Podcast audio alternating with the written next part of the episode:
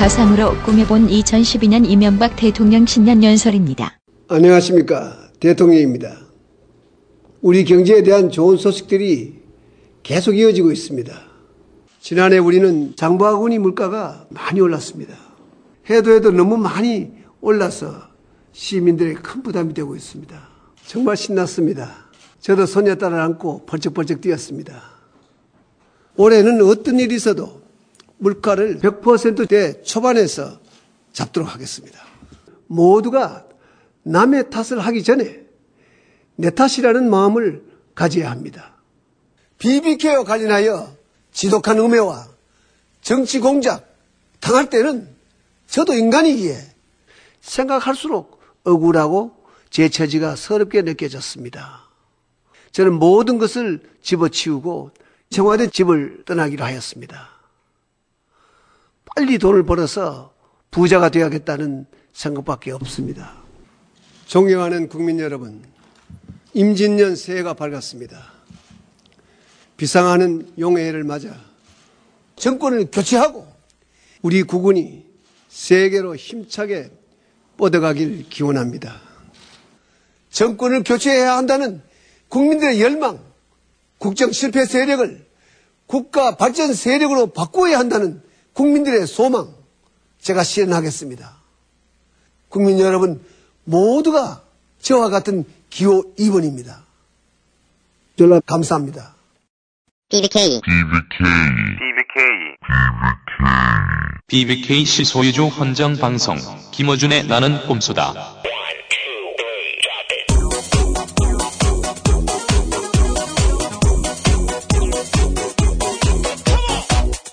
BBK 실 소유주 헌정방송 정봉주 수감 이후 두 번째 봉주 2회 시작합니다. 지난 3년 반 동안 저들이 우리를 많이 쫄게 만들었죠. 이제 이런 말을 하고 싶어요. 이제는 이들이 쫄 차례다. 승리의 2012년 시민의 든든한 지식 병기가 될 책. 예스 24 선정 2011 올해의 책. 닥. 치고. 정치입니다. 김어준 씀. 저 정봉주가 구속됨으로 인해 이제 BBK 판도라 상자는 열릴 것입니다. 최고 권력자의 범죄 의혹. 정봉주 손으로 풀어냈습니다. 달려라 정봉주. 오늘은 진실이 갇히지만 내일은 거짓이 갇힐 겁니다. 김용철 변호사의 폭로 그리고 삼성 특검 주진우 기사로 시작됐습니다. 가결되었음을 선포합니다. 에리카 김의 폭로 그리고 BBK 특검 주진우 기사로부터 시작했습니다. 다음 차례는 혹시 제가 무슨 비리와 관련하여 한 번도 문제가 된 적이 없었고 시사인 구동문이 서울 3700-3203 네, 경기도의 한 중학교에서 치러진 국사시험 문제가 무리를 빚고 있습니다. 교회 장로다. 대표적인 친미주의자다. 이에 해당하는 대통령이 누구냐고 물었는데 그 성숙한 학생들이 아니기 때문에 신중할 필요가 있어요. 이 시험 문제는 지난 2009년 한 라디오 방송에서 시사 평론가가 언급한 내용을 그대로 인용한 것. 그 시사 평론가가 바로 접니다. 뭐가 잘못됐나요? 이승만을 숭상해야 옳은가요? 올바른 현대사 인식, 김용민의 신간, 보수를 팝니다가 도와드립니다. 보수를 팝니다. 서점에 있습니다. 어떤 책을 만들고 어떤 방식으로 독자에게 다가가게 하느냐에 따라서 출판의 내일이 예, 달라질 것이라고 봅니다. 카카에게 이 책이 어떻게 다가갈까요? 카카께 헌정하는 세계 유일의 시사소설집 나는 꼼수다 에피소드 1 낙꼼수 1회부터 18회의 내용을 책 한 권으로 묶었습니다. 시사인 북스 봉주 뉴스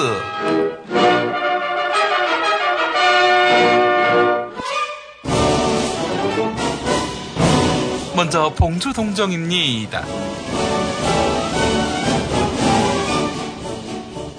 정봉주 전 의원께서는 장기간 수감에 대비해 탈모 관리에 부심하고 계십니다. 이에 따라 오래된 민간요법인 검은 콩 먹기가 필요하다고 판단하시고 서울구치소장에게 콩밥 먹으러 왔는데 콩밥은 안 준다고 강력하게 항의하실까 검토 중이십니다. 정봉주 전 의원께서는 밤새 외로움에 떨며 이를 치는 게 과연 국가 지도자의 위상에 걸맞는지를 고민 중이십니다.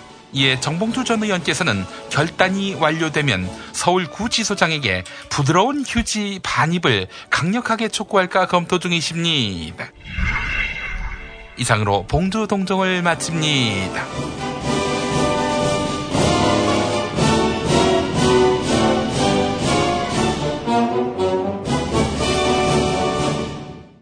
감옥으로부터의 사발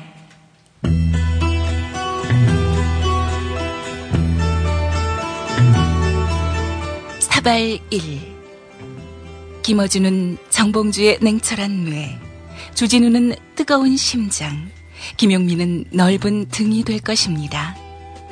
이로써 삼위일체 신성 통치 시대가 열릴 것이니 정봉주는 얼굴이니라. 이것이 바로 장기 깔때기입니다. 사발 2 주진우를 지켜주세요. 눈물을 다시 뿌려서는 안 됩니다. 현 정권의 마지막 희생자라는 이 정치적 블루오션을 주진우에게 빼앗길 수 없습니다.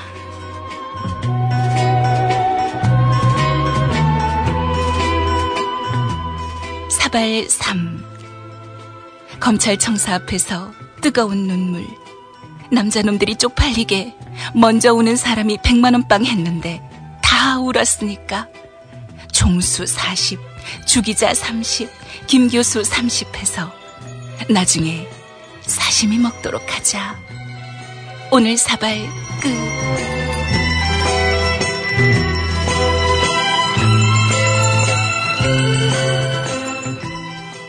봉주 뉴스 계속해서 봉주단신입니다.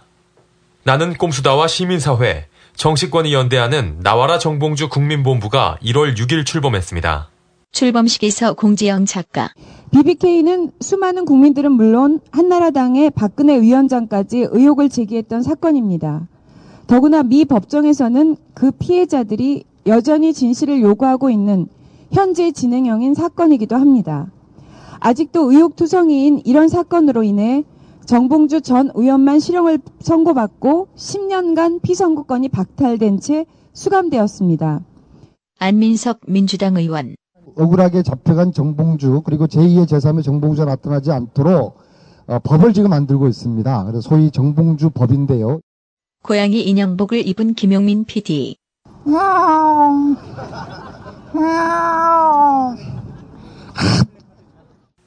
홈페이지 프리봉주단넷은 1월 둘째 주 오픈합니다. 아큐파이 월스트리트 본부는 1월 2일 낙곰수에 대한 공격은 언론의 자유에 대한 공격이자 전 세계 아큐파이 운동에 대한 공격이라며 정봉주 성명서를 채택했습니다. 박근혜 한나라당 비대위원장도 BBK 건으로 검찰에 고발됐습니다. 쌤통입니다. 김문수 경기도지사와 목사들 돼지 김용민과의 가상 대화도 등장했습니다. 들어보시겠습니다. 어, 제가 도지사인데 그 이름이 누구예요? 지금 전화 받은 사람. 경찰 청장 조현호입니다. 어, 아니 지금 내가 도지사라는데 지금 그게 안 들려요? 좆거란 말이야. 나는 꼼수다 카페가 조만간 오픈합니다. 이 카페의 잠정 명칭은 BBK 실소유주 다방입니다. 날씨입니다. 1월 둘째 주간 서울구치소는 영하 9도에서 영상 2도의 기온 분포를 보이겠습니다. 이상 봉주단신이었습니다. 봉주 뉴스 이번 주 순서는 여기까지입니다.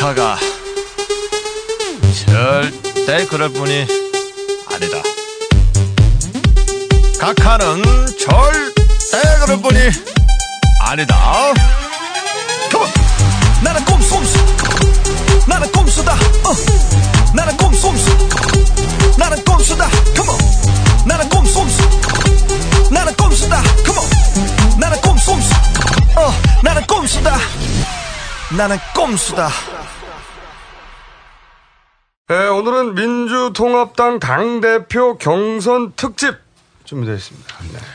잠시 후 2부에서 어, 저희가 월요일 날 인터뷰했던 후보들 면접을 빙자한 취조. 네.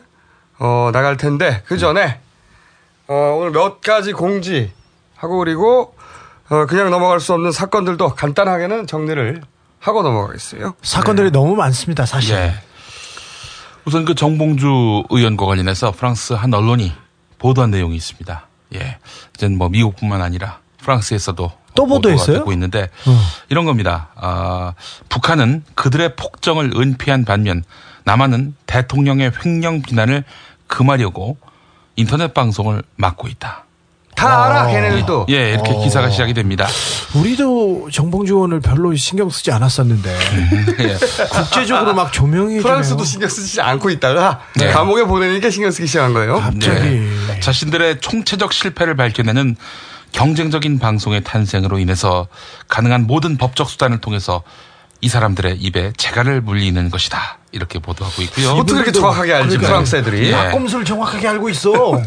4년이 지난 지금 아마 집권 이후 4년을 말하는 것 같은데 4년이 지난 다음 반대자에 관련한 임의적 구금 정치 검사를 활용해서 반대자의 입에 재갈을 물리기 위해 어떤 일도 서슴지 않는 힘을 가진 권력은 내부 감시나 미디어 억압을 위해서 법을 적용한다.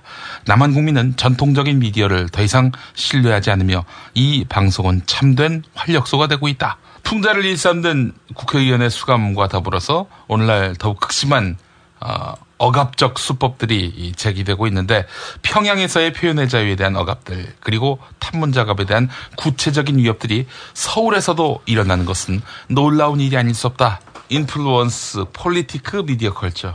예. 아무튼 미디어 culture계 politique 하고 뭐 influence 하네요. 처음 들어본다, 씨발. 예. 군소 언론이라고 말할 수 없을 정도로 아주 깊이 있는 통찰이 띕니다. 자, 그러면 공지사항 먼저 어, 정봉주 전 의원 구출을 위한 어, 시민사회와 어, 정치권을 아우르는 연대기구 나와라 정봉주 국민본부가 1월 6일 정식으로 발족을 했어요. 드디어 발족했습니다.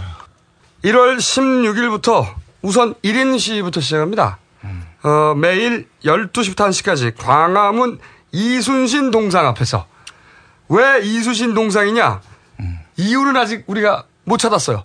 하지만 그 자리가 마음에 들어! 마음에 들기 때문에 그 앞에서 1시간 동안 신청한 누구나 사실 매일 해봐야 딱 365명밖에 못해요. 어, 신청은 미건스를 통해서 받게 될 예정입니다.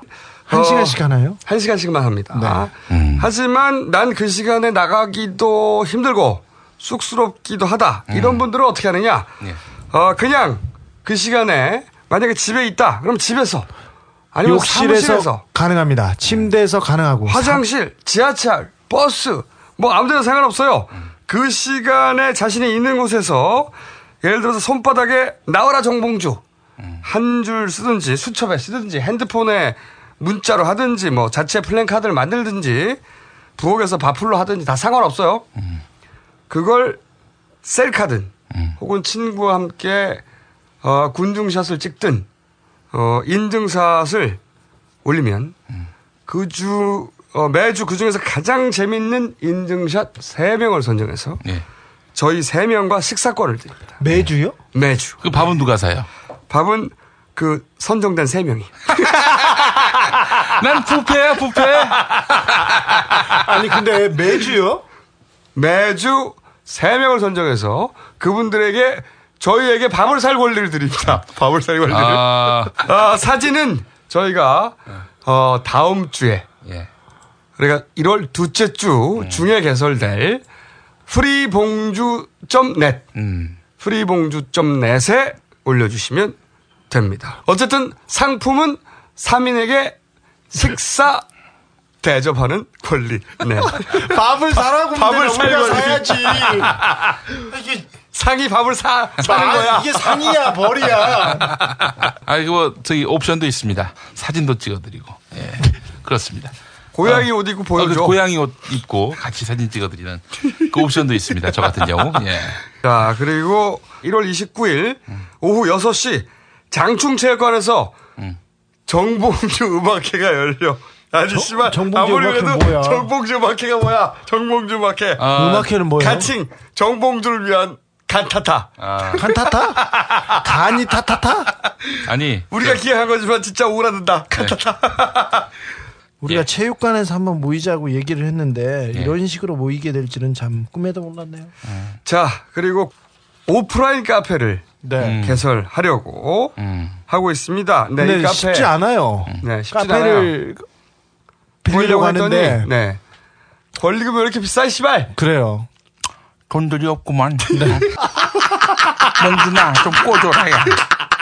왕 회장님이면 꺼줄지 몰라도 몽준이는 끄떡도 없습니다. 우리 삼성에 대해서 앞으로 한 5년 동안 비판하지 않는다는 아, 그런 약속만 한다면 됐어요. 됐어. 주진우 씨, 네. 그 우리가 조현호를 영입하면 좀덜 까불까? 조현호 안녕하십니까 조현호입니다. 수진호 아무것도 아닙니다. 회장님 저 소말리아 갈 수가 있습니다. 저를 좀 굽어 살펴주십시오. 자, 어, 저희가, 어, 올해 2라운드가 시작이 됐어요. 네. 완전히 또 새로운 양상의 싸움이 시작됐기 때문에, 어, 저희도 전투 태세를 새롭게 갖춥니다. 네, 네. 오프라인 카페도 열고, 어, 김용민 방송 다 관뒀어! 어, SBS 아침 방송 하나만 남겼는데, 아, 그리고 주진우 기자도, 어, 이제 기사를 좀 줄이고, 네. 네. 어, 차피 뭐 기사 원래 많이 쓰던 놈도 아닌데, 네. 어, 저 생활을 전투 모드로. 전환했습니다. 네. 저도 태어나서 처음으로 저와 관련된 카페도 가입했어. 김어준과 지식인들이라고. 네. 어, 남사스러워. 네. 김어준과 지식인들이 뭐야? 근데 가입을 했어요. 저 주변 생활 다 정리했습니다. 어, 그래서 저희가 음. 2라운드를 네.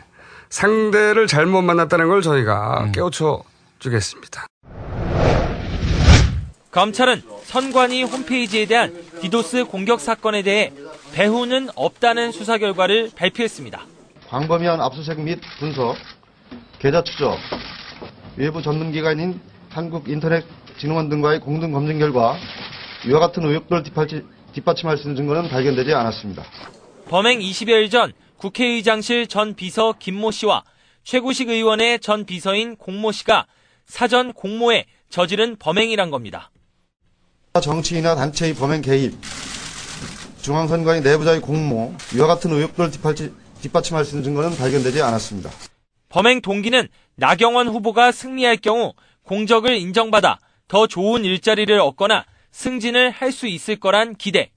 범행 대가는 김 씨가 공 씨를 통해 공격 실행자인 IT 업체 대표에게 건넨 천만 원이 전부라고 밝혔습니다.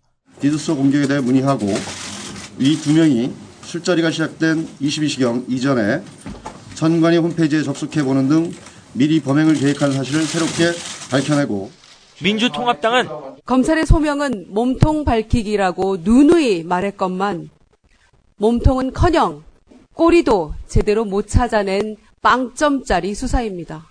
엉터리 검찰 수사 결과에 깊이 분노하며 마침내 디도스 특검의 시점이 도래했음을 선언합니다. 한나라당도 검찰 수사 결과가 나왔지만 국민의 의혹이 큰 만큼 특검을 무조건 수용하겠다고 밝혔습니다.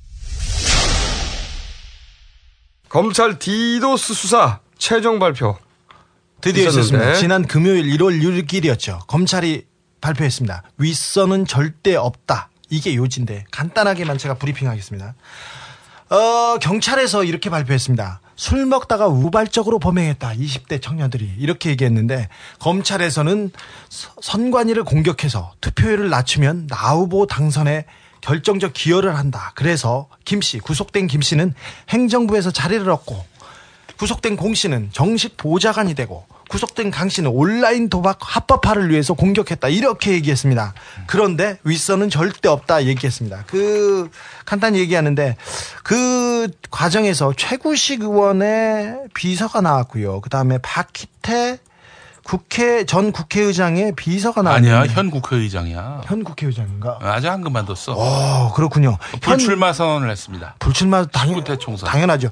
국회의장의 비서가 나왔는데 조사를 제대로 안 했어요. 그 중간에 김효재 정무수석 이 사람이 조, 조현호 청장한테 얘기를 해가지고 어, 수사에 압력을 강하, 가했을 가능성이 제기됐었는데 수사 안 했어요. 청와대 행정관 술자리 그 전날 같이 술 먹고 했는데 무혐의랍니다. 전혀 얘기를 안 했습니다. 자 전세금 이렇게 족 같은 사람들만 있어. 저 이 사람들 하나만 짚고 넘어가야 되겠는데 다 저기 조선일보 출신 국회의원들 좀 따져봐야 되는데 최구식 조선일보 출신입니다. 비서 나왔고요. 김효재 조선일보 출신이에요. 돈봉투 사건 이번에 경찰 수사에 개입한 사람이었고요.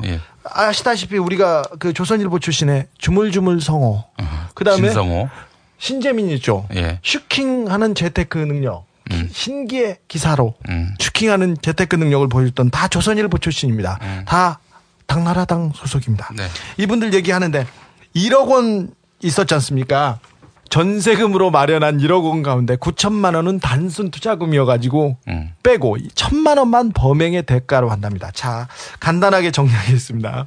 200만 원대 그 월급을 받는 20대 국회의원 비서관들이 서울시장을 되기 위해서 위기 상황을 나경원으로 하여금 서울시장이 되게 하기 위해 네, 1억 원이라는 개인 돈을 탕진해 가면서 선관위를 그 공격해서 하는 엄청난 범죄를 꾸민 것이다. 이것이 사건의 실체입니다.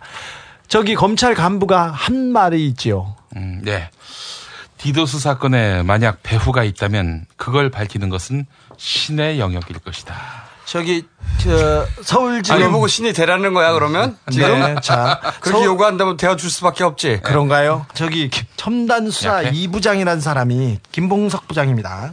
백브리핑을 합니다. 검찰한 겨- 검찰 관련 기자들한테 그래가지고 아니 범행 동기가 이렇게 나왔는데 음. 좀 이상하다 이렇게 했더니가 뭐라고 하냐면 기자들이 이- 이상하다. 네.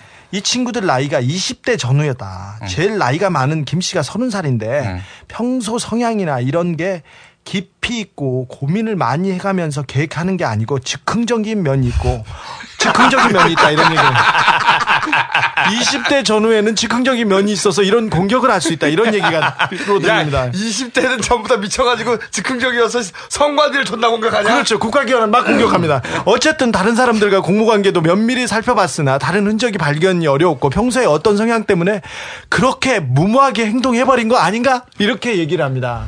자, 간단하게 논리적으로 짚어보죠. 이게 말이 안 되는지. 내가 보기에 경- 검찰 발표는 완전 엉터리예요. 왜 엉터리냐면 이 사건의 본질이 뭐냐. 아침 출근길에 젊은 세대 투표를 방해해서 나경원 당선을 도려고 했다는 거야. 그지? 중요한 것은 디도스를 했다는 게 아니라 그 목적이 선거를 방해해서 한나라당 후보를 당선시키려고 했다. 이게 본질인데 그때를 다시 짚어보면 당일 새벽에 투표소 주소가 많이 바뀐 사실을 알고 있던 범인들이 일찍 출근하는 젊은 세대가 바뀐 투표소를 찾으려고 접속을 할 텐데 그 시간대에 주소 DB를 접속하지 못하게 해버리면 젊은 세대의 투표율이 떨어져서 한나라당 후보가 당선될 수 있겠다. 그래서 공격을 했다 이거지. 그렇죠. 그래서 이건 디도스 사건이 아니라 11.6 부정선거 사건이다. 그렇죠. 라고 하는 건데, 그러니까 여기 전제가 뭐냐면 그 범인들이 투표소가 많이 바뀌었다는 사실을 미리 알고 있어야 돼. 정확히 인지하고 있어야 됩니다. 왜냐면 투표소가 많이 바뀌지 않았는데 선관위를 공격해봐야 무슨 투표 방해가 돼. 투표소가 바뀌지 않으면 사람들이 아침 시간대에 선관위 주소 DB에 접속할 일이 없어. 그렇지. 그러면 사람들이 접속하지 않는 주소 DB를 공격해봐야 무슨 방해가 되냐고. 그것도 1억이나 들여서. 그러니까 이 범죄를 저지르기 위해서는 논리적으로 투표소가 많이 바뀌었다는 사실부터 미리 알아야 한다고. 알아야죠. 범인들이. 네. 그리고 이 수사의 첫 번째로 밝혀야 될, 사- 첫 번째로 밝혀야 될 게 뭐냐면 일개 비서관이 전체 투표소가 얼마나 바뀌었는지 개별 구청장도 잘 모르는 사항을 어떻게 통합해서 알고 있었냐? 이것부터 수사를 해야 돼요. 이게 없어. 이 대목이 그쪽은 수사도 안 했습니다. 이 대목을 수사하지 않으면 디도스 할 목적이 사라지는 거예요. 자, 검찰 수사 결과 발표대로 20대 중반이니까 즉흥적인 면이 있어서 무모하게 아무렇게나 행동한다는데 왜 선거 날 아침에 선관위를 공격합니까? 그러니까 그 이유가 뭐냐면 투표소가 많이 바뀌었기 때문에. 그러면 투표소가 많이 바뀌었다는 걸 미리 알고 있었어야지. 그러면 어떻게 알고 있었냐를 수사해야 되는 거죠. 그걸 안 했어. 네, 관- 관련자들이 그런 얘기를 했죠. 뒤를 책임져 준다고 했다는 이름만 이름 세 글자만 되면 알만한 사람. 그 사람이 안 나왔어요 지금. 네. 그리고 디도스 했다는 자체가 중요한 게 아니라 디도스를 했건 혹은 우리의 의혹처럼 내부 조, 조력자가 있었건 간에 선거 방해를 하려고 한 건데 목적은? 그러니까 선거 전에 어떻게 많은 숫자가 바뀔 것을 알고 있었느냐 이 정보를 어떻게 취득했느냐. 그리고 그걸 미리 알았어야 이런 공격 계획을 세우고. 그럼 그걸 미리 알았다는 것은 우발적인 범죄가 아니라는 소리란 말이지 자, 논리적으로 검찰의 별, 결과 발표만 놓고 봤을 때 선관위를 공격하는 게 선관위 뒤도스 공격하면 투표율이 낮아진다. 그리고 나 후보가 나경원 후보가 당선 가능성이 높아진다는 걸 정확하게 즉흥적으로 알고 있었습니다. 이 사람들이. 그래 이게 말이 안 되잖아 어떻게 정확하게 즉흥적으로 알고 있어 이것은 투표소가 많이 바뀐다는 것을 누군가로부터 들었고 그런 정보로 취합할 그걸 미리 알고 있었다는 것은 즉흥적이 아니라는 사실 아니라는 걸 입증하잖아. 이게 논리적인 추론이잖아. 그렇죠. 그러니까 앞뒤가 안 맞는 거야. 완전 엉터리야 수사 결과가. 자, 최구식 의원이 탈당하고 탈당하라고 했을 때 자꾸 뭐라고 하니까 그 전날 동료 의원들과 얘기하면서 그런 얘기를 했어요. 비장의 카드가 있다. 나 혼자 당하지 않겠다. 자 그리고 어, 나는 꿈스타에서 이 문제를 처음 제기하고 그 이후로 줄기차게 추가 제기했던 의혹 중에 하나가 뭐냐면 내부 작업 의혹이 있다. 네. 그런 가능성이 있다. 근데 그걸 줄기차게 제기했던 이유는 그걸 추적하면 그 뒤에 그걸 시킨 사람을 차단해서 윗선을 차단하는 단서가 되기 때문이란 말이죠. 그런데 한나라당 비대위에서는 이걸 검증하자고 해요. 그것만 검증해서 뭐가 나옵니까? 그러니까 DB를 끄는 게 디도스인지 아닌지 검증을 하면 범인이 나오나? 아니요. 윗선이 나와야죠.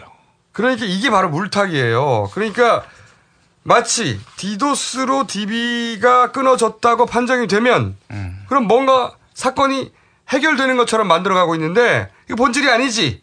로그도 너무 시간이 지나 신뢰할 수 없지만 본질은 어떤 기술로 했냐가 아니라 선관위를 공격했다예요.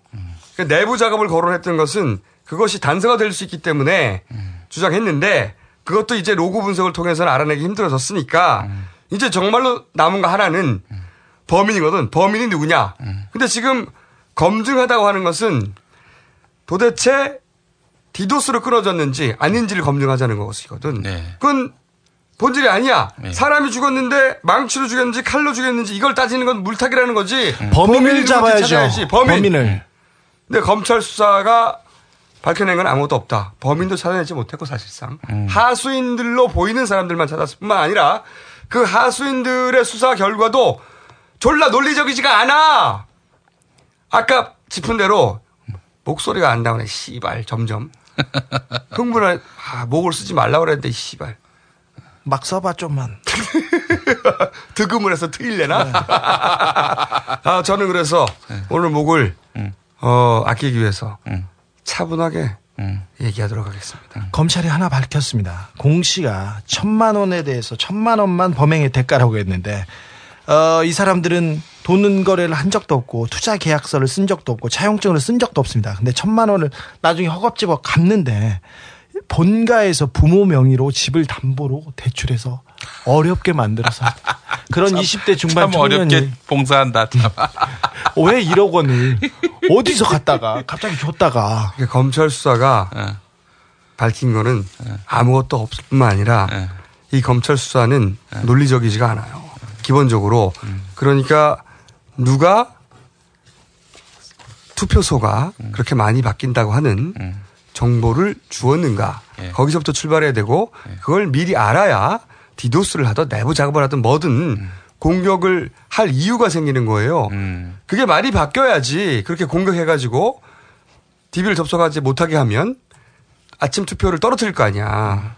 그걸 그리고 그걸 미리 알았다면 당연히 즉흥적인 게 아니라 미리 모의를 한 것이죠 치밀하게. 네. 그러니까 앞뒤가 안 맞는 수사 결과예요 이게 전혀.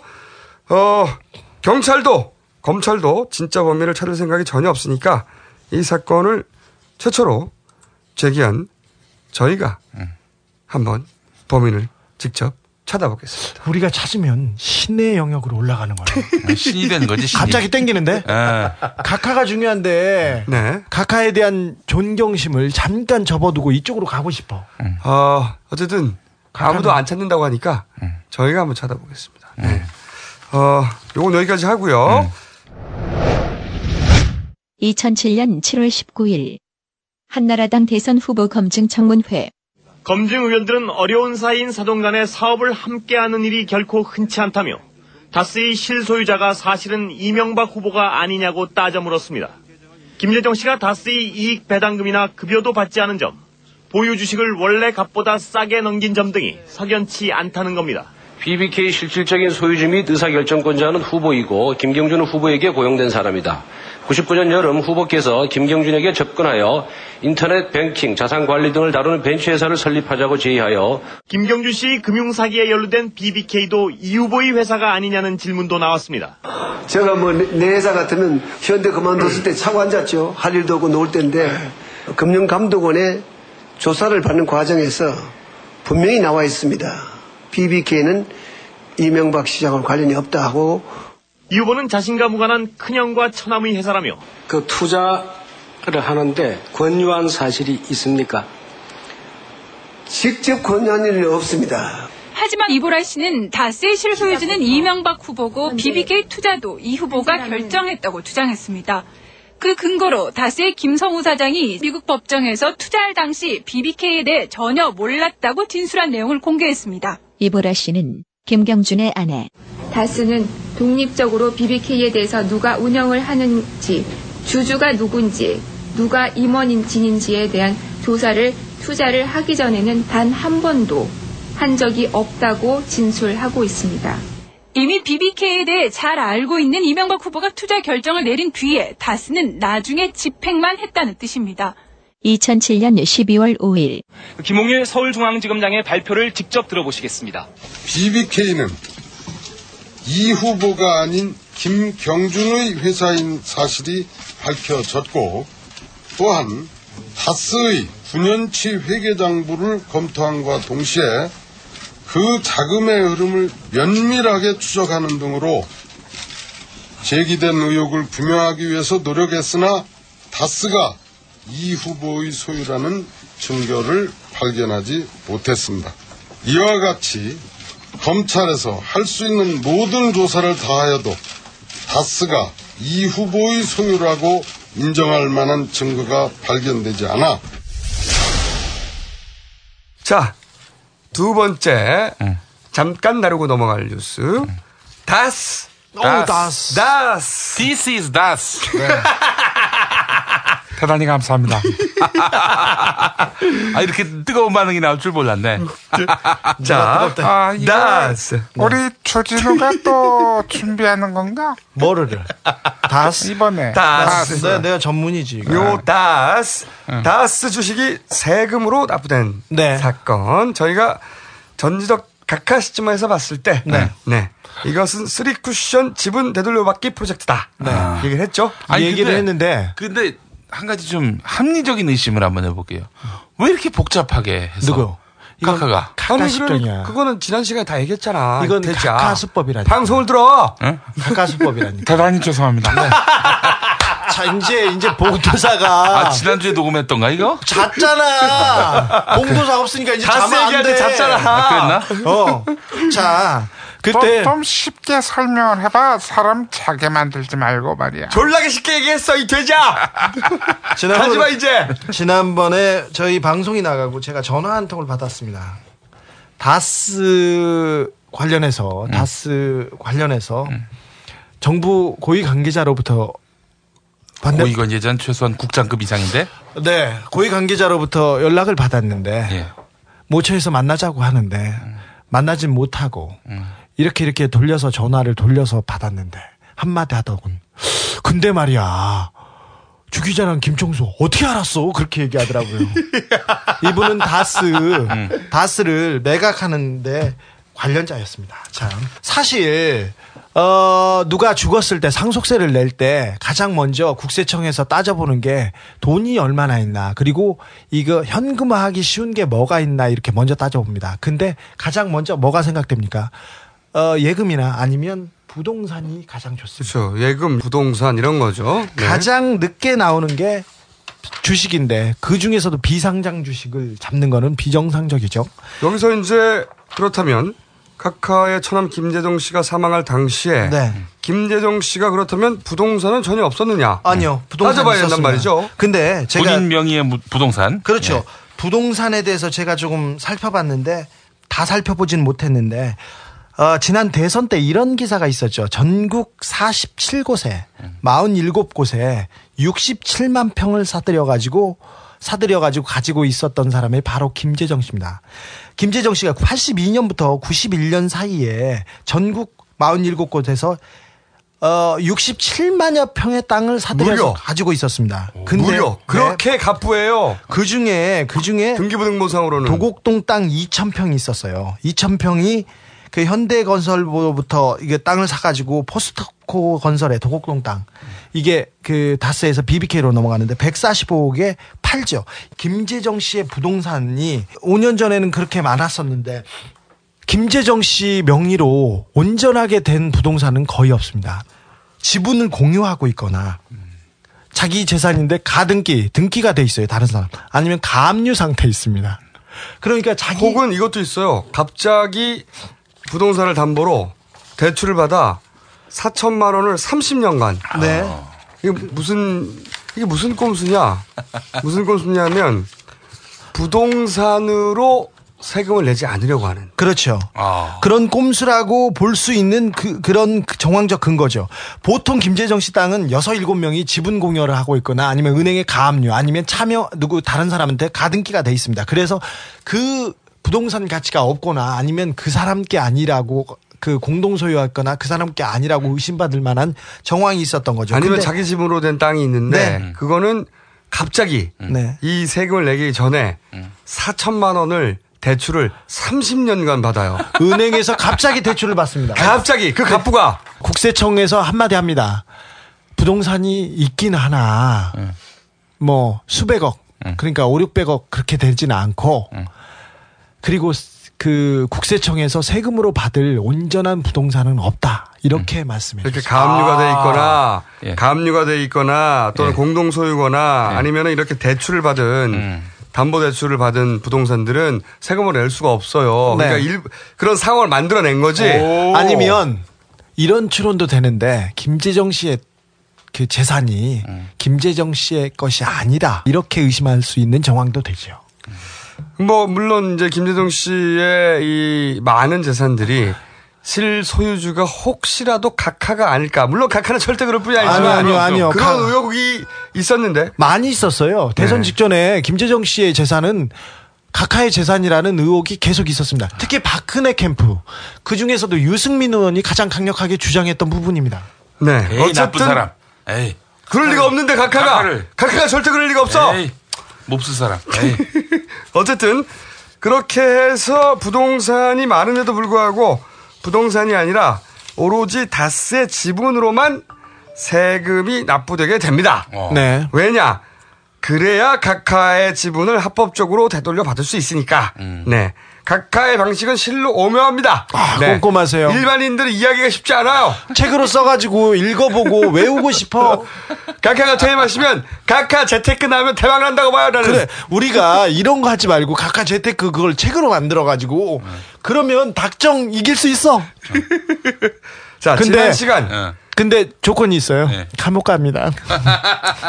자, 지난 시간 얘기했던 다스 지분, 어, 주식 납부 사건. 그러나 실제로는 어, 각하 지분 되돌려받기 쓰리 쿠션 네. 프로젝트. 요거 다시 한번 간단 정리하자면 어, 청계재단에 5% 기부하고 희한하게도 김재정 씨가 사망하자마자 김재정 씨는 다스의 최대 주주였습니다. 근데 5%를 갑자기 청계재단에 기부합니다. 그래서 2대 주주로 떨어져 버립니다. 일부러. 그리고 19%를 어, 상속세 대신에 냅니다. 천억 이상 잉여금 남는 잘 나가는 회사의 일대 주주를 스스로 포기하죠. 네. 어, 일대 주주가 자기 회사의 일대 주주 지위를 스스로 포기하는 것은 말도 안 되는 상황이에요. 단군 일에 몇 번 없습니다. 더 이상한 것은 그렇게 해서 낸 주식이 너무 높게 가격이 책정돼서 네. 안 팔려. 삼성전자보다 높게 책정됩니다. 네. 주당 가격이. 높으니까 안 팔리니까 사실은 시장가로 책정이 돼야 빨리 팔려서 세금을 회수할 수 있는데 졸라 높게 책정해서 팔리지 않아. 아니야 낮아지더라도 잘 팔리기 쉽지 않습니다. 왜 그러냐면 각각 각각 주변 건데. 그러죠. 이 주식시장에서는 다스 실소유주가 각하라는 의혹이 이미 오래전부터 있어 왔기 때문에 게다가 이 각하 회사의 주식을 몇백억 주고 사는데 배당도 안 해주고 최대 주주도 아니고 비상장이어서 쉽게 거래도 안 되는데 이걸 누가 사? 국민주로 사서 각하의 재산 정책을 막자 이런 주장도 있던데. 아니요. 3대 주주인데요. 예. 다 사들이더라도 3대 주주여서 이건 뭐 별로 영향을 의미가 못, 미- 없습니까? 못 그렇죠. 미칩니다. 각하가 이제 나중에 이거를 이제 사들일 것이다라는 게 우리의 이제 추론 아니겠습니까? 네. 그래서 각하 지분 19%를 합법적으로 되돌려 받으려고 이 복잡한 프로젝트를 어, 시작했다. 근데 그게 우리한테 들켰다. 이것이 이제 우리 주장인데 자, 그러면 이걸 어떻게 해야 되느냐? 이 각하 지분이 10주 팔고 각하 혹은 각하를 대리하는 누군가 맞는 가제트 8. 에 의해서 어 아마 매입이 될 텐데 몽준아 네가 사라 네가 사 왕 회장님, 그래서- 왕 회장님은 그런 거 안 사셨어요. 어? 모습이 너무 설정 그래서? 어, 그러니까 몽준이 네가 사가지고 어? 어, 역전을 시키란 말이야 역전이 될까요? 진짜로 내가 웃기지 마 목소리 안 나와 씨 어, 정말 참 우리 각하는 생각하시는 게 아주 특이하다. 재용아, 정말 특이하지 않니? 당신도 특이해. 당신도 특이해. 어 이게 왜 중요하냐면 각하가 다스의 실제 소유주면 그러면 다스가 190억을 BBK에 투자했는데 각하는 그 다스의 투자분에 대해서는 전혀 모른다 그랬어요. 그런데 만약에 정 각하가 다스의 실 소유주라면 BBK의 실소유주도 각하가 되는 겁니다. 그렇죠. 그래서 다스가 중요한 것이고요. 그럼요. 어, 그래서 다스를 우리는 계속 지켜보고 있는 것이고요. 그래서 이 지분이 각하에게 돌아가냐 안 돌아가느냐 감시하고 있는 것이고요. 어, 앞으로도 각하가 괴롭다면 저희는 계속 감시하면서 요 어떻게 하면 더 괴롭혀 드릴까 네. 방법을 찾아내겠습니다. 다스의 미국 재산에 대해서도 저희가 미국에 갔을 때 짬짬이 취재해 왔습니다. 그것도 조만간 같이 공개해 드리겠습니다. 설 선물로 우리가 다스는 잘 포장해서 그래, 그래. 선물 그걸 한번 해서 주죠. 특집을 한번 만들어 이번 설 선- 선물 세트는 다스 선물 세트. 에이씨, 어, 안 좋아? 좋아, 좋아. 어, 그리고, 어, 우리가 이 카페 여는데 BBK 실소유주 다방 혹은 다스라고 할까? 아니야. 아니 아니야. 쿠키를 팔면서 다스를 하나 다스 넣을까요? 쿠키? 어, 다스 쿠키. 쿠쿠 다스. 어, 내곡동 차도 팔고. 예. 뭐 특정인 어, 형사 문제로 어, 된다고 하는 것은 뭐 전혀 의도하지 않았었고 또 현재 진행되는 상황 당혹스러운 점이 있습니다. 하지만 어, 국민들에게 에, 감출 것은 없다고 생각합니다. 검찰에서는 어, 있는 그대로 말씀드리겠습니다. 어, 이번 일이 에, 우리 한국 정치가 깨끗한 정치, 신뢰받는 정치로 한 단계 도약하는 계기가 되기를 바랄 뿐입니다. 고승덕 의원 측은 돈 봉투를 전달한 후보로 박희태 국회의장을 지목한 걸로 알려지고 있습니다. 2008년 경선에 대해 전당대회 관련한 진술을 하신 것 맞습니까? 오늘 그건 확인해드리고 가겠습니다. 맞습니다. 예. 아, 자, 그리고 자, 마지막으로 짧게 또 짚어볼 부분이 어, 드디어 한나라당 엿 배틀, 엿 셔틀이 본격적으로 본격적으로 시작됐어요. 어, 그런데 초반전은 그 친박 쪽의 에, 일방적인 승리입니다. 네. 이번에도 그 고승덕 의원이 그렇죠. 고승도 아 재밌어요 이거. 네, 네. 어 이게 제가 보기에는 말이죠. 원래 고승도 의원이 친이 네. 계로 출발했거든요. 네. BBK 어 그렇죠. 변호사로 네. 출발했죠. 네. 네, 그렇죠. 클린 정치위원회가 아니라 틀린 정치위원회에서 열심히 활동했어요. 어 그러니까 이제 친이로 출발한 친이 내부자에 해당되는 네. 어 고승덕 변호사를 일종의 내부 고발자로 포장을 해서 차도 살인을 하는 거죠 지금. 그렇죠. 네. 갑자기 친이계의 그 어른이라는 박희태와 음. 친이계의 가장 여- 중요한 역할을 하고 있는 김효재, 아까 나왔던 김효재, 그두 사람을 갑자기 담궈버린 청와대 정무수석입니다. 네.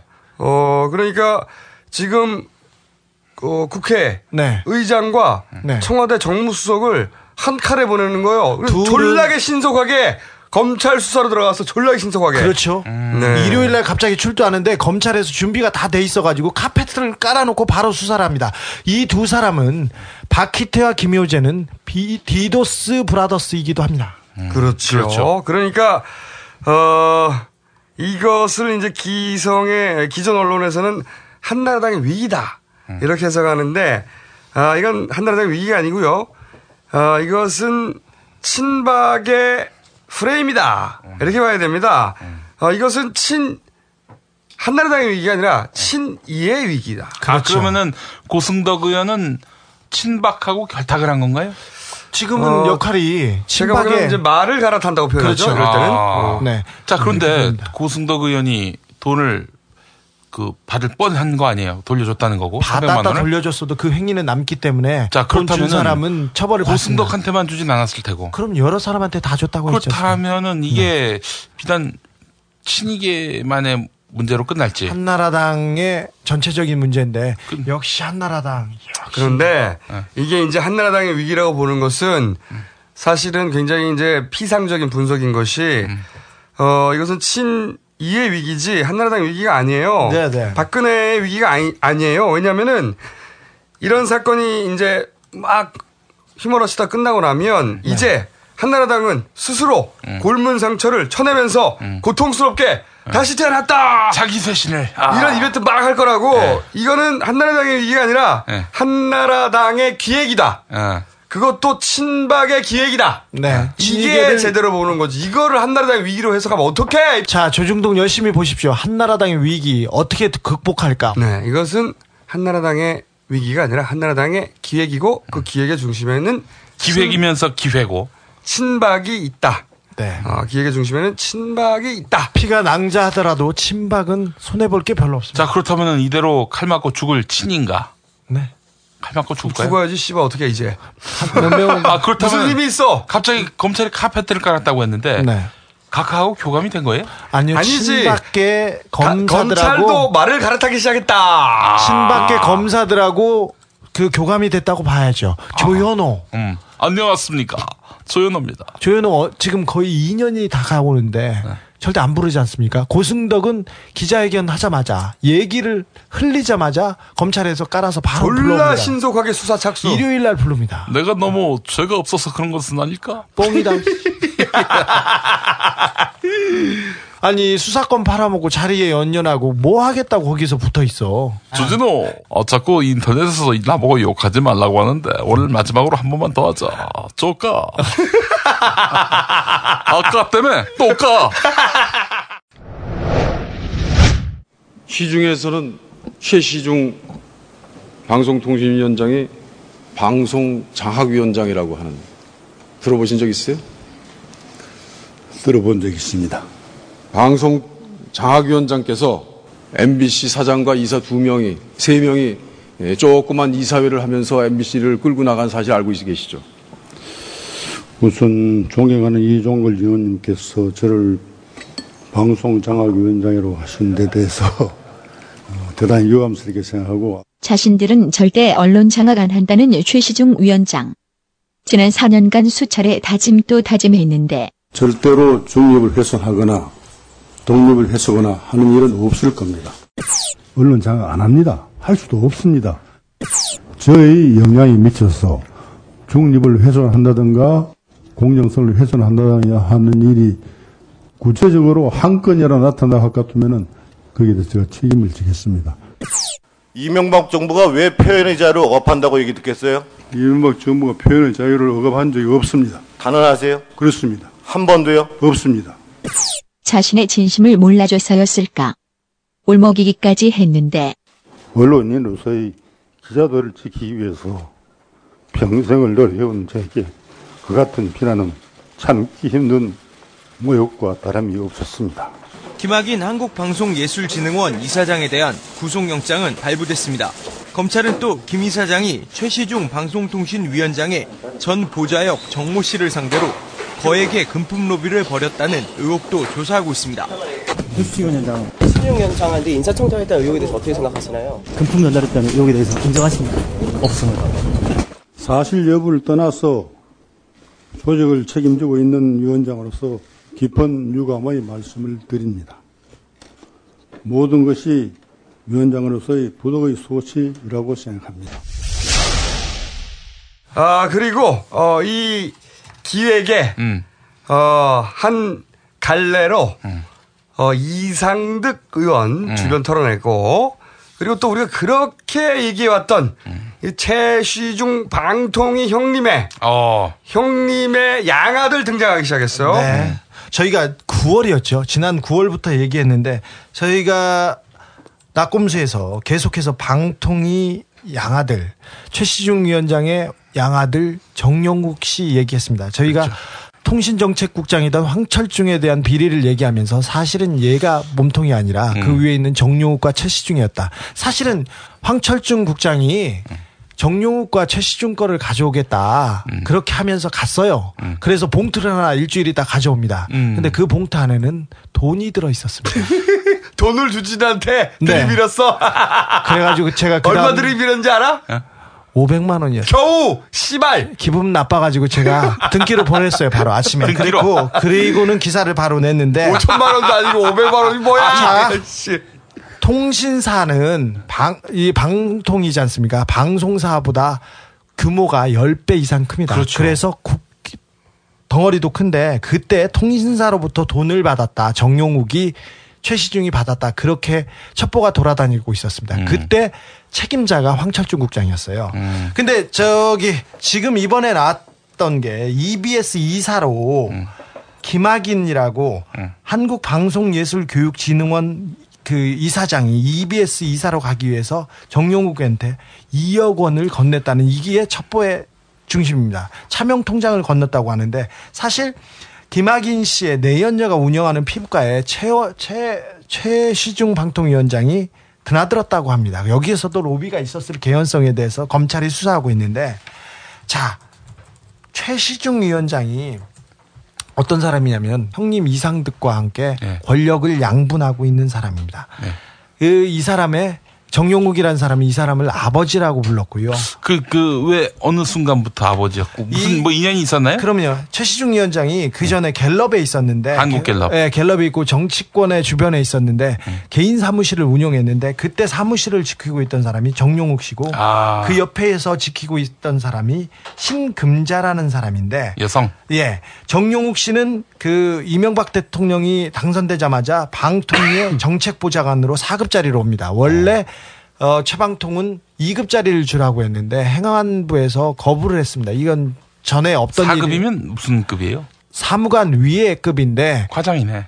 과장인데 과장이라고 하지만 정용욱 씨는 방통위원장의 바로 음, 옆방에 있었습니다. 무관의 그리고- 제왕이다. 그리고 이 사람이 뭐 2인자였어요. 양아들이었는데 어느 정도였냐면 방통이었는데 방송에 나가는 방송사 사장들이 음. 이 사람이 가는 그 일식집 앞에서 줄을 서 있었어요. 광화문에는 어 땡땡 세 글자 일식집하고 저기 어, 정수 아닌가? 아닙니다.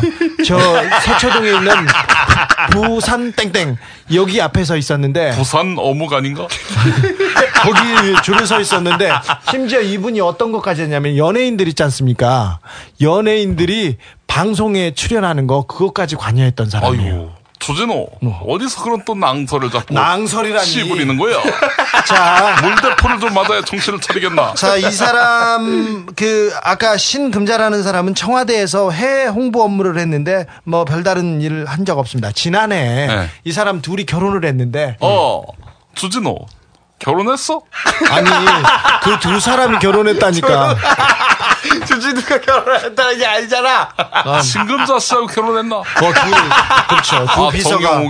두 아. 비서가 결혼했는데, 그때 축의금이 수억 원대여가지고 청와대 민정수석실에서 그 내사를 하기도 했습니다. 4급 과장으로 네. 결혼을 했단 말이죠. 수억 원대가 아니라 수십억 원대까지 수십억? 갔습니다. 네. 어. 자, 2010 아니 그 수십억이 이게 돈이야? 우리 집에 그 화장실에 휴지가 없고 수표가 달려 있어. 그 똥구멍 찢어지겠다. 씨. 자, 2010년 2월에 그 정씨 아버지가 돌아가셨는데 그때 부의금이 얼, 얼마나 많이 들어왔는지 그때도 관가에 화제가 되어 있습니다. 얼마 들어왔는데? 그때도 10억대가 넘는다는 첩보가 아니, 그- 있었습니다. 그 둘다 10억이 첩보입니다. 돈이냐 이거야, 네. 자. 자, 다, 다른 얘기 할게요. 제가 디테일 조금 보일게요. 정 씨가 지난번에 말했지 않습니까? 결혼 전에, 결혼해가지고 노원구 공릉동의 아파트에서 살았습니다. 노원구 공릉동 33평 아파트에 전세로 살았습니다. 지금 시각은 57분입니다. 언제나 당신 곁에 BBK 실소유주 협찬 57분 소송 정보입니다. 경찰이 주진우 기자에 대해 크리스마스 이브 그리고 12월 31일 종무식 날에 출두 명령을 내렸는데요. 1월 2일 시사인 시무식 와중에도 출석 요구서를 보냈습니다. 한명숙 전 총리는 다음 수순은 긴급 체포일 거라고 조언했다고 하는데요. 주진우 기자는 드디어 원샷을 받을 기회가 왔다고 기뻐했습니다. 이제 낙곰수가 회심의 반격을 시작했다는 소식입니다. 낙곰수 팀은 서울경찰청에 나경원 한나라당 전 서울시장 후보를 고소한 겁니다. 한편 2012년 고소번호 1호는 주진우, 고소 2호는 정봉주라고 합니다. 그래서 정봉주 전 의원은 왜 이 소송은 내가 중심이 아니냐며 탈옥도 불사하겠다고 말했습니다. 이 시간 소식은 조현우 통신원에 제보했습니다. 소송정보센터에서 이분이 깔대기 리포터였습니다. 언제나 당신 곁에 BBK 실소유주 협찬 57분 소송 정보였습니다. 정 씨가 지난번에 말했지 않습니까? 결혼 전에 결혼해가지고 노원구 공릉동의 아파트에서 살았습니다. 노원구 공릉동 33평 아파트에 전세로 살았습니다. 33평이면 내 화장실. 그렇죠. 그러다가 이명박 대통령이 정권을 잡고 방통이 들어온 이후에 이 사람이 이 사람 친구 대구 사람 대구 친구는 논현동에서 집을 샀다고 하고 다른 지인은 압구정동 현대 아파트에 산다고 합니다. 다른 사람은 그, 그 서초동에 반포 자이 아파트 있지 않습니까? 제일 비싸다는 35평의 전세로 살았는데 이때 보증금 1억 5천을 내고 월세를 내고 살았습니다. 월세를 지금 따져보면 그 아파트가 전세가는 7억 5천에서 8억이고요. 시세가 14억 정도 하는데 어림잡아도 1억 5천 보증금 내면 300만 원 이상을 월세로 내야 됩니다. 자기가 월급을 고스란히 내고 살았다는 건데 이것도 말이 안 되고요. 집을 돈이 어디서 났냐 이거지. 그렇죠. 음. 그리고 갑자기 작년 재작년에 이혼을 하면서 이혼을 하면서 정용욱 씨 부인과 아이들이 미국으로 갔는데 그때 상당한 위자료가 건너갔다고 합니다. 신금자하고 결혼하기 전에. 네, 결혼하기 전에. 정용욱 보좌관하고 최시중 위원장과의 관계 그리고 최시중 위원장 주변에서 돈을 받았다. 정용욱이 돈을 받았다는 얘기는 첩보가 한두 번이 아니었습니다. 그리고 저희가 9월 달에 황철중 기사를 쓰자마자 저한테 측근을 통해서 전화를 와가지고 오해가 있다. 내가 사표를 쓰고 떠나는데 오해가 있다고 하면서 사표를 쓰고 바로 말레이시아를 떠났, 떠났습니다. 말레이시아, 싱가포르, 태국을 오가면서 바로 바로 통신 사업을 하겠다고 돌아다닙니다. 그런데 중요한 거는 9월 달에 시끄럽고 황철중 국장이 검찰의 조사를 받을 때는 도망가 있다가 잠잠해지니까 다시 한국에 들어옵니다. 그런데 12월 5일 날 갑자기 출국합니다. 근데 그날을 EBS 그다음에 아까 그 뇌물을 줬다고 하는 김학인이라는 사람의 압수수색이 있던 날이었습니다. 검찰은 정용욱이 핵심 당사자라는 걸 알면서도 출국 금지를 하지 않아서 도망간 걸 방조한 겁니다. 최시중 방통위 형님의 양아들이 도망갈 수 있도록 네. 방조했다고 하는 네. 주장입니다. 저희의 그 정도면은 양아들이 아니지 양아치지. 네. 맞네. 양아치야 양아치. 자, 요 양아들 사건은 네. 어 이렇게 일단 가볍게 다룬 다음에 어 다음 시간이나 그 다음 시간에 조진호 최시중 위원장 구속될 것 같나? 구속 아직까지는 힘이 있습니다. 경찰에 제가 최시중 그 첩보를 가지고 경찰에 얘기를 했는데 절대로 안 되지. 그렇지. 우리가 어떻게 해요? 조현호가 하지 말라는데 그렇게 얘기하더라고요. 내가 시켰어. 수사권 조정 필요 없잖아. 한두 달 더 목 붙이면 그거 좋나? 세계 최초로 세 번 한 번 까보면 어때? 당신이나 제대로 까. 난, 넌 뭐. 나는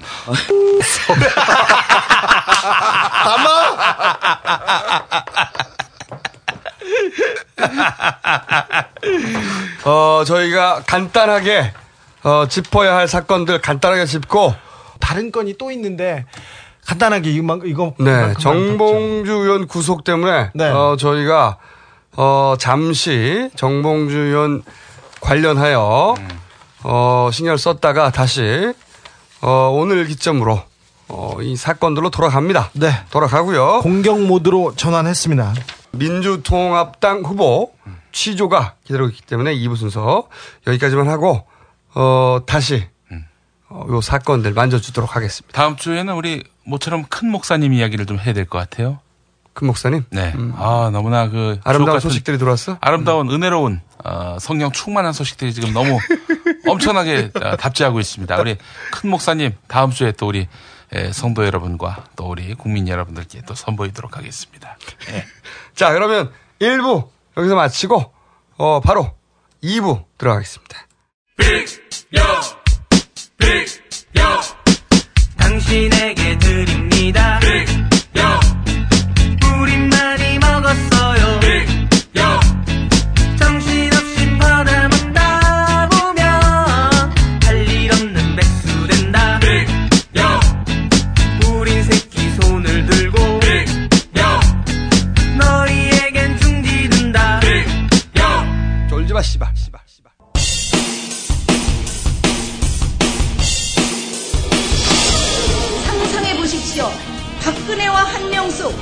같이 서면 누가 이길 수 있겠습니까? 한명숙입니다.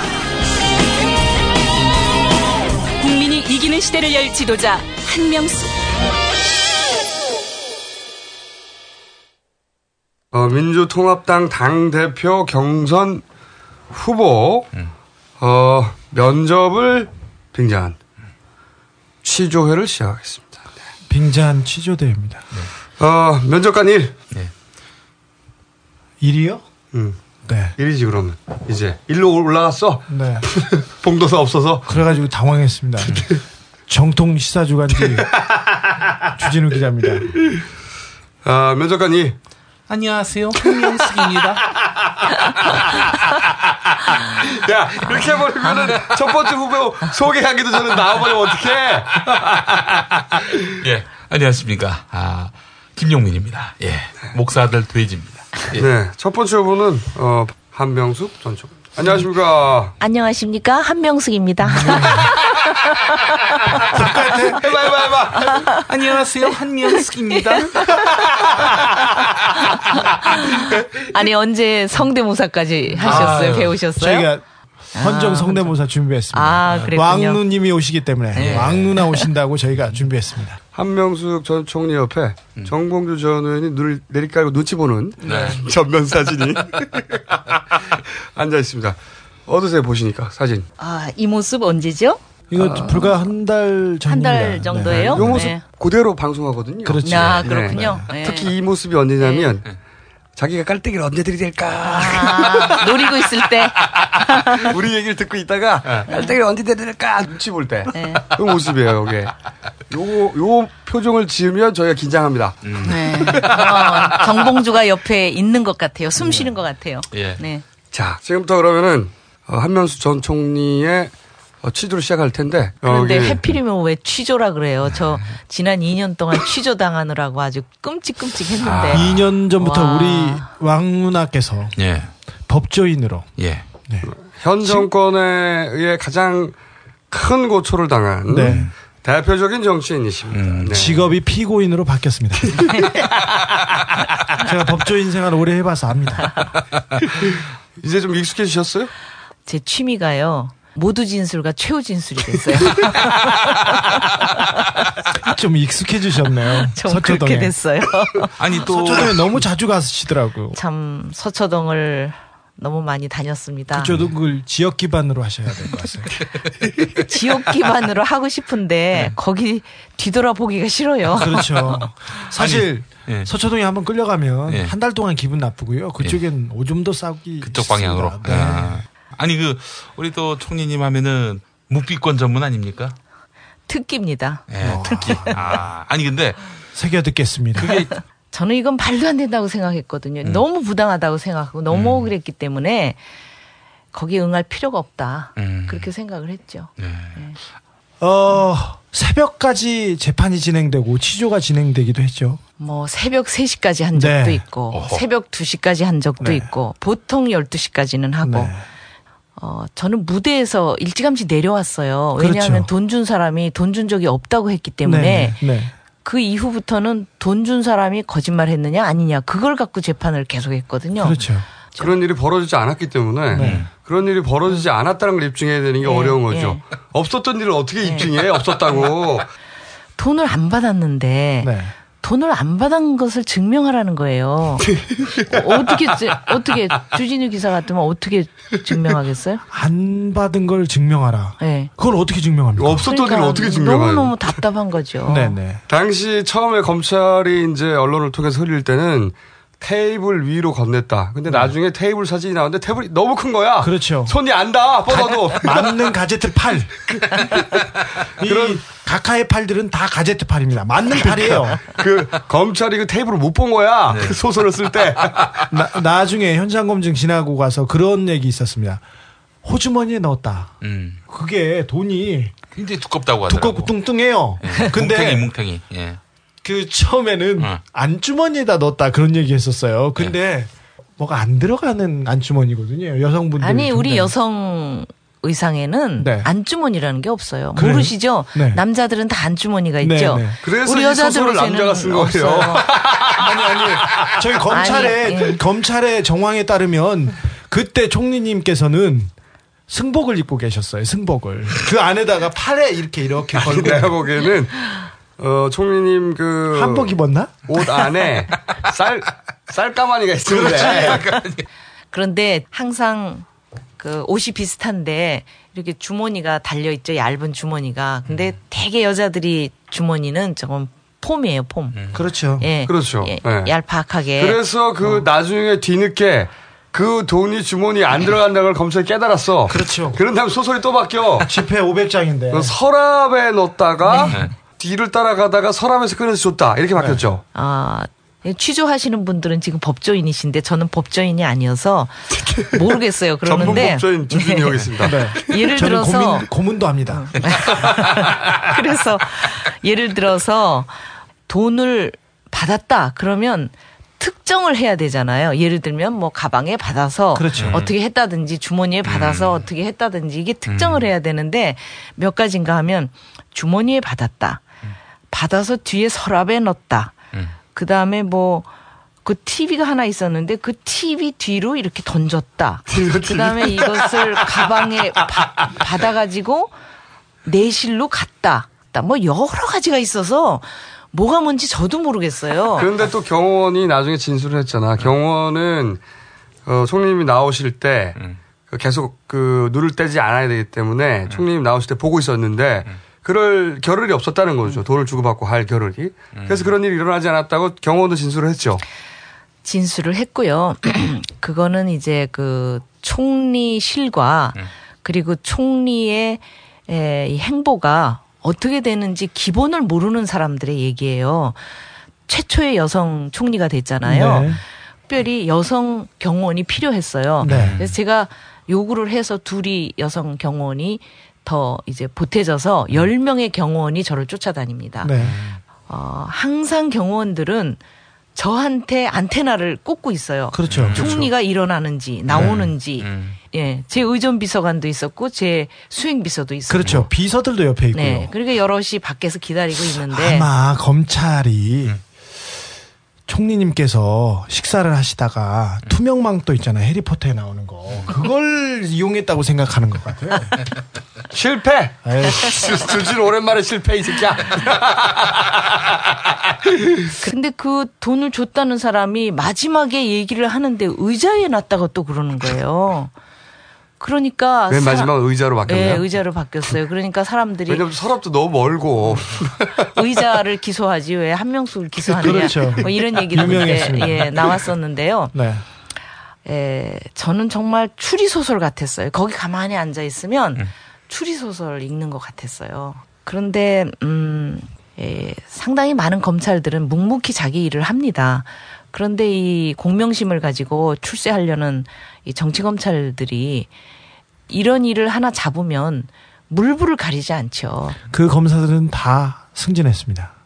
총리를 그렇습니까? 괴롭혔던 사람들은 다 승진했습니다. 아니 그렇게 해서 저 무죄 판결이 났는데도 무죄는 상관없습니다.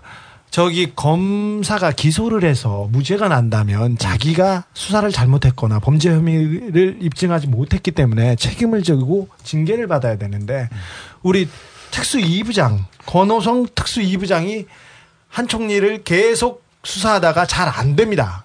안 되니까 실패. 그러니까 특수 1부가 바톤 터치를 해가지고 김기동 부장검사 기억나십니까? 기억나죠, BBK. 정준이한테 형이라고 불러 하면서 BBK 김기동 부장이 바톤 터치해가지고 다시 기소를 합니다. 또 무죄납니다. 모두 다 영전했습니다.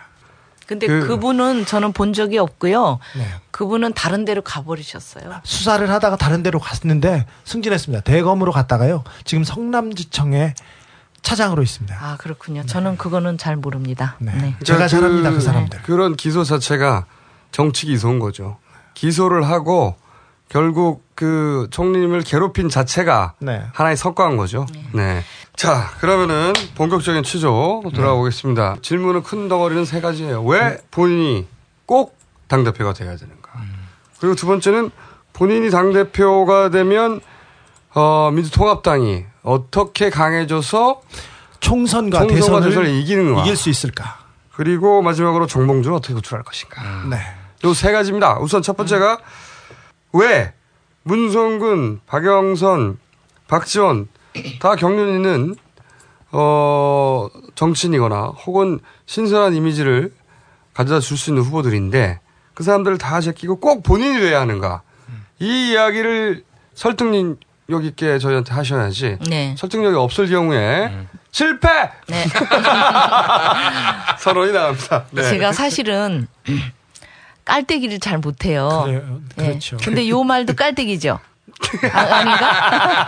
깔때기, 겸손, 어? 깔때기. 그렇지. 예. 깔때기 2점. 예. 사람들이 이제 아, 현 정권에서 가장 큰 고초를 당한 대표적 정치인이고 또 미안하고 마음이 짠하고 그리고 연결식 때 그 목소리 때문에 노무현 전 대통령도 생각이 나고 상징성이 크- 크세요. 근데 이런 걱정을 해요. 하지만 이제 총선과 대선이 있는 전쟁에 어 선거의 해인데 정치력이 필요하고 무- 무엇보다도 전투력이 필요, 필요합니다. 그런데 너무 유약하지 않느냐. 모노하지 않느냐. 네. 오랑한 거는 좋은 건 느낌이잖아. 음. 유약하지 않느냐. 음. 요 공격에 대해서는 어떻게 생각하십니까? 오늘 그 돌아가신 김근태 어, 의장의 빈소에 다녀왔어요. 그리고 그 전에도 물론 갔었고 그랬는데 정말 그분이 돌아가신 거에 대해서 다른 사람도 가슴이 아프겠지만 저는 특별히 가슴이 아픕니다. 김근태 의장이 대학교 1학년 때 저도 대학생이었거든요. 예. 어, 서울대하고 이화대학교 같이 하는 동아리가 있었는데 거기 같은 동아리였어요. 예, 경제복지회라고. 동아리에서 네. 부모이신 박성준 교수를 만나신 거 그렇죠. 아닙니까? 우리 남편이 회장을 하고 제가 부회장을 했는데 어찌다 연애를 하게 됐어요. 네. 아니 운동을 해야지 연애를 예, 예. 했어. 그때 김근태 벌점 1! 아니 사랑하는 게 어떻게 벌점이야? 그때 김근태 아니 시국이 엄중한데 회장 부회장이 선배가 연애 나 하고 1학년으로 들어왔죠. 예, 대학교 1학년 때 아주 애띤 청년이었죠. 네. 김근태 정말 아주 조각 훈남? 그래도 예. 김근태 선배가 예, 그랬어요. 다른 생활 청년인 거는 맞, 맞을 것 네. 같은데 그때도 아니 근데 그때도 굉장히 진지했어요. 심각하고 네, 항상. 예 심각하고 뭐 말을 해도 철학적으로 하고 그래서 나중에 이제 우리가 붙여준 별명이 햄릿이었어요. 네, 그때부터 햄릿이었군요. 예, 항상 생각하고 진지하고 그래서 이제 그렇게 말도 느리고 굉장히. 예. 이 여담으로 네. 저 한종리님한테는 뭐라고 불렀습니까? 누나 누나 이러고 쫓아다녔어요. 명숙이 누나. 네. 그때도 대단히 감사합니다. 이거 자주 했나요? 아 그때는 아니었는데 네. 제가 예. 제가 처음 뵀던 거는 2000년 들어서인데 정치계에 들어와서 그랬을 거예요 아마. 네, 2000년부터인데 그 이후로 제가 한 1년에 서너 번씩 꼭꼭 뵀는데 대단히 감사합니다. 문장이 그렇게 끝나는 경우가 많아요. 그러니까 대학교 1학년 때부터 같이 했으니까 네. 얼마나 긴 세월이에요. 그리고 민주화 운동 같이 하고요. 네. 그리고 정치 같이 했잖아요. 정말 같은 길을 걸었어요. 40년 정도. 그분이 이제 민청년 사건 때 고문을 당했잖아요. 네, 감옥에서. 예, 고문을 당했는데 그 고문이 23일 동안 하루에 대여섯 시간씩 당했다고 전 들었어요. 네, 네. 생각을 해보세요. 상상을. 어떻게 견디겠는가. 근데 그것이 이제 고문 기술자인 이근한 씨한테 받았다는 게 나중에 알려졌잖아요. 네.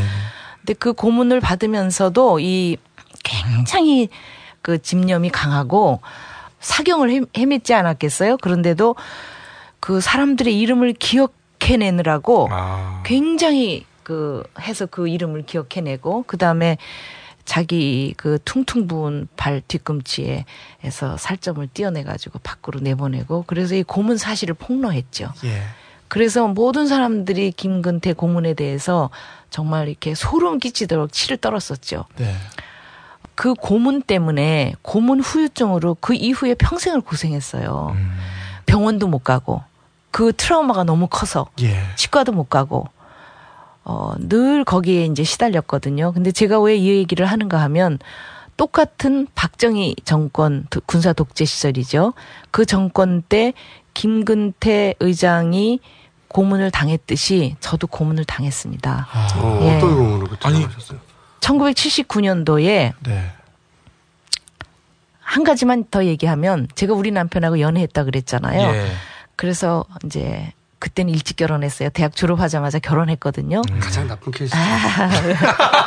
대학 때 만났어. 첫전에 바로 결혼하는. 근데 결혼 더 나쁜 케이스가 결혼하자마자 그렇죠. 예. 6개월 있다가 결혼하자마자 남편이 감옥에 가서 어 15년 형을 받고 13년 반 만에 나왔죠. 아, 근데 6개월 만에 십- 헤어져가지고. 예, 예. 이야. 13년 반을 제가 옥바라지 했습니다.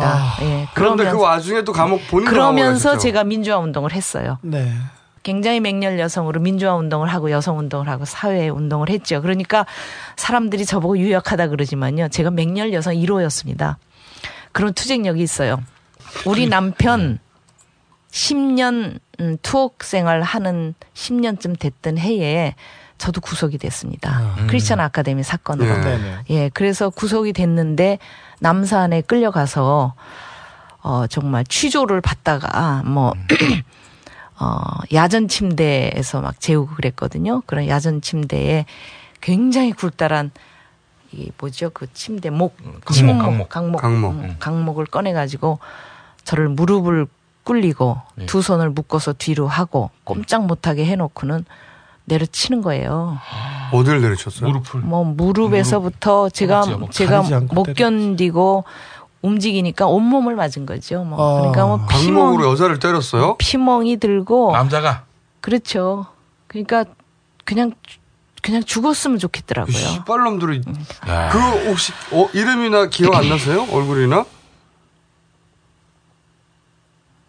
기억나시는 글쎄 그래서 그런 고문을 제가 당했어요. 그. 언제 당했는가 하면 김근태 의장과 똑같은 그 박정희 군사정권 시대에 그리고 저는 이제 감옥을 갔죠. 제가 그런 하나의 역사적인 순간순간에 그것을 피하지 않고 몸으로 싸워낸 제가 그런 사람입니다. 어, 그때는 목숨을 잃을 수도 있다고 생각했어요. 어, 어, 이 정치범들은 데려다가 죽일 수도 있거든요. 그런 위험 속에서 생명의 위협을 느끼면서 그 역, 역사를 직시했던 경험이 있습니다. 예. 그 과거하고 지금 당 대표가 되어야 하는 이유하고는 무슨 네. 상관관계가 있습니까? 저는 독재 정권에 항거해서 어, 목숨을 걸고 싸워서 이겨낸 사람인데 지금 박정희 독재 정권의 가족이 예, 유력한 대선 후보로 나서고 또 그 주변에 많은 혜택을 받고 독재 정권과 손을 잡고 이랬던 사람들이 스물스물 일어나고 있는데 저는 그거를 도저히 용납할 수 없는 거예요. 또 이런 세상을 만드나? 이거는 저, 저로서는 있을 수 없는 일이다. 나는 반드시 이거는 막아내야 되겠다. 이런 생각이 있기 때문에 에, 저는 지금 제 사력을 다해서 이걸 막아내기 위해서 나왔습니다. 그렇게 사력을 다해서 막아내게 되겠다는 목소리조차 이렇게 온화하시면 어떡합니까? 사력을 다했어. 아니, 누구요? 그 누구야? 갑자기 이상한 놈. 갑자기. 아니, 한명수 총리의 목소리로 네. 사력을 다한 거 한번 해봐.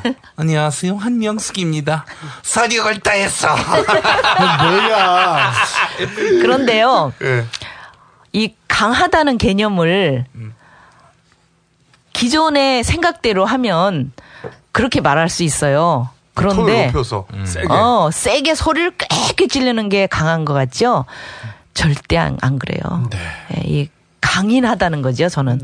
강하다가 아니라 강인하다. 부드러우면서 저는- 저는 강함을 봐- 봤습니다. 아니 우리 한명숙 총리님 그 나는 못 봤어, 아직. 누구?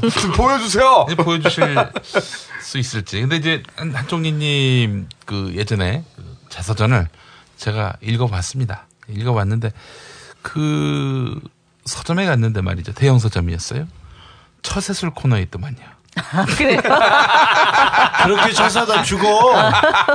근데 저도 책을 넘기는데 아, 너무 고통스러웠어요. 아, 그래요. 근데 그러니까 뭐 문제는 예. 총리님께서 그 시절을 돌파하고 그리고 누구보다 강인하게 살아남고 싸우고 이 삶은 분명한데 아 자기의 삶은 그렇게 해냈는데 과연 당 전체를 이끌고 당 전체를 대표해서도 그렇게 싸울 수 있을까?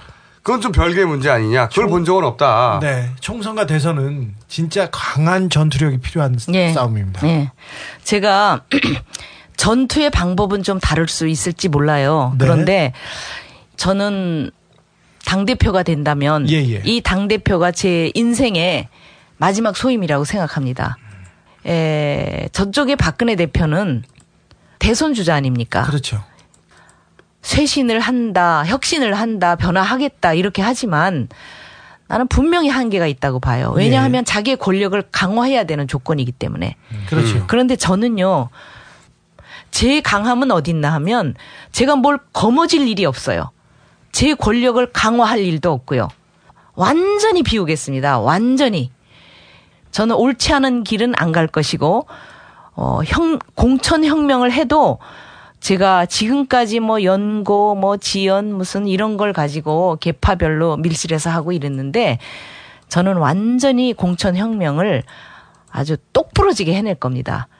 그래서 어, 이 강함이라는 것이 목소리 커가지고 소리 꽥꽥 지른다. 나는 그게 강함이 아니라고 생각해요.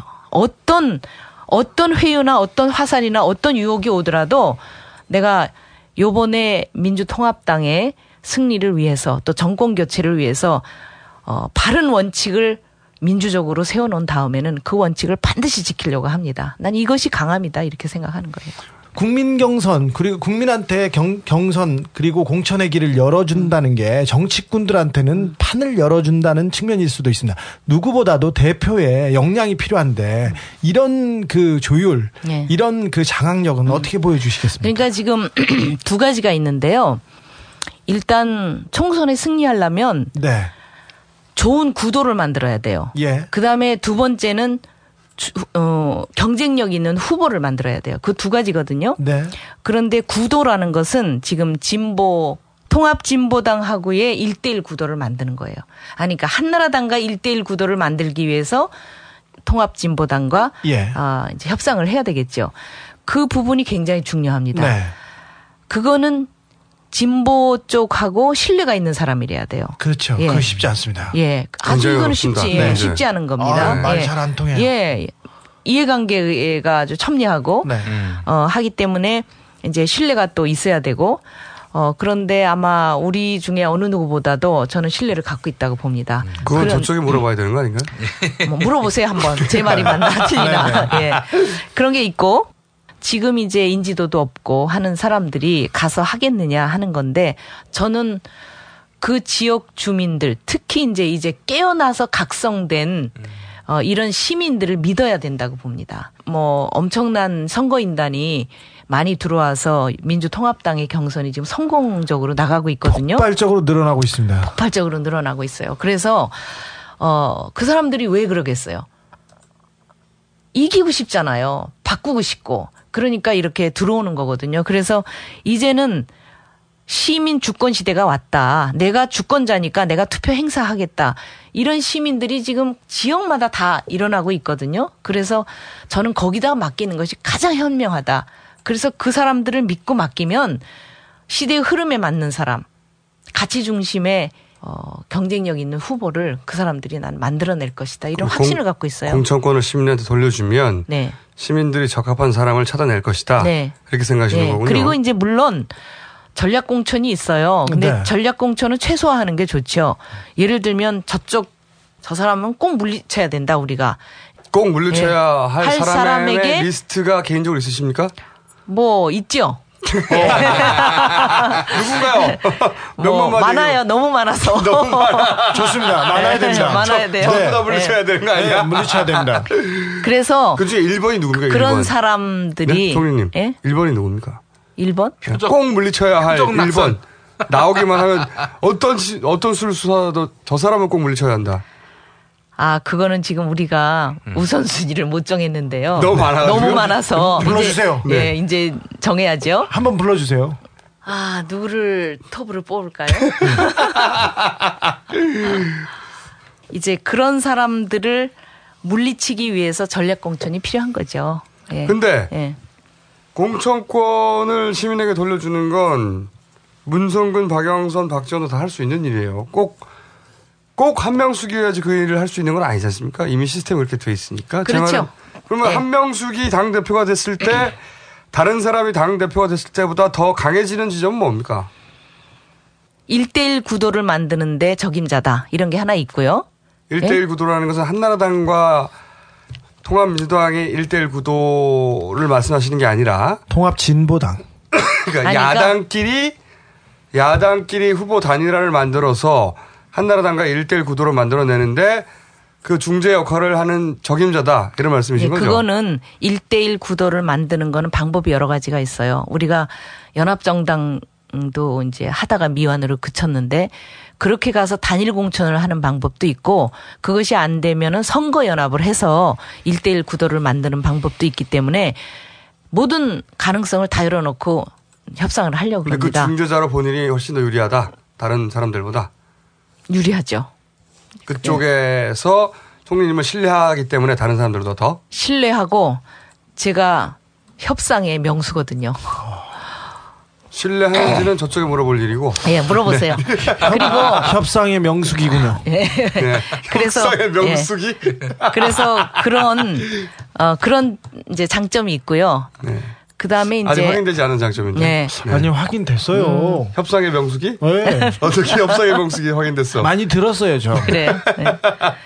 그리고 이제. 예. 예. 공천은 어 물론 어, 이미 혀- 우리가 통합을 할 때 그것이 예, 결정된 거기 때문에 누가 하더라도 그 기후를 쫓아서 할 수밖에 없어요. 그러나 그럼에도 불구하고 어 얼마나 자기 자신을 많이 비웠느냐에 따라서 양적으로 달라질 수 있어요. 내가 욕심을 부리지 않고 그렇죠. 내가 그게 제일 내 중요해요. 계보를 예. 생각하지 그냥, 않고 네. 내 정치적 미래를 생각하지 하지 않고 않고, 예. 오로지 오로지 예. 정당을 정당을 예. 위해서 자, 한명숙은 계보가 없습니까?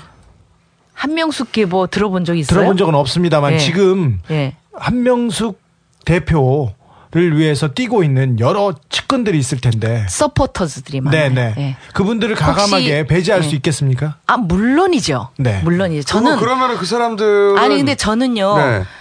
그걸 하기 위해서 저는 당 대표를 하는 거예요. 예? 예를 들어서 제가 한명수 뭐- 총리님을 이번에 도와준 사람들 다 배제해 버리면 아니 저를 도와준 사람을 제가 배제한다는 것은 옛날 방식이에요. 그렇게 생각하지 마시라니까. 국민에게, 네, 국민에게 맡기는 거죠. 맡기다, 맡기겠다. 그렇죠, 맡기는 음. 거죠. 그러니까 아, 옛날처럼 뭐당 대표나 네. 또는 실권을 가진 사람이 실세들이 공천권 챙겨야죠. 그렇죠. 밀실에서 네. 공천권 챙기고 나눠 먹게 하고 네. 지, 뭐 지연 학연 이런 거 쫓아가지고 뒤에서 딱 넣고 돈 챙기고. 이런 거 절대 안 한다는 거죠. 그거를 믿어보세요, 그러면 그거는. 문성근, 박영선, 박정을 할까요? 돈 챙기고 자기 편 챙기고 아, 이거 돈 챙기고 그런 거 안 하죠. 안 하는데 다른 사람도 안 할 거 아닙니까? 예, 아, 그 그렇게는 안 하지만 그럼에도 불구하고 어, 저 이외에 다른 사람들은 자기 정치를 할 수밖에 없는 정- 조건이에요. 그러니까 자기 음. 힘을 강화하려고 노력할 수도 있다는 거죠. 예. 뭐 설득력 좀 있습니다. 설득력 있어요? 아이고 네, 다행이네. 다른, 다른 분들은 예를 들어서 뭐 박영선 의원 같은 경우는 정치적 미래가 창창하고 그렇죠. 대권까지 갈 사람들이죠. 네. 다 음, 거기 거기 계시는 분들 다 아, 정치적으로 꿈이 있고 그리고 꿈이 있어야 돼요. 그 사람들 꿈이 있어야 되나. 박지원 대- 전 대표는 대- 그러나 이걸 마지막 임무라고 말할 것 같은데. 마지막 본인도. 임무라고 말할 텐데 개파가 있지 않습니까? 주변에 많은 정치인들, 꾼들도 있고요. 문성근 대표도 본인의 역할은 정당을 개혁해서 총선에서 대선에서 이기는 것이고 그 더 이상의 욕심은 없다라고 말할 것 같은데. 그런데 있잖아요. 정치라는 것은요, 안 해봐서 그렇죠. 정치에 가면은 어떤 생각을 하고 있더라도 그판 안에서 성장하고 커가야 됩니다. 성장하고 커가지 않는 정치인은 그렇죠. 그냥 도태되는 거예요. 맞습니다. 그렇죠. 그런 거예요. 그렇기 근데 때문에 그 사람이 나는 이게 마지막이다. 그렇죠. 그렇기 때문에 나는 사육이 없고 비운다, 사심 없다 이거예요. 그게 누구보다 다른 누구보다 더 강점으로 내세울 수 예. 있는 지점이다. 그런 조건이기도 하고 여태까지도 그랬어요. 저는 뭐가 돼보기 약점이었어, 위해서 이때까지는 여- 정치인으로서. 뭐가 너무 비워가지고 정치인이 예, 욕심을 내야 예. 되는데. 너무 비워가지고 네. 권력 의지가 어, 예, 권력 의지가 없다고 늘 말을 네. 받았거든요.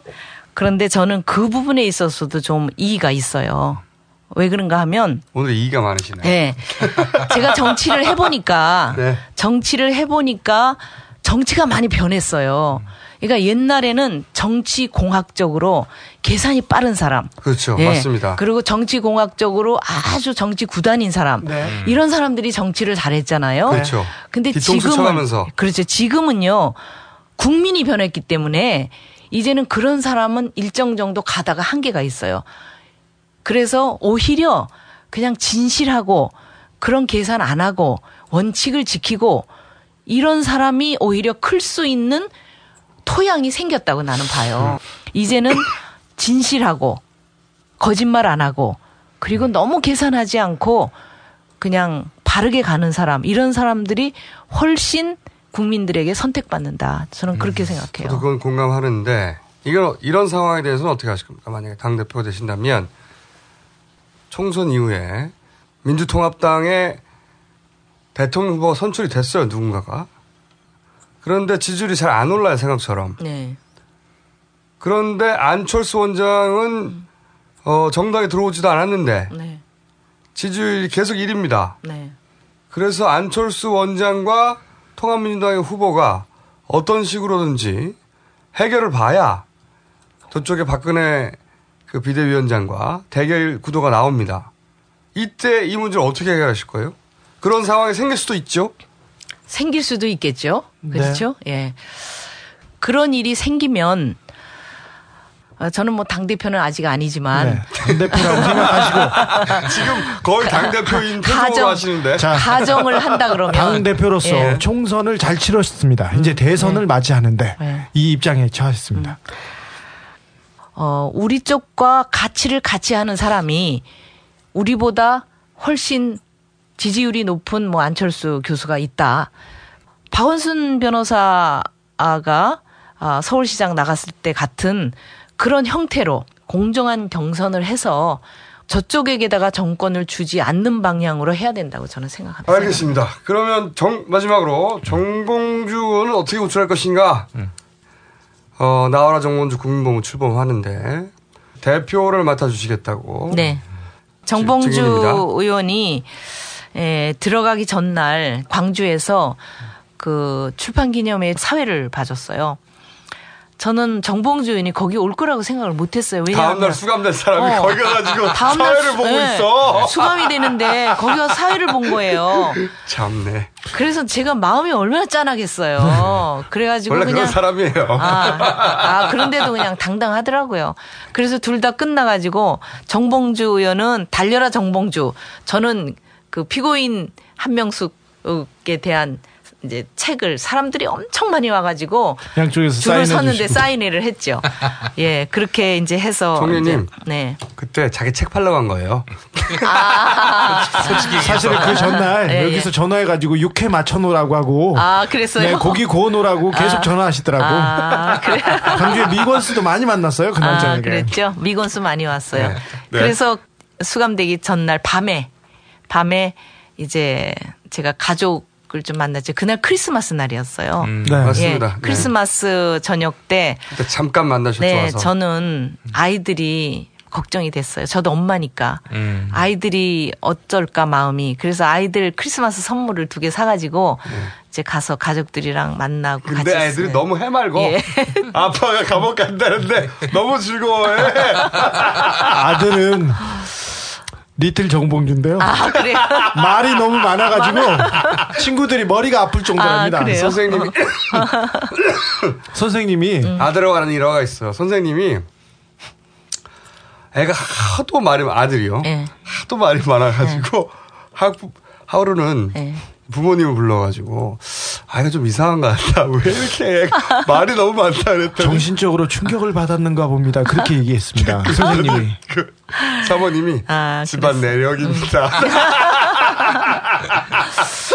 근데 이 정봉주 사건은 사실 아 정봉주 개인을 겨냥한 거 아니죠.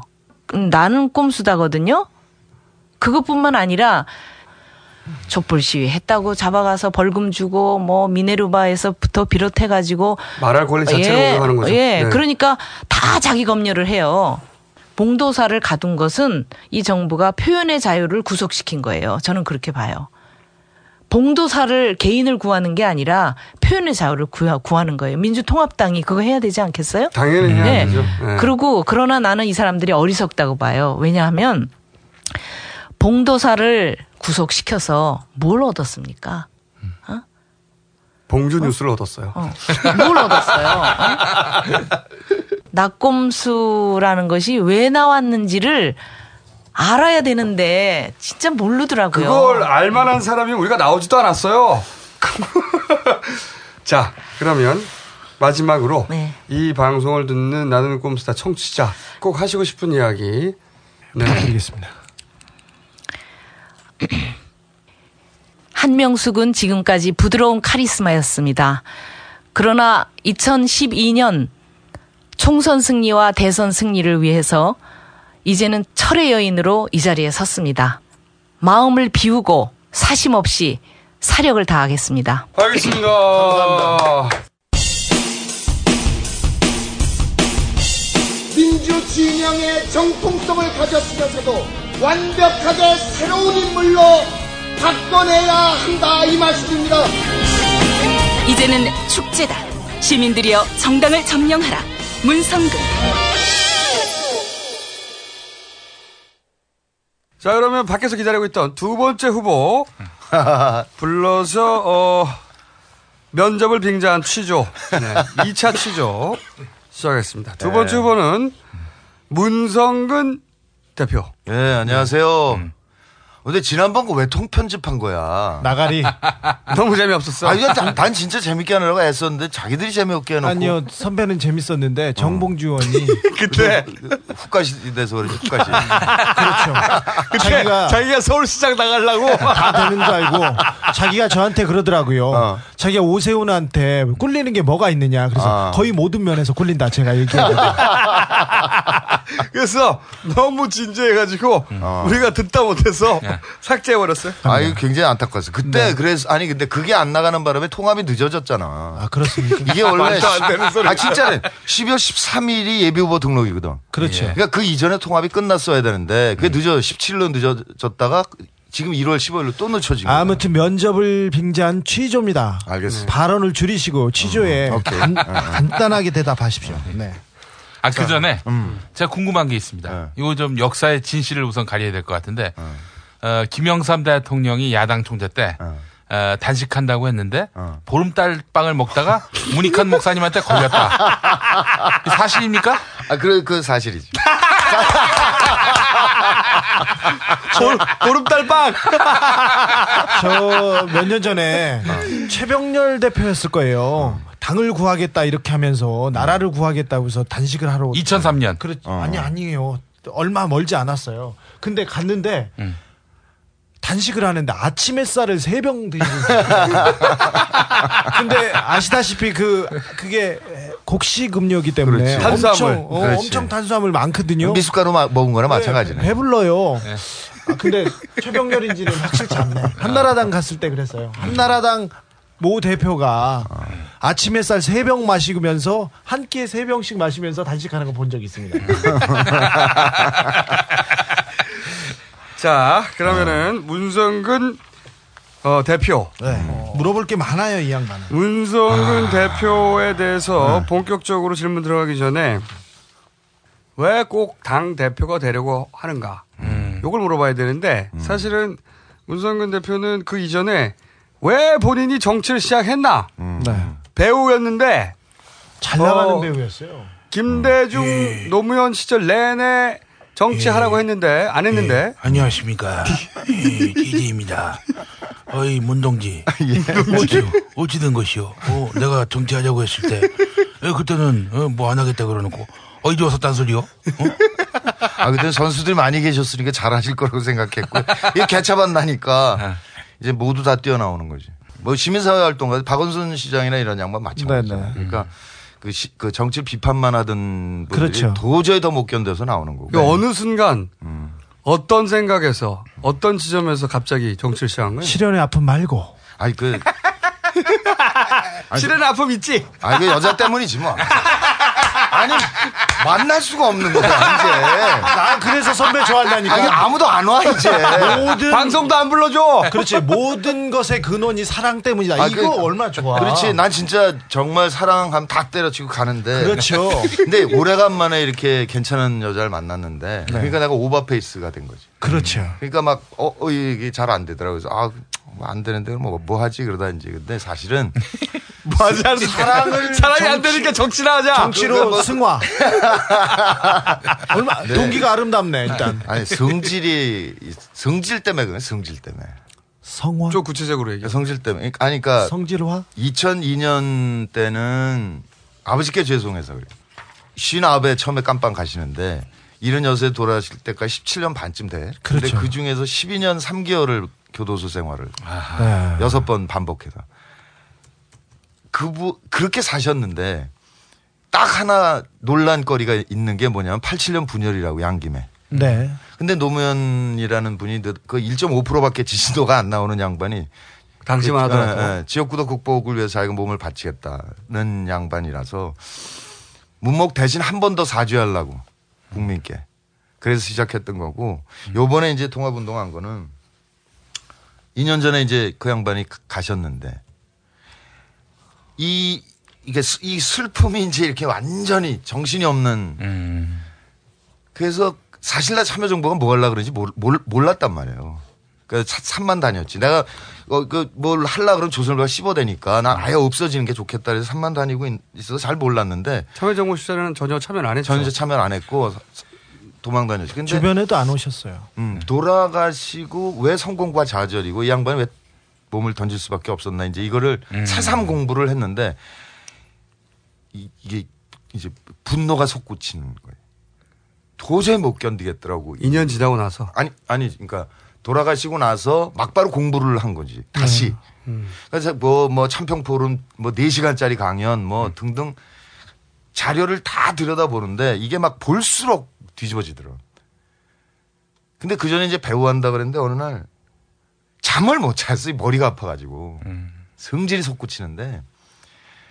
왜 이 사람이 뛰어내릴 수밖에 없었나? 아, 그러니까 그, 그 배경을 공부하면 고- 공- 공부할수록, 들여다보면 들여다볼수록.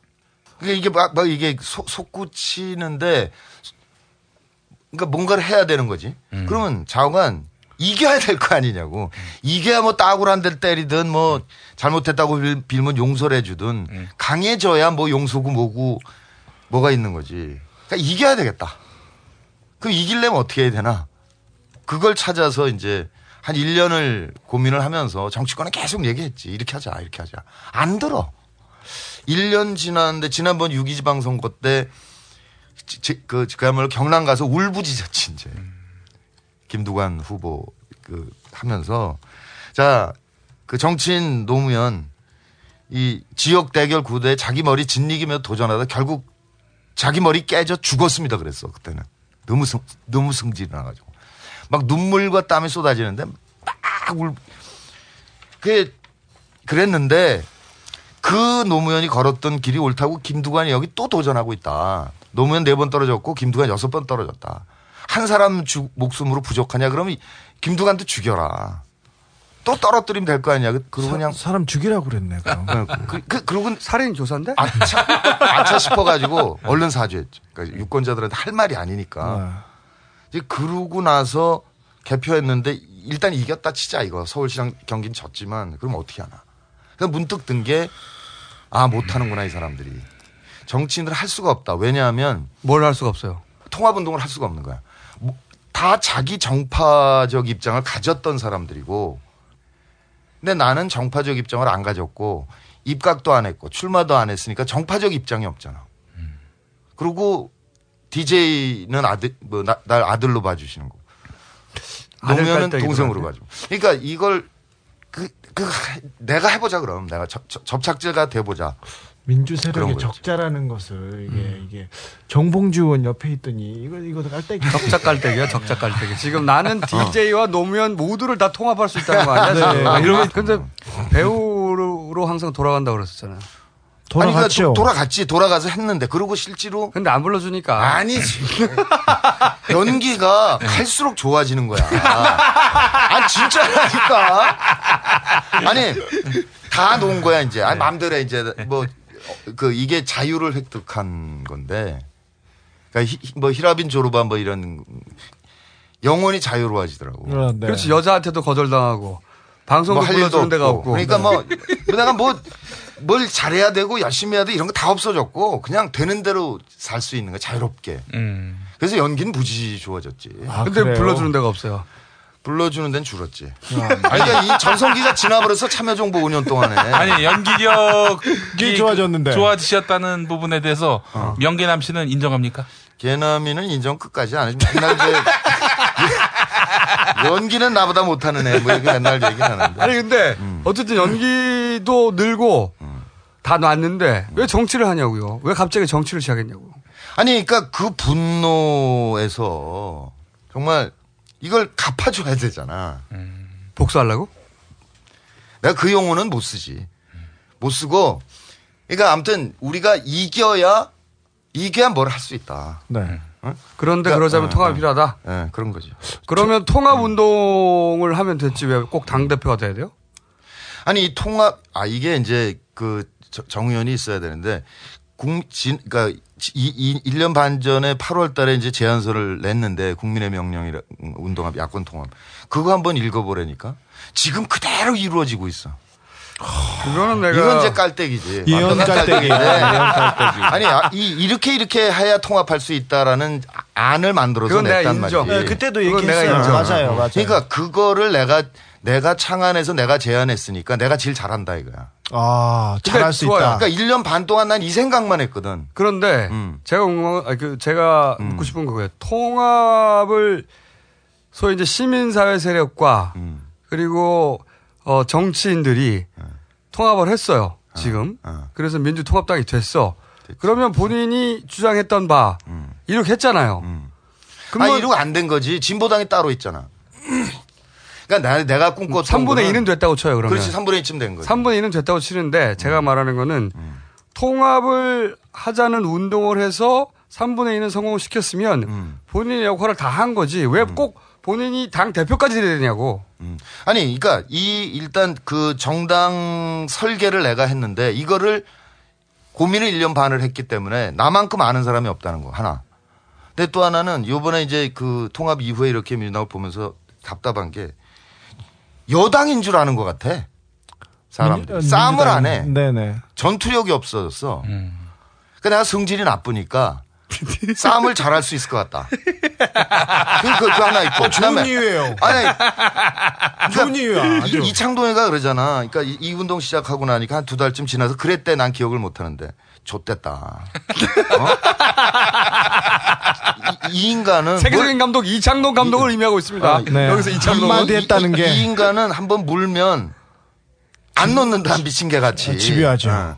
그래서 이 운동을 시작하는 건데 이거 가면은 결국 당 대표 출마해야 된다 이런 얘기를 했었대. 이창동 감독이 이창동 먼저. 군이가. 근데 나는 그 기억을 못 하는데 그건 안희정 지사도 그랬고 우금치에서 행사를 했는데 이제 격려 연설을 왔, 왔는데 그날 밤에 전화를 해가지고 내가 기- 곰곰이 생각해 보는데 이게 성공하려면 당 대표 돼야 돼 이러더라고. 근데 그때는 흘려들었지. 그건 나중 문제고. 당 대표가 되는 건 명실상부. 지금까지는 사실 운동가였거든요. 운동가. 운동가였죠. 어, 정당개혁 운동가였는데 당 대표가 되는 건 명실상부 정치인이 되는 거잖아요. 지금 그- 그렇죠. 정치인이 되려고 하는 거예요 지금? 정치인이 이미 돼버렸지. 됐죠. 시민 정치 운동가에서 이제 출마했으니까 정치인이 된 거지. 최초 이거 시작할 때는 본인이 정치를 한다는 생각이 없었잖아요. 없었지.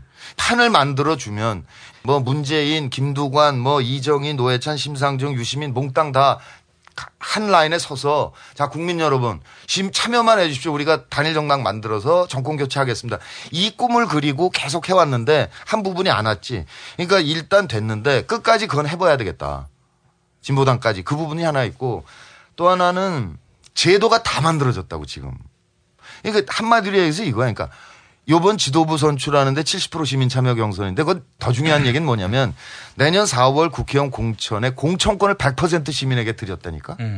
그게 혁명적인 건 아니 맞아요. 어마어마한 변화가 일어났는데 요거는 제도는 됐는데 이 실, 그러니까 실행을 해야 될 거 아니냐 이거지. 제도는 다 인적. 쇄신이 있어야지. 제도가 다 됐으니까 본인은 빠져도 되는 거 아니에요? 아니, 그러니까 이 제도는 다 바뀌었는데 제도가 국민께 전달이 안 되고 있다고 지금 상상을 못 하고 있는 거지 국민들께서 유권자께서는. 그러니까 본인이 전달력이 뛰어나기 때문에 대표가. 된다. 근데 지도부 딱 뽑아놨는데 전부 민주당 했던 분들만 모여 앉아봐. 아무런 변화를 못 느끼거든. 일단 유권자는 사람이 바뀌어야 돼. 지도부가 바뀌어야 되고 그다음에 공천 혁명이 일어나야 돼. 아, 요거 약간 포인트 되는데. 그, 그, 그, 테니까 새 얼굴이 들어가. 어 진짜 바뀌었네. 어 저게 뭐야 저거. 문성근이 내가 제일 잘할 수 있다니까 대표를. 자 그리고 대표로 이거 여기 내가 지금 정봉주가 옆에 앉아 있어서 얘, 얘기하기가 민망한데 시- 사실이 그래. 아니 근데 문성근이 당 대표다. 이건 진짜 엄청난 변화라고 느끼는 거는 쇼키 쇼크 쇼크. 그렇죠. 쇼킹하긴 하지. 갑자기 배우였는데. 그렇죠. 거기다가 내가 다른 누가 되더라도 공천을 혁명을 하는데 핵심은 뭐냐면 나는 어느 정파하고도 얽히질 않았다니까. 남 눈치를 볼 이유가 없어 나는. 사람들이 근데 친노라고 보잖아요. 아이 그거는 그냥 이거는 갈라치기 하자는 얘기지. 그렇게 해서 이를테면 친디제이 이게 뭐 뭘 확보하겠다 이런 걸로 자꾸 친노를 얘기를 하는 거지. 그렇죠, 그렇죠. 도대체 지금 통- 민주통합당 안에 친디제이 아닌 사람이 몇 사람이나 있다고. 네. 이해찬 그 8, 88년에 DJ가 뽑아가서 평민연으로 시작한 사람이고 네. 한명숙 총리도 그때 여성부 장관 한 양반이고 친디제이 아닌 사람이 어딨어. 나는 76년부터인데 난 진짜 김대중 선생이 내 몸에 반이 무너졌다고 말씀하신 걸 정말 몸으로 느낀다니까. 정, 이해하는 게 뭐냐면 나는 DJ 80년에 내라 그때 이제 광주 피바대대 했을 때 김대중 등 내란 음모 사건이라는 사건이 있었어요. 그 육군교도소 그러니까 육군교도소 다 갇혀 있고 그 공판 받는데 이때 연필과 녹음기가 허용이 안 돼요. 그냥 생으로 들어가서 듣는 거야 이렇게.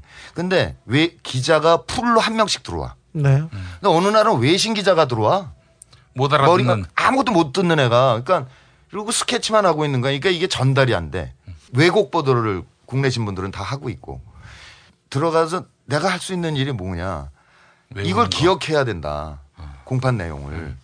그래서 9 to 5로 그 공판을 해요. 그럼 한 시간 딱 밥, 밥 먹는 시간이야. 오전 공판 끝나면 나가서 막 메모를 해두는 거야, 여기다가. 그리고 5시 딱 끝나면 그거 나와서 막 메모해서 가서 밤새도록 쓰는 거야, 이제 되- 기억을 되살려서. 근데 그때 얼마나 울었는지 몰라. 기억력이 나빠서? 어, 그러니까 머리가 나빠서 내가. 왜 이걸 못 외웠나? 어, 이걸 못- 그러니까 머리를 쥐어 뜯으면서 했다니까.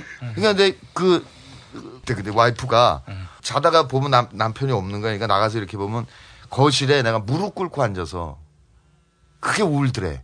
기억력이 나쁘다고? 아니, 그러니까, 이게 무- 그러니까 문을 이렇게 보면 우니까 그냥 자기는 들어가서 있었던 거죠. 몇년 지나서 그 얘기를 하더라고. 이거 내가 한 줄만 더 쓰면 살릴 수 있을지 모른다. 근데 진짜 죽일까봐. 그렇죠. 그래서 나그 양반이 노 대통령 연결식에 앉아 계신 게 결정적이었다고. 그 의사가 말렸다고 하지 말라고. 그렇죠.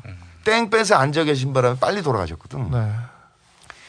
그러니까 그 양반 돌아가시는 게 진짜 막 이렇게 몸이 아파.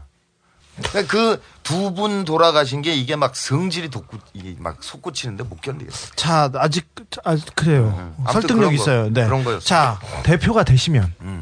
이 당을 어떻게 바꾸시겠습니까? 지금 아무런 그 비전도 보여주지 못하고 있는 게 현실인데. 한나라당이 지금 혁신하고 있다고들 그래요. 네. 비대는 한나라당이 설치해가지고 비대를 막 쏘고 있어요. 안녕하십니까 한나라당 비대 위원장 박근혜입니다. 아니 근데 거기는 비대를 몇 명을 이- 임명했잖아요. 그건 네. 공주께서 간택하신 거잖아. 그렇죠. 근데 우리는 국민이 직접 뽑는 지도부를 만드는 거지. 완전 차원이 다르고 일단 아까 얘기했듯이 국회의원 공정 공천을 구- 국민께 100% 드렸다. 반은 바뀌었어. 반은 바뀌었는데 구성원들이 전투력이 없는 거지. 비전을 안 보인다. 이거는 비전은 보였어요 이미 사실은 정강 정책이 획기적이죠, 발표됐는데 획기적이에요. 엄청난 정강 정책이 나왔고 거기 뭐 그러니까 음 한반도 평화 그다음에 복지 국가 건설 그다음에 재벌 개혁을 포함한 경제 민주화 엄청난 얘기인데 거기 하나 덧붙여서 FTA 전면 재검토 조중동 종편 재검토 전면 재검토가 들어가 있다. 어. 조중동에 대해서 대놓고 얘기했다니까 종편 전면 재검토라고 이런 강령이 만들어져. 살려줘야 될 것 같아. 돈을 많이 아, 쓰고 지금 있어가지고. 종편이 너무 언론 개혁에 지금 아, 그 천병이 되고 있어요. 더 놔두면 더 돈만 적자가 더, 더, 더 그러니까 쌓여갈 빨리 망할 것 같아. 종, 종편 계속 하라고 지원해줘야 될것저 같아. 종편진흥법을 만들어야 돼. 아니 그래서 이제 그런 건데 이를테면 바꾸는 부분에 대해서 일단 제도는 바꿨으니까 이제는 이 바뀐 제도를 채워주는 건 시민이고 그러니까 시민이 많이 참여해 주시면 많이 바뀌는 거고 또 하나는 젊은 정당을 만들겠다. 그러니까 보통 정당은 진성당원 당원으로 담벼락을 치고 있다고. 그렇죠. 그러니까 시민이 당 안이 안 보여. 네. 근데 이게 벽을 헐었거든 이번에. 그러니까 시민이 굳이 입당하지 않아도 당적 갖는 거 싫어하니까 우리나라 사람들이 입당하지 않아도 민주진보 가치 지향만 한다면 이 정당 민주통합당 내 의사결정 구조에 시민이 직접 투표할 수 있게 하겠다. 네. 그러면서 젊은이들을 대거 기용하겠다 이거야. 35세 미만 청년 세대 들이 전국에서 광역별로 이렇게 신청을 해. 그래서 그거를 수, 슈퍼스타 K 방식으로 뽑아 올려 이렇게. 그래서 최종적으로 4명이 뽑히면 1등은 당연직 최고위원이야. 1등부터 4등까지는 국회의원 비례 당선 안정권에 공천하겠다. 35세 이하. 35세 이하. 그러니까 원래 정책은 밑에서 이렇게 올라오면 위에서 제도화하는 게 맞는데 청년들이 정당을 하도 구, 구리게 보니까 참여해달라고 그래도 안 하잖아. 그러니까 일단 제도를 만들어서 제시하고 이 제도에서 국회의원 되라 이거야. 이 과정에서 서- 솟아오르면서 청년들이 의미화를 깨닫지 않겠느냐. 그래서 정당, 정당을 절- 젊게 하겠다. 그러니까 국회의원 경우에는 35세 이하 청년들을 4명을 무조건 비례대표로 국회의원 뽑겠다는 얘기죠. 그렇지. 그러니까 31세부터 35세까지 남녀 1인. 그다음에 25세부터 30세까지 남녀 1인. 그러니까 4명. 을 국회에 공천하겠다 이건데 이거는 이렇게 해서 청년들이 활성화되면 그다음에 광역의원과 귀초위원회는 훨씬 더 공천을 많이 할 수 있을 것 같아. 그러니까 이- 아, 이를테면 이런 거라. 그러니까 홍대가 있잖아. 홍대가 여기 서- 서대문에 마포야. 마포에 마포, 예. 홍대가 있으면 홍대 캠퍼스가 지역구인 서울시의원, 고개 지역구인 마포 구의원이 있다는 거지. 그럼 그때는 홍대 학생에게 가산점을 주겠다.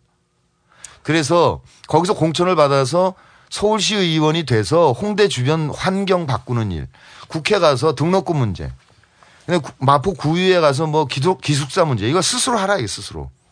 좋아요. 그러니까, 예, 완벽하게 젊은 정당을 만들겠다. 그러면 지금 당 대표도 70%가 어, 국민 투표로 뽑죠. 그렇죠. 그리고 공천권도 국민들이 넘겨줬죠. 다, 다 드렸죠. 그리고 젊은 세대 세대 네 명을 무조건 비례대표로 음. 뽑기로 했죠. 이렇게 제도가 참 좋아요. 좋지. 제도가 다 좋기 때문에 본인이 꼭 당 대표가 안 돼도 돼. 아니 이거를 내가 해야 된다니까. 왜 꼭 본인이 아니 해야 내가 구상한 건데. 자, 그러면 본인이 내가 구상했던- 구상해 아니 그러니까 이거를 난 저작권 1년 반을 고민했 겁니까? 그게 아니라 1년 반을 고민했기 때문에 이 이를테면 시민들이 그렇게 하려면 그 인터넷과 SNS를 정당 구조에 결합을 해야 돼. 음. 근데 이거를 고민한 사람이 나밖에 없다니까. 자, 고민 거기까지 인정. 자, 보시죠. 근데 그러면 올해 그거는 정당 개혁을 할 사람의 역할이고 당 대표는 사실은 정권을 재창출하고 그렇죠. 총선에서 이길 사람의 올해가 총선 대선이 있는데 자 이런 아이디어 좋습니다. 어떻게 한나라당과 싸워서 이길 것이고 어떻게 정권 재창출할 것인지 정치적으로 좀 설명을 해보세요. 아니 그러니까 공천권을 드렸으므로 시민들의 참여가 활발해지면 이게 완전히 흥행이 엄청나게 될 거 아니냐고. 그 흥행된 상태에서 공천 혁명이 일어나고 그런 상태에서 1대1을 무조건 만들어야지. 한나라당하고. 그러니까 진보당에게 끝까지 정당연합을 제의해 볼 참인데 그렇게 해서 아, 그게 안 되면 나중에 박원순 후보 단일화 하는 방식으로 단일화 해야 되겠죠. 근데 아무튼 1대1 구도를 만들어서 이기, 총선을 이긴다 이거지. 그거 이상 최선의 방법은 없다고.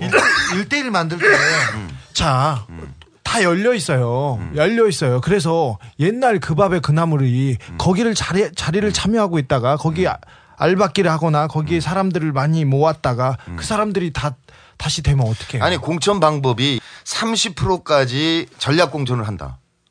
그 다음에 50%는 100% 시민 참여한다. 그거고 그 다음에 나머지 20%는 신인들을 위해서 네. 시민 참여 70, 배심원제 30 이렇게 한다고. 이렇게 하면 신인들한테 대단히 유리해요. 아니 어? 그 그게 공천 물갈이. 아니 내가 지금 계속 말하는 건 제도가 좋아진 거 그리고 그 제도를 이렇게 개혁하는데 본인의 역할이 결정적이었고 다 좋아요. 그거는 정당 개혁가야. 정당 개혁가가 꼭 정당의 대표가 돼야 된다는 법이 없어요.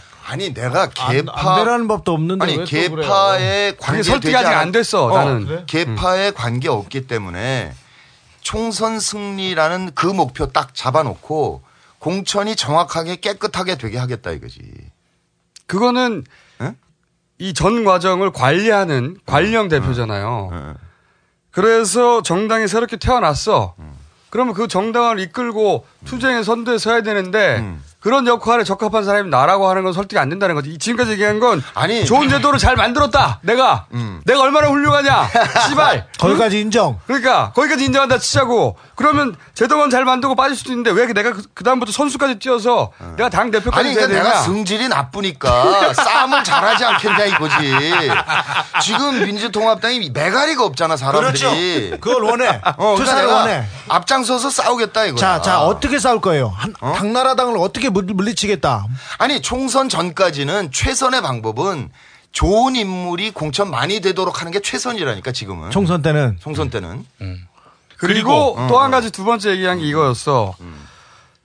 기존의 정당의 인물들이 당 대표가 되면 당이 바뀐 것처럼 느껴지겠느냐. 그렇지, 안 보여, 요거 안 어필 포인트 맞는 것 같아요. 네, 맞아요. 두 가지야. 지금까지 얘기한 건. 세 번째는 없어요. 내가 싸움을 잘한다. 승진이 나빠서. 그 다음에 나처럼 완전히 외부의 사람이 들어와서 당 대표가 돼야 뭔가 변화가 일어난 것 같다. 거기까지도. 그 두 가지. 그 말고는 없어요? 그리고 그리고 복수를 어떻게 할 겁니까? 아니 그건 총선에 이겨야 복수가 가능해. 이긴다면? 아, 이기면.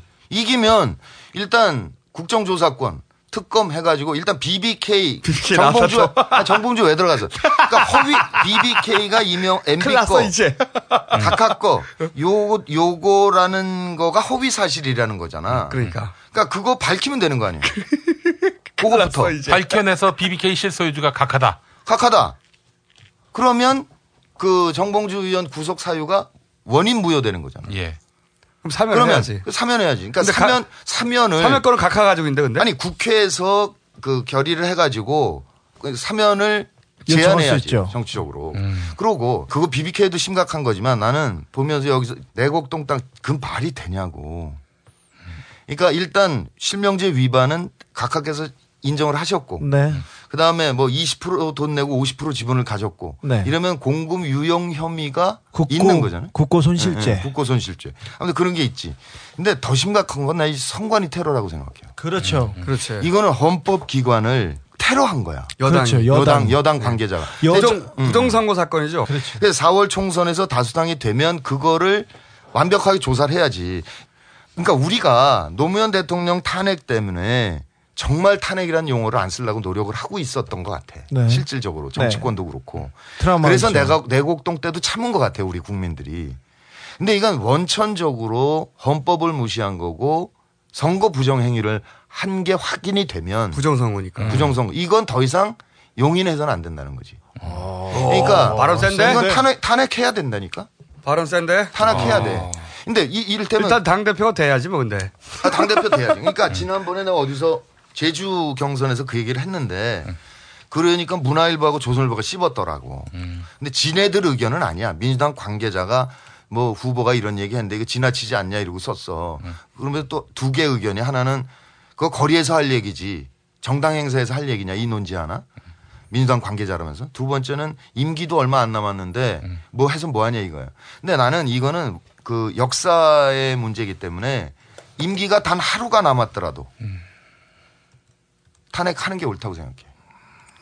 만약에 그게 확인되면 그렇지 확인되면 국정조사를 해서 아니 그 확인 안 되는데 범법 사실이 없는데 뭐라 그럴 수는 없는 거고. 그러면 정 그러면은 정봉주를 구출하는 것은 오로지 본인이 당 대표가 되었을 때만 달성될 수 있다고 생각하십니까? 아니지 내가 아니어도 아, 훌륭한 분들이 많으므로 본인은 구체적으로 이 여기서 어떤 역할을 맡으실 거예요? 나와라 정봉주 국민본부에서. 그렇죠. 아니 여기 뭐 저 위원회 만들어지고 그럼 난 당연히 문화예술 쪽을 맡아서 네. 뭘 하실 거예요? 맡아서 위원장 정도는 맡으셔야 돼요. 그래서 여배우들을. 모아가지고 그래요. 아 여배우들 안 나오지. 여배우를 데려와야지. 그게 역할이지. 돼. 아니 아니 자기가 아이디어. 일단 위원장 하겠다고 한 다음에 개인이 아니 없으면 일단 어떡해? 저 달려라 정봉주니까 같이 달려야지. 달리기, 달리기. 대회? 달리기 대회를 정봉주의 사진을 들고 같이 뛰는 거지. 여, 여배우는요. 아 여배는 안 나오지 이 사람이 안에 있기 때문에 안 나온다니까. 본인 힘으로 여배우를 모을 수가 없어 이제. 아니 야 그게 아니고 선배 나 실망. 과거에 그렇게 잘 아니, 나가는 연애도 안 되는 사람이 지금 어떻게 여배우를 불러? 내가 이걸 이, 이 운동을 시작한 게 여자가 없어서인데. 진짜. 어, 사실이잖아. 아서 그럼 주, 주 기자 내가 그러니까 다른 행사인 척하고 데리고 올게. 그- 그래야지. 아니, 그러니까 운동하자 마라톤 하자. 알았어, 그렇게 데리고 올게. 네네. 대표 될 자격이 있어. 정, 정봉주 달리기 대회란 말을 빼고 아, 빼고. 달리기 빼고. 대회. 어, 어, 운동만 한다 우리. 그렇지. 어. 와인 한 잔 살게. 이렇게. 좋아, 좋아, 좋아. 오케이, 알았어.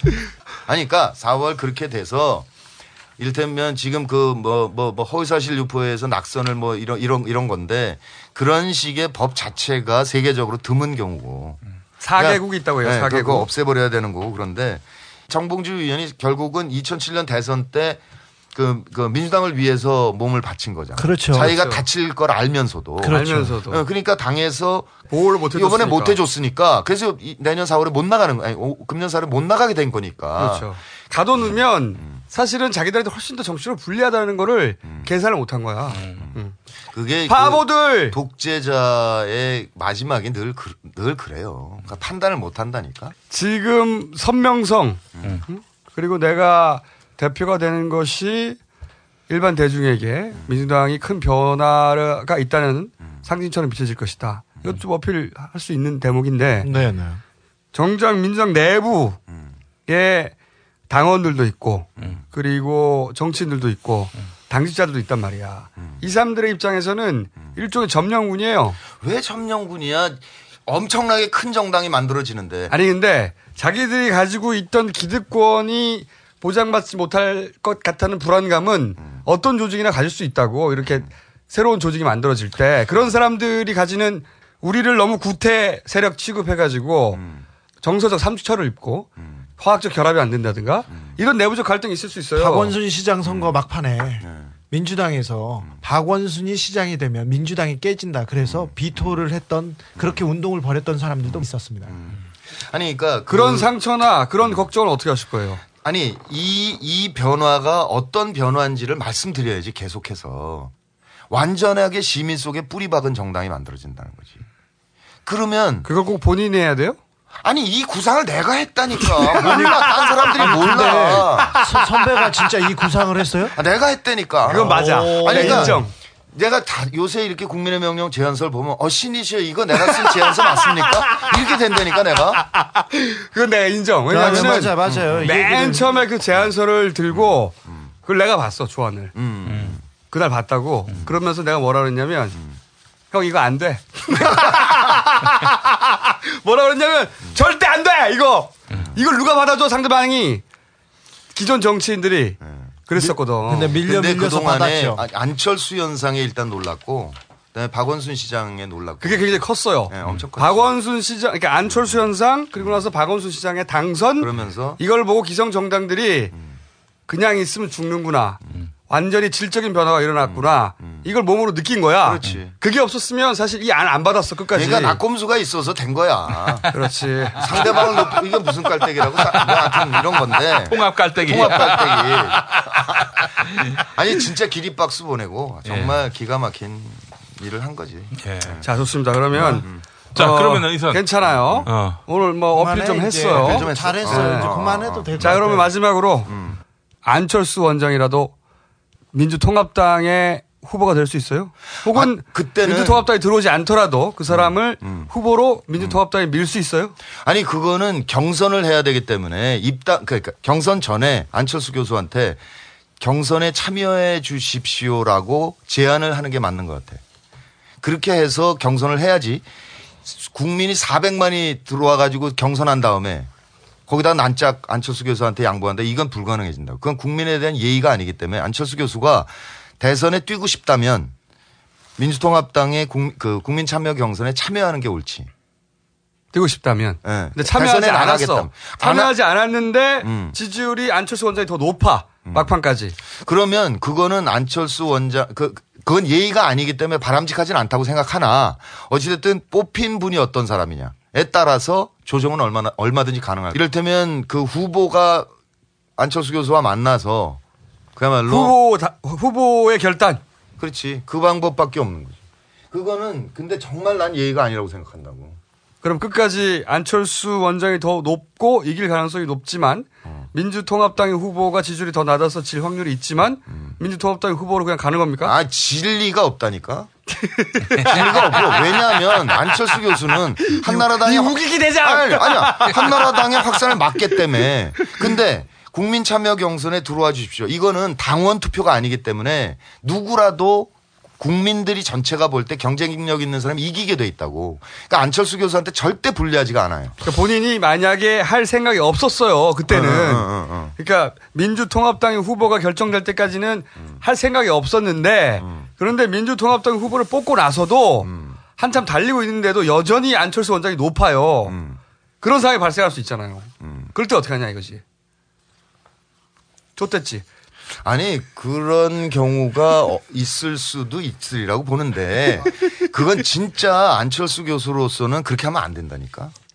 아니 안철수 교수는 대한 가- 예의가 아니야. 안철수 교수는 가만히 있는데 지지율이 그- 높이 나오는 아니, 그- 거야. 아니 나오더라도 그때 참여하지 않았기 때문에 그 이후에 숟가락 얹겠다 이건 안 된다니까. 아니 그러니까 본인이 나온다는 게 아니라 어. 안철수 교수는 가만히 있는데 지지율이 높이 나오는 거야. 어떻게 해? 본인 음. 아니 잘못이 그러면 아니잖아. 편지를 써갖고 와야지. 편지를 써갖고 와야 당연하지. 그- 그렇게 써야지 그럼. 요거는 그럼 여기까지. 오케이. 자 그러면 어 내가 왜꼭 대표가 돼야 되는지 직접 이 청취자를 향해서 네. 한마디 해주시죠. 짧고 굵게. 네, 제- 내가 제일 잘할 수 있기 때문에 대표를 해야 되겠습니다. 그리고 어, 이 제안서를 그 2년 전에 처음 했을 때 모든 사람이 안 된다 그랬는데 내가 안 된다 그럴 때 그렇게 되물었어요. 내년 2012년에 정권 교체하는 데 있어서 이것보다 더 확실한 방법이 있으면 얘기해 주십시오. 없으면 다가리 받고 갑시다. 그러니까 꿈은 이루어진다 이거지. 제도 다 만들었어 이제 제발. 그러니까, 그- 그러니까 이제 시민들께서 참여해서 말아먹어 달라 이거 말아먹어 달라.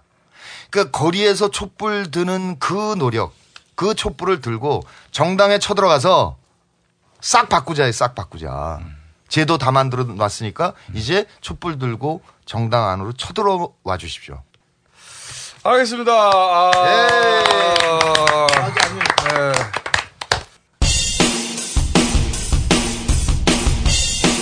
민주통합당의 새로운 리더십을 상상 해 보십시오. 반드시 해내도록 하겠습니다. 국민의 명령, 정의의 명을 따르는 대표 박영선.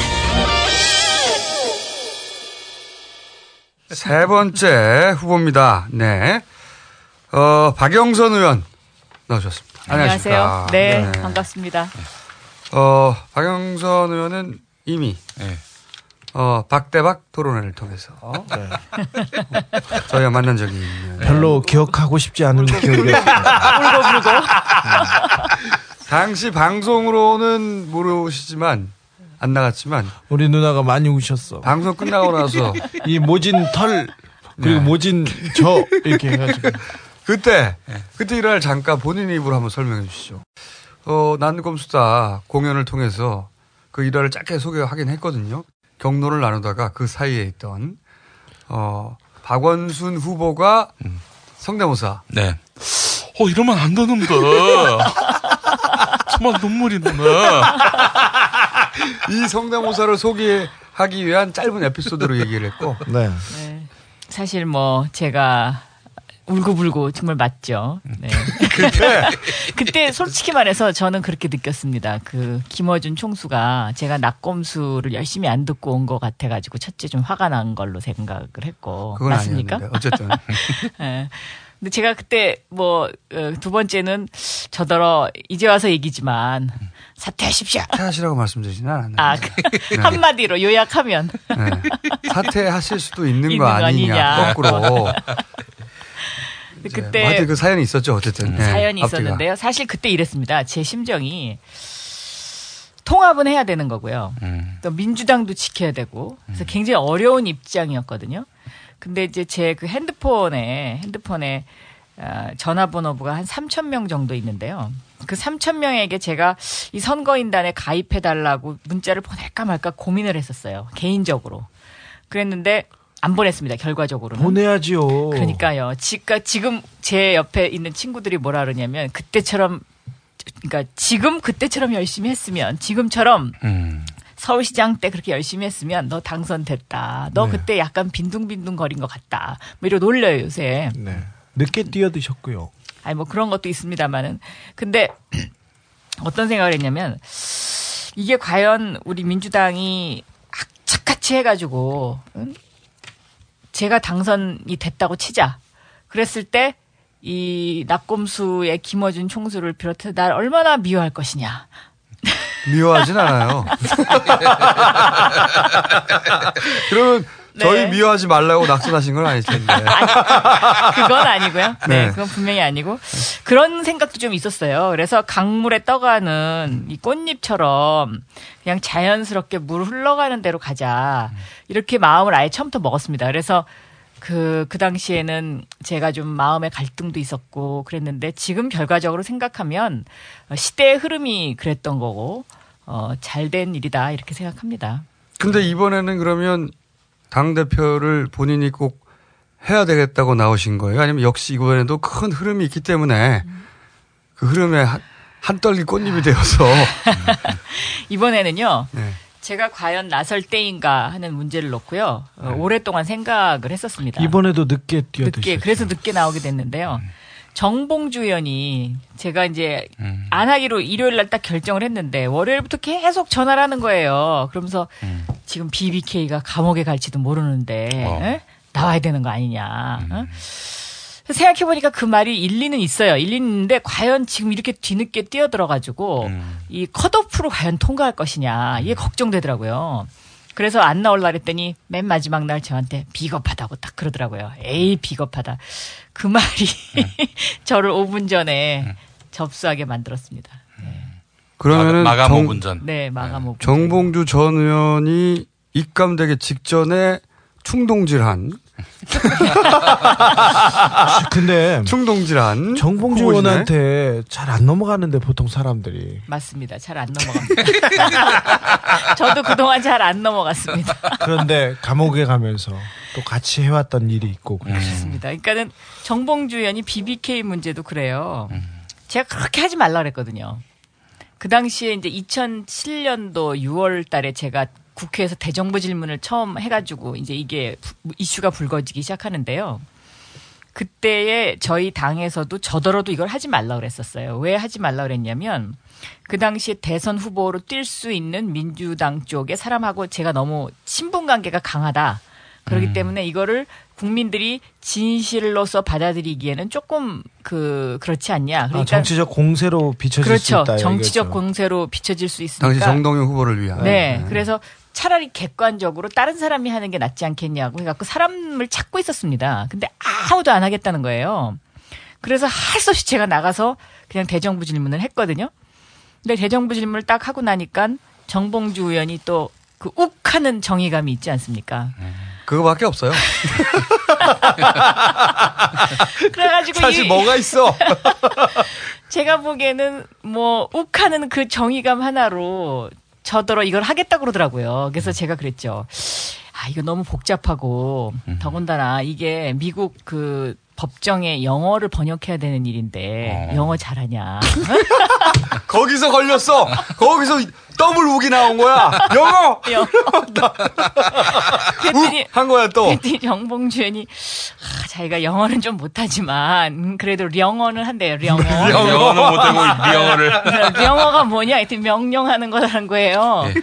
그래갖고 우리 당에 영어 잘하는 미국 변호사가 서해석 변호사가 있었습니다. 네네. 아, 서- 서해석 전 그렇죠. 의원. 네, 서해석 예. 전 의원이죠. 당시 의원이었습니다. 그렇지, 그렇습니다. 이 서해석 변호사가 그 당시에 그 참 얌전하던 분이었는데 이분도 또 그 얌전한 가운데 또 그 정의감이 있어요. 음. 그래갖고 이분이 정봉주 의원하고 같이 딱 마음이 의기투합이 돼가지고 정봉주 의원한테 약간 부족한 영어를 약간 그 부족한. 사실 본인의 주장과는 다르게 많이 부족해요. 일단 영어로 입을 열면 미국인들이 알아듣지를 못해. 불어는 잘하지 않습니까? 봉주. 미국인들이 불어인 줄 알아요. 영어로 하면. 그렇게 해서 시작된 겁니다. 네. 그러면은 이번에는 원래는 당 대표에 나오실 생각이 없었었나요? 이번에는 이제 그 많은 사람들이 이제 10명이 있으면 8명은 나가라 그러고 2명은 나가지 말라 그랬습니다. 왜 2명은 나가지 말라 그랬냐면요. 서울시장 선거 때 이미 당의 후보가 됐었기 때문에 그렇죠. 음. 선거 너무 자주 나온다면은 그거는 조금 그 뭐라 그럴까 본인한테 별로 안 좋다. 또 두 번째는 기대치가 사람들이 너무 높아져서 응? 한 3등 안으로 들지 않으면 에이 나와가지고 뭐 이렇게 된다. 응? 그렇죠. 예. 이런 어떤 그런 어떤 이제 그 여러 가지 이유로 해서 두 사람 정도가 나오지 말라 그랬었는데요. 저는 사실 뭐 첫 번째 이유도 그렇고 두 번째 이유도 그렇고 그거는 그렇게 중요하다고 생각하지는 않았었습니다. 개인적으로는. 근데 다만 그 당 대표로서 국민들에게 어떤 메시지를 전할 것이냐 이 부분에 있어서는 그것이 과연 그 내년 총선과 대선으로 이- 이어지는 어떤 그 메시지를 전하는 데 있어서 내가 과연 적임자냐의 부분에 있어서 네네. 네, 조금 고민이 되더라고요. 네. 왜요? 음, 왜냐하면 총선이나 이 대선 이슈 같은 것이 그 정치적으로 좀 뭐라 그럴까요? 내공이 많은 사람들이 해야 되는 일이거든요. 그렇죠. 네. 근데 이제 과연 내가 내공이 그 정도 있느냐. 네네. 왜냐면 저 여기 처음에 와서 울고불고 그것도 사실 어떻게 보면 내공이 조금 부족한 데서 빚어지는 것일 수도 있습니다. 그러니까 아무리 화가 나더라도 참아야 되고요.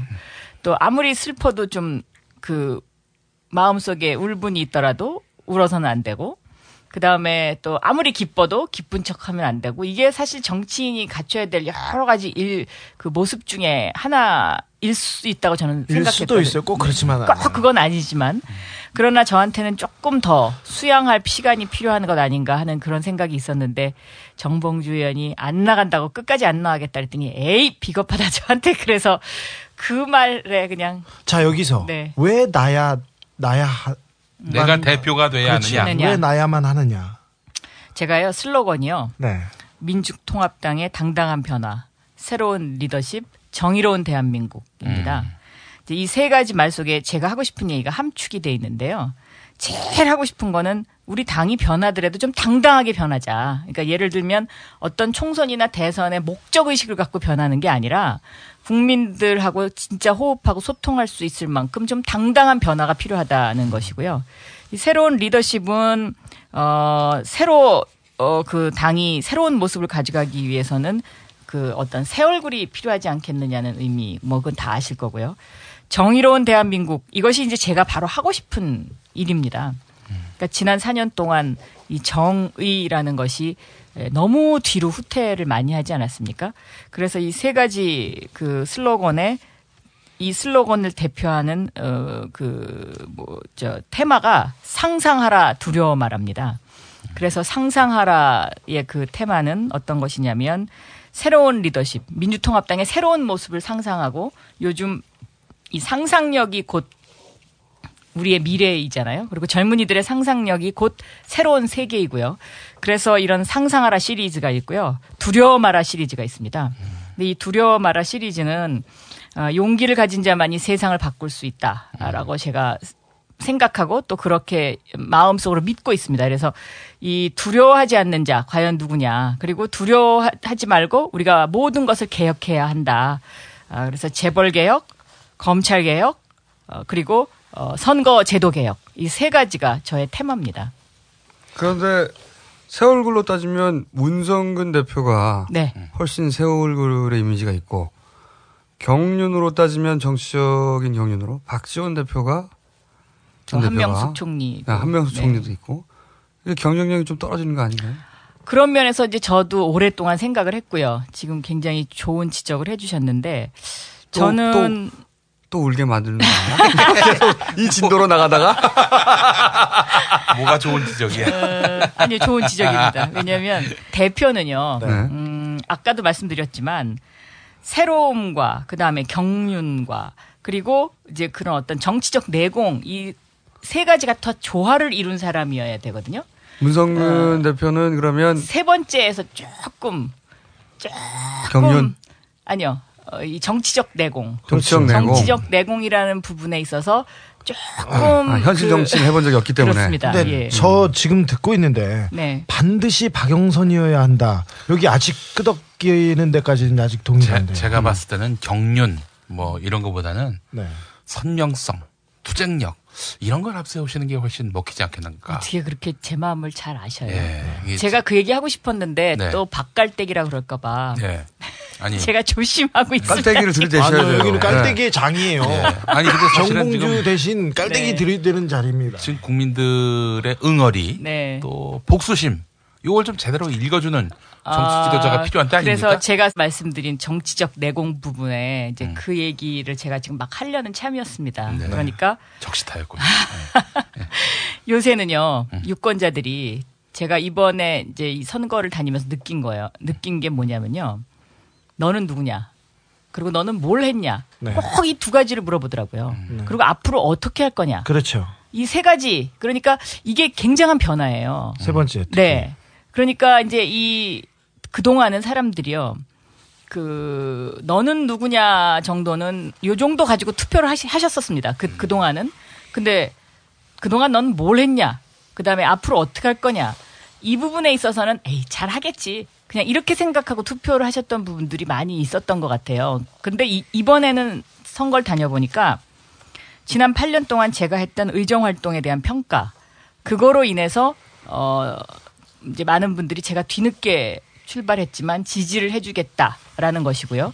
그러면 지지를 해줄 텐데 앞으로 어떻게 할 거냐라는 정책적인 부분을 굉장히 상세하게 질의하시더라고요. 네. 그리고 재벌 특혜와 관련해서 이 재벌 특혜 이게 과연 바꿀 수 있는 가능성이 있느냐. 우리는 말만 하는 거 아니냐 너희들. 이런 식의 어떤 공격적인 질문도 굉장히 많이 하시고요. 그래서 지금 그 교수님께서 지적하신 대로 제가 꼭 당대표가 되어야 되는 가장 큰 이유 중에 하나는 지난 8년 동안 제가 어떤 목적 의식을 가지고 이렇게 뭐 의정 활동을 한 건 아니지만 근데 재벌이나 네. 검찰 개혁에는 아주 큰 돌을 놓으셨죠.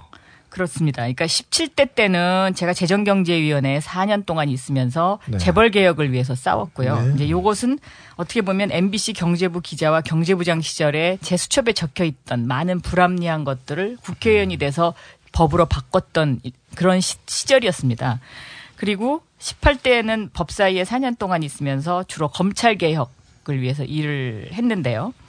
뭐 지금 주진우 기자도 어려움을 많이 당하고 있다고 조금 전에 말씀을 들었습니다마는 이 검찰이 이 그 보통 힘없는 사람이나 또 아니면 표적이 되는 사람이나 이런 사람들에 대해서 굉장히 저 저도 6개월 동안 당했기 때문에 그 심정을 잘 압니다. 그러니까 어, 정말 우리가 생각하기에는 진짜 이거는 왜 내가 이런, 이런 고통을 당해야 되느냐, 내는 화가 날 정도로 집요하게 참, 이, 못 살게 구는 경우가 있습니다. 일부 정치 검찰이 그렇습니다.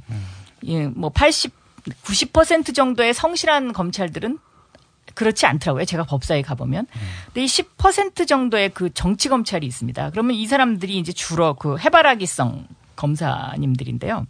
그 재벌하고 검찰 개혁이 이제 박영선 의원님의 키워드이고 네. 거기 할 말이 많은 것도 사실이고 성과물도 있었고 그렇죠. 전문 분야. 그렇긴 한데 이번 총선과 대선의 주요 이슈이긴 하나 그 이슈로 총선 대선을 이기는 메인 이슈가 될까요? 그리고 그게 꼭 저는 네 올해 1년을 관통하는 그 단어를 몇 가지 중 고르라 그러면은요 저는 그 중에 하나가 재벌 문제라고 보고 있습니다. 이 재벌 문제는 지금 우리 사회에 구름층 끼어 있는 거나 마찬가지거든요. 근데 우리가 태어나서 세- 어, 성숙하고 그리고 소멸하듯이 기업도 마찬가지로 태어나서 성숙을 할 수 있어야 됩니다. 그런데 지금 우리나라의 어떤 그 기업 구조라는 거는 재벌의 구름층에 끼어서 이 구름 밑에서 영양분을 받지 못합니다. 이 중소기업들이 그저 그냥 하청업체로 전락을 하는 거죠. 이래가지고 희망 없는 그 미래가 계속 개되고 있기 때문에 저는 이 재벌 문제는 올 한 해를 관통하는 하나의 대선 이슈까지 가는 아주 굉장히 중요한 것이라고 생각하고요. 저도 네. 이 여기에는 아주 동감하는데 근데 싸움이 쉽지 않습니다. 그렇습니다. 모든 언론과 모든 기득권들이 다 재벌만 보고 있고 재벌에 잡혀 있는 상황인데 이거를 많이 외친다고 해서 외침이 울리지 않을 거거든요. 아, 그래서 재벌 개혁은 대부분 다 처음에는 다 의기투합해서 열심히 하다가 한 명씩 두 명씩 슬금슬금 빠져나가는 것을 제가 직접 경험을 했고 그다음에 이 검찰 개혁도 이 사개특위에 있었던 의원들의 상당수가 후원의 계좌를 다 뒷조사를 당했습니다. 저도 물론이고요. 아, 그래서 사실 이런 어떤 두 가지 축을 가지고 어떤 그 계속 우리가 추진을 해 나간다는 거는 국민의 힘이 제일 중요합니다. 그리고 국민들이 이것들을 뒷받침해주고 또 실질적으로 재벌이나 검찰을 감시해주는 역할이 정말 저는 중요하다고 생각하고 근데 있습니다. 그거는 꼭 당 대표가 아니라 예를 들어서 재벌 재벌 개혁위 혹은 검찰 개혁위 그런 위원장들이 할 그러니까 그 이슈가 중요하지 않다는 게 아니라 그렇, 네, 무슨 그, 말씀인지 예, 알겠습니다. 그 이슈만 네. 가지고 꼭 대표가 돼야 하는 건 아닌 것 같은데. 음, 그렇지 않습니다. 지금 국민들은 피부로 느끼고 있습니다. 네, 먹고 사는 네. 문제는 중요한데 재벌이 얼마나 경제 부를 지배해서 왜곡시켰는지 그 양극화를 만들었는지 그 부분에 대해서 설명을 해주지 않지 않습니까? 아닙니다. 네. 그러니까 과거에는요. 이제 국민들이 이랬습니다. 제가 재벌 개혁을 얘기하면 네. 야 그래도 재벌이라도 잘 돼야 그렇죠. 그- 콩고물 그 떨어지지. 콩고물 떨어지어서 우리가 이건이 그거 먹- 사면되면 그렇습니다. 그렇지 예. 경제한테 좋아지는 예. 거 아니야 경제한테 좋아지면 나한테 몇백 원이라도 떨어지지 않겠냐 군불이 온다 이렇게 생각했는데 그러지 않거든요 그거가 그 논리에 수긍하는 서민들이 계셨어요. 네. 요즘은 안 그렇습니다. 요즘은 그 낙수 효과 일종의 그 이제 그렇죠. 낙수 효과라고 얘기하잖아요. 트리클 그, 다운. 예, 예. 네. 그 낙수 효과를 믿었는데 아니더라. 네. 4년 동안 우리가 속았구나. 네. 이건 아니지 않느냐. 그래서 바꿔야 된다. 각하의 업적이었죠. 이걸 알려준 거는. 네. 그러면 대표로서 이제 앞에 전면에 설 것은 내가 돼야 재벌 개혁을 할 수 있고 검찰 개혁을 할 수 있으니 나를 당대표로 뽑아달라. 그러니까 이런 거죠. 개혁은 음, 개혁의 어떤 어깨 동무는 누구나 할 수 있는데요. 어, 과연 그러면 지난 8년 동안 그러니까 너가 무엇을 했느냐, 국민들이 너는 누구냐, 너는 무엇을 했느냐 부분에 있어서 저 같은 경우에는 실제로 했고 또 그것을 하는 것을 국민들이 봤기 때문에 제가 그 얘기를 하면 국민들이. 예, 음. 신뢰를 보내줄 것이라고 저는 생각하고 있습니다. 근데 실제로는 지금 한 70% 여론조사, 그러니까 일반 시민들의 투표가 어, 70% 들어가기 때문에 여론조사의 추이와 거의 비슷한 양상에 이 방송이 나가기 전까지는 결과가 내- 나올 것이라 예측되는데 그 예측에 의하면은 본인이 그러니까 그 추세에 의하면 본인이 당 대표가 되는 건 현실적으로 좀 어렵지 않나라는 전망도 있거든요. 혹시 2위 전략 아니세요? 2위가 돼야 되겠다는 혹시 제 누나는 송- 2위는 싫어해. 속내는 2위 아니에요 혹시? 제 캐치플레이즈가 상상하랍니다. 상상하라. 그래서 다 눈을 감으시고요. 지금부터 한번 상상해 보십시오. 제가 제가 기호 6번 박영선입니다. 그런데 그 박영선이 새로운 민주통합당의 리더가 돼서 이렇게 당이 돌아가는 모습을 지금 눈을 감으시고 딱 5초만 한번 상상해 보십시오. 그럼 어떤 그림이 떠오르시는지 상상해 별 보시고요. 그림은 떠오르진 않아요. 저는. 상상이 안 가요, 지금.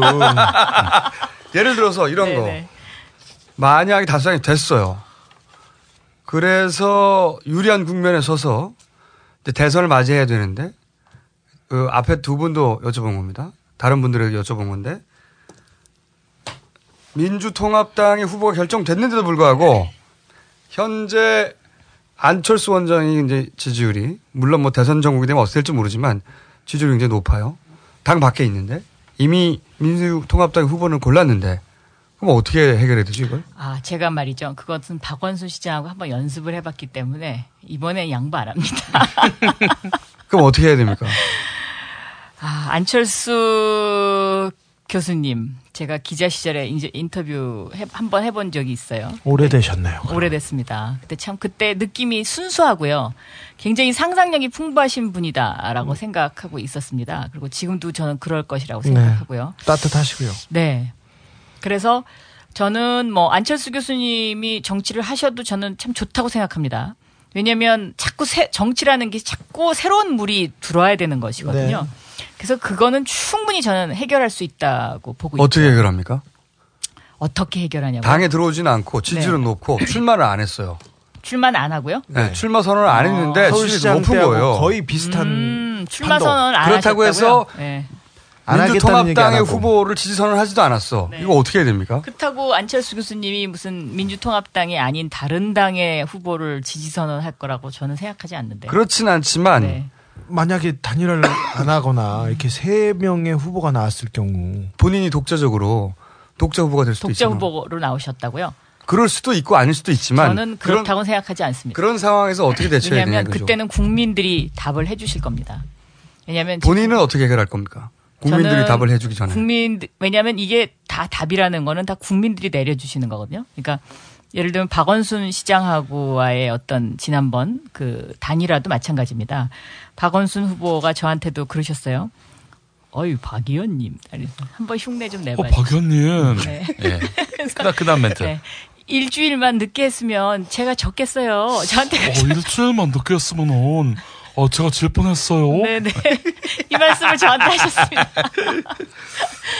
아, 그래서 그때는 참 태길이 참 중요했는데 저도 사실 당에다가 이걸 좀 더 늦게 경선을 하자고 고집도 부려보고도 싶었었어요. 근데 그냥 그때도 제가 여기 와서 말씀드렸던 것처럼 룰을 하나도 모르고 참견도 하지 않고 일절 참견을 안 한 게요.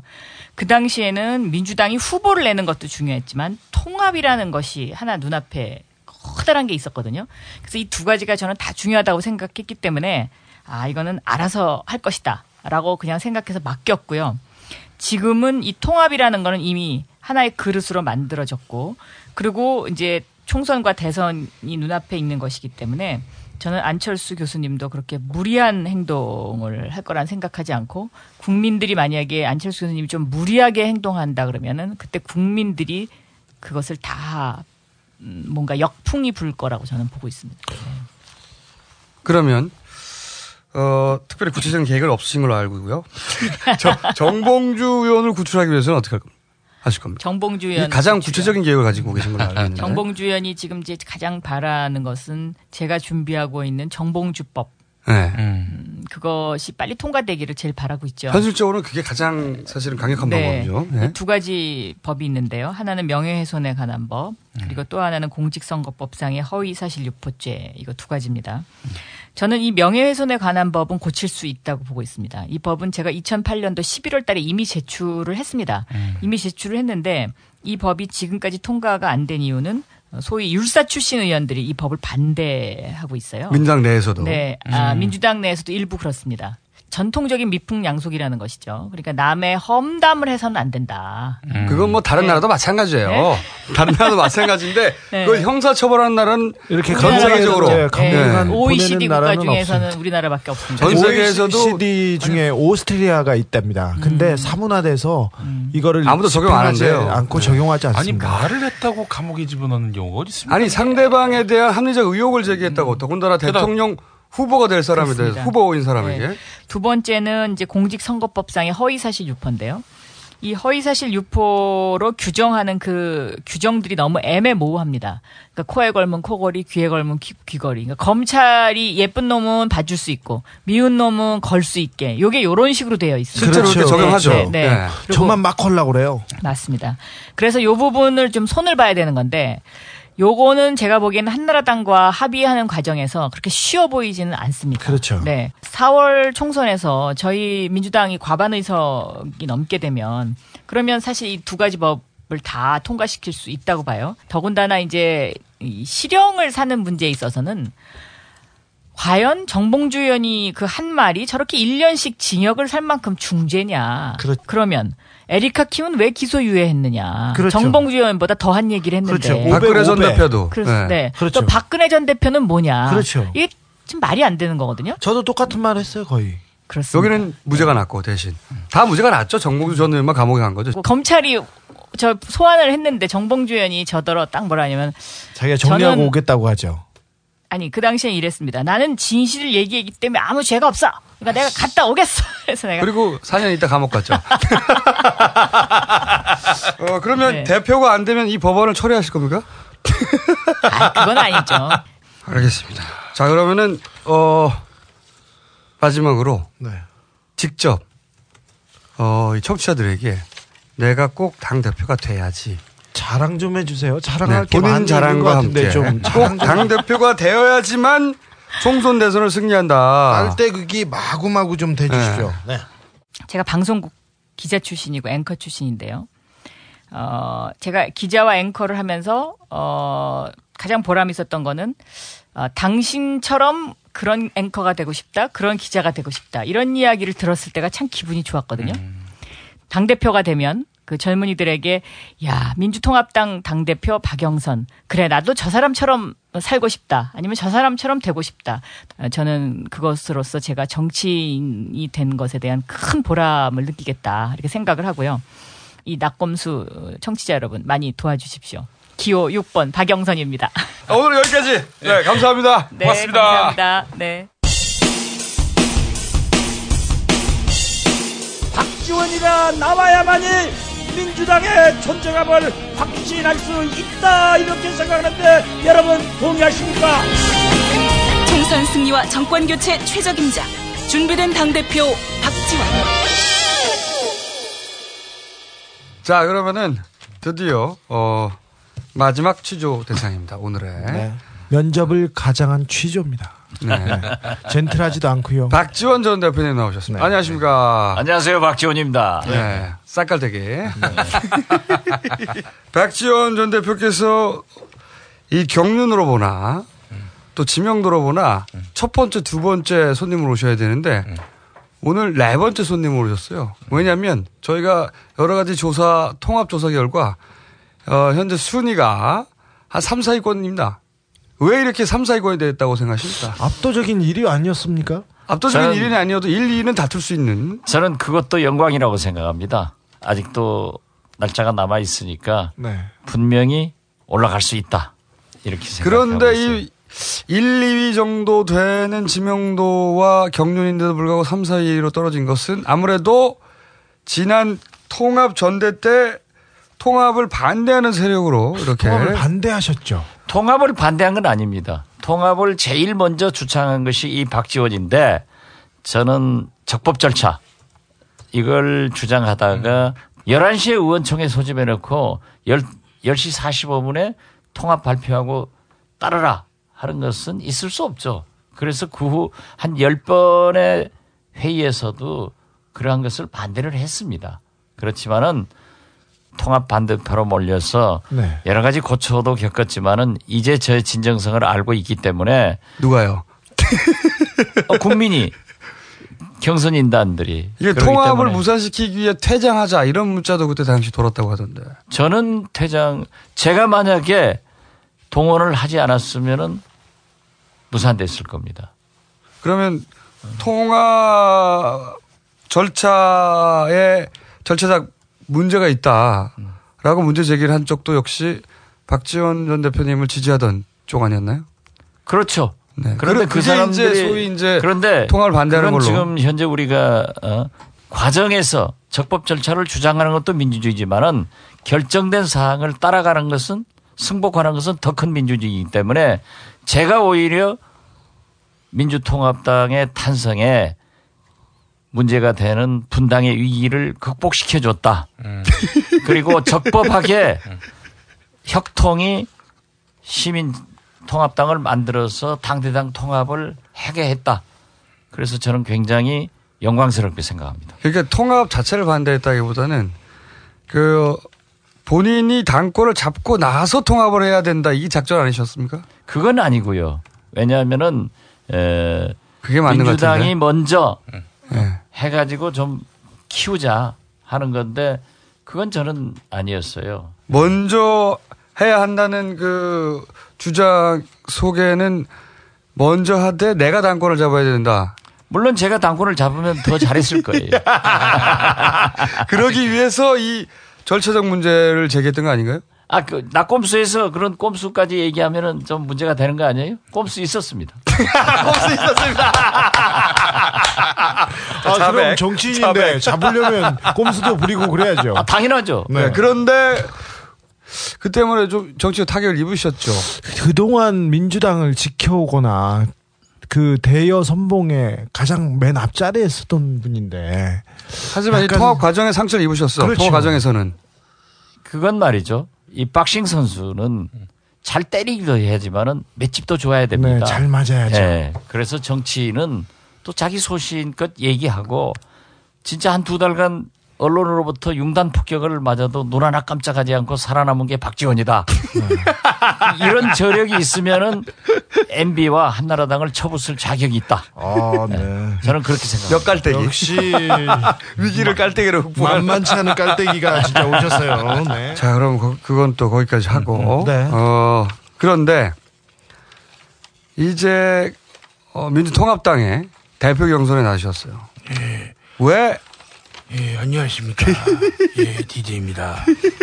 예, 우리 박 실장이 예, 이번에 예, 이 대표 경선에 나갔는데 예, 무엇보다 중요한 것이 있어요. 대표의 덕목으로 어, 욕이 아닌가. 예, 박 실장 따라해봐요. 어, 시벌 넘어.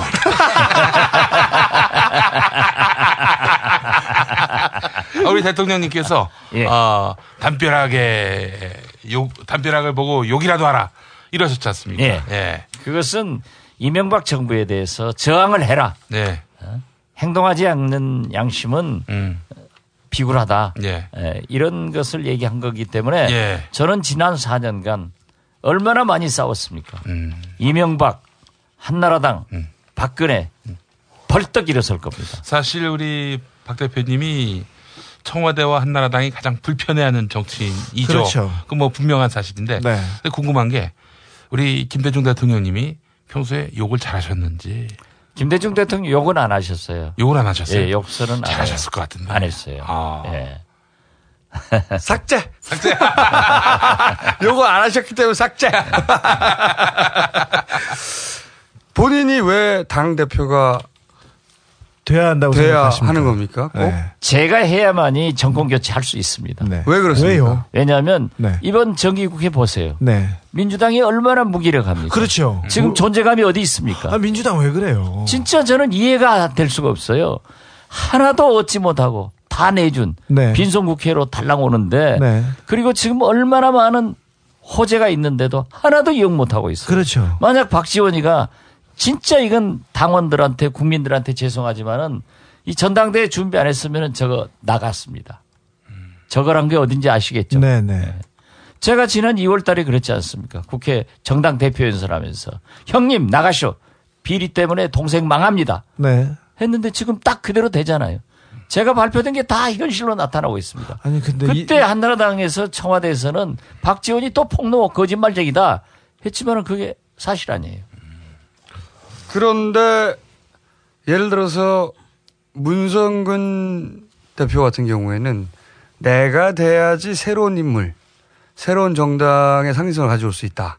한명숙 전 총리 같은 경우에는 본인이 돼야지 소통과 통합에 그리고 이 어, 이명박 정권에 의해서 가장 타, 탄압당한 정치인으로 상징성을 가져올 수 있다. 그리고 박영순 대표 같은 경우는 자기가 해야지 검찰 재벌 재벌. 개혁을 할 수 있다. 박지원이 되면은 뭐가 달라집니까? 그분들이 굉장히 훌륭하죠. 네. 그렇지만은 지금까지 왜 침묵하고 있었는가? 지금 통합의 이미지는 그런 거 아닙니다. 한나라당과 이명박 대통령과 박근혜와 싸우는 사람이 돼요. 그렇죠. 네. 그래서 그 낱낱이 국민들이 알 때 우리를 선택하게 됩니다. 그래서 제가 돼야 되는 거예요. 네. 저기 전투력. 네. 전투력, 경험, 경륜. 그리고 그리고 저는 5년간 국정을 대신 대자 대통령으로서 이끌었지 않습니까? 아, 이걸 그, 계속 비판받던 얘기인데 대신 대자를 직접 들이대시네요. 이거는 언론에서 그렇게 했으니까. 그렇죠. 네. 근데 이건 어떻게 합니까? 뭐냐면 일단 전투력 하면 떠오르는 건 사실이에요. 네, 맞아요. 네, 전투력 하면 민주당에서 거의 유일하게 떠오르는 네. 현역 의원인 거는 명백한 사실인데 정보를 받아죠. 그런데 약점이 이게 있어요. 하나는 이제 통합 과정에서 잡음이 있었다는 거 하나 이미 실추가 있었습니다. 언론에서 좀 공격도 당하셨고 두 번째는 뭐가 있냐면 이제 통합 아, 민주통합당이라고 하는 데가 완전히 새롭게 태어난 정당이다. 이제 이때까지 있었던 것과는 다른 혁명적인 프로세스를 도입했다. 이제 우린 바뀌었습니다. 하려고 하는데 박지원 전 대표님 구시대 의원님은 구 얼굴. 너무 오래되지 않았냐 이미지가 네. 바뀌게 아닌 것 같다. 싸움은 잘할 것 같은데 요 약점은 어떻게 합니까? 그런 분은 대통령 나가야 됩니다. 그렇게 주장하는 사람 전당대회는 대통령 후보를 선출하는 게 아니라 대통령 후보를 당선시킬 수 있는 사람을 뽑는 거기 때문에 제가 나가야 그러한 경륜과 경험, 지혜, 투쟁력 이상 완벽한 민주통합당의 대표 누가 있습니까? 박지원 대표님이 되면 총선에서 왜 유리하죠? 그렇죠. 대선에는 어떻게 또 치룰 것이냐. 아니, 그러니까 대선은. 대표님이 된 다음에 싸움을 잘할 것은 알겠는데 이번 총선에서 박지원을 보고 표를 많이 준다. 총선에서 저는 우선 파벌이 없습니다. 다 그리고 파벌 있는 사람 다 어디 갔어? 아니 그렇습니다. 사실 네. 김대중 동교동계 정치를 하는 사람은 저밖에 없어요. 네. 그리고 지금 총선을 준비하는 젊은 사람들도 서너 명밖에 없습니다. 네네. 그렇지만 그 다 알잖아요. 네. 그리고 그렇게 젊고 프레시한 이미지를 줄 수 있는 사람은 대통령 후보로 나가고 어? 그러니까 아까 그런 분들은 대통령 후보로 나가면 괜찮을 거예요. 네. 제가 support 해주면은 음? 아, 네. 그래서 저는 어? 강원도의 최문순 지사가 서울시의 박원순 시장이 어떻게 해서 당선됐는가 제 웅변으로 증명을 해줬습니다. 어떻게 해요? 제가 최문순 지사의 선거대책위원장으로 응집을 시켰고 네. 어? 최문순 강원지사 후보는 소양강에 빠져도 안 죽어요. 주머니가 뜨기 때문에. 그래서 제가 합법적인 음? 후원금도 몇 억을 만들어 줬어요. 네네. 다 의원들에게 일일이 체크를 하고 야단을 쳤죠. 어? 그리고 그 전부 시골에 다 배치해 놓고 만약에 나가면은 탁탁 집어가지고 전부 집어넣었어요. 박원순 시장 지지도가 탁 떨어지니까 박원순 캠프에서도 민주당에서도 저한테 요구를 하더라고요. 어? 그래서 저는 민주당의 골수 세력, 네. 김대중 지지 세력 여기를 투표장에 불러냈고 나중에는 이분들이 하도 급하니까 이호 여사님도 지지하느냐 네. 제가 찾아가서 5박 6일 저희 집사람이 모시고 교회 간증을 떠나서요. 그래서 부재자 투표했거든요. 그래서 사모님 투표하셨어요? 했어요. 몇 번 적으셨어요? 했더니 장풍을 확 날리면서 비밀이에요. 장풍을 확 날리면서. 그게, 그게 10번 아니에요. 그게 갔다가 그걸 기자실에 풀고 유세하면서 제가 쫙 풀어가지고 당선됐어요. 자, 호남 물갈이가 이번 총선에서도 또 화두가 될 텐데 이 부분 어떻게 생각하십니까? 호남 물갈이만 있어서는 안 됩니다. 전국적으로 네.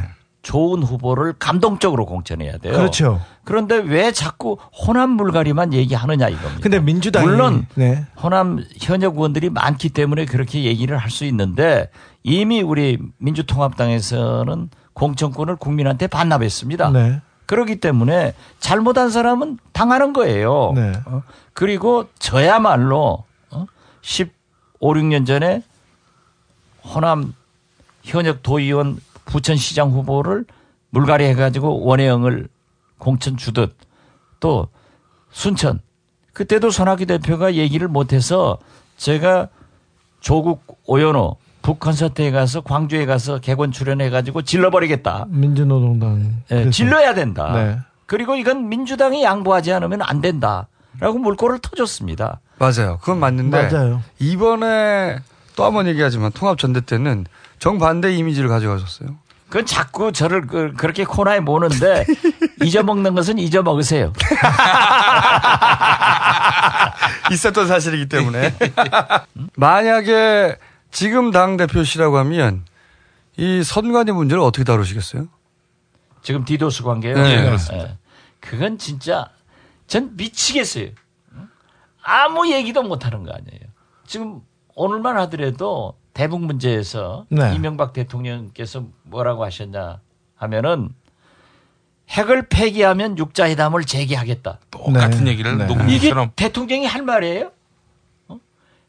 핵을 폐기하기 위해서 육자회담을 해야 되는 겁니다. 그러니까요. 그렇죠. 이런 디도스 문제건 김정, 한심해서 못 보겠어요. 김정일 위원장 사망 이후에 남북 문제에 대한 물꼬를 타야 되는데 계속해서 이명박 정부에서는 답만 쌓아가고 있는데 이거 답답하시죠?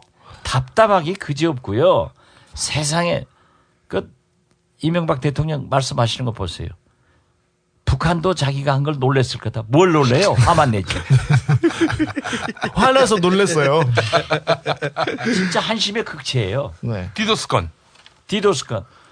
이건 누가 비서가 했다고 믿겠어요. 네. 이건 당장에 예? 국정조사 혹은 특검으로 들어가야 됩니다. 그걸 왜 못하고 있습니까? 아니 근데 그런데 우리가 지금 공격을 안 하고 있잖아요. 네. 그러니까 그걸 왜 못하죠? 검찰에서 꼬리 자르게 하니까 어? 오히려 축적에는 왔다가 나중에 하자. 그런데 그건 세월은 지나간다고요. 그렇죠. 그걸 왜 오히려 한나라당 비대위에다가 주도권 넘겨주죠? 왜 민주당은 아무것도 못하고 있죠? 원혜영 대표는 뭐 하고 있는 겁니까? 원내대표도 그렇고 김진표 그분들은 젊으니까 물어보세요. 그 그게, 우리 민주당의 신태입니다. 네. 그게 그- 정치력인데. 왜 못 하고 있는 걸까요? 저를 다시 한번 대표 시켜 보세요. 아니 간단합니다. 대표가 아니라고 하더라도 충분히 해내실 수 있는 능력이 있지 않습니까? 저는 지금 네. 제가 아까도 얘기했잖아요. 어? 얼마나 이 기회주의적인 이 당대표 한 번 하겠다고 한 6개월 입 다물고 있는 게 이렇게 원통하고 서럽습니다. 본인이 본인의 한 행위를 스스로 기회주의적이라고. 아, 그렇잖아요. 이거 뭐, 어? 표 떨어질까 봐서 할 말을 못 하고 사는 거예요, 지금. 본인 스스로에 대한 한탄인가요? 아, 그렇죠. 이 좋은 기회를 활용하지 못하는 박지원. 한심하지 뭐.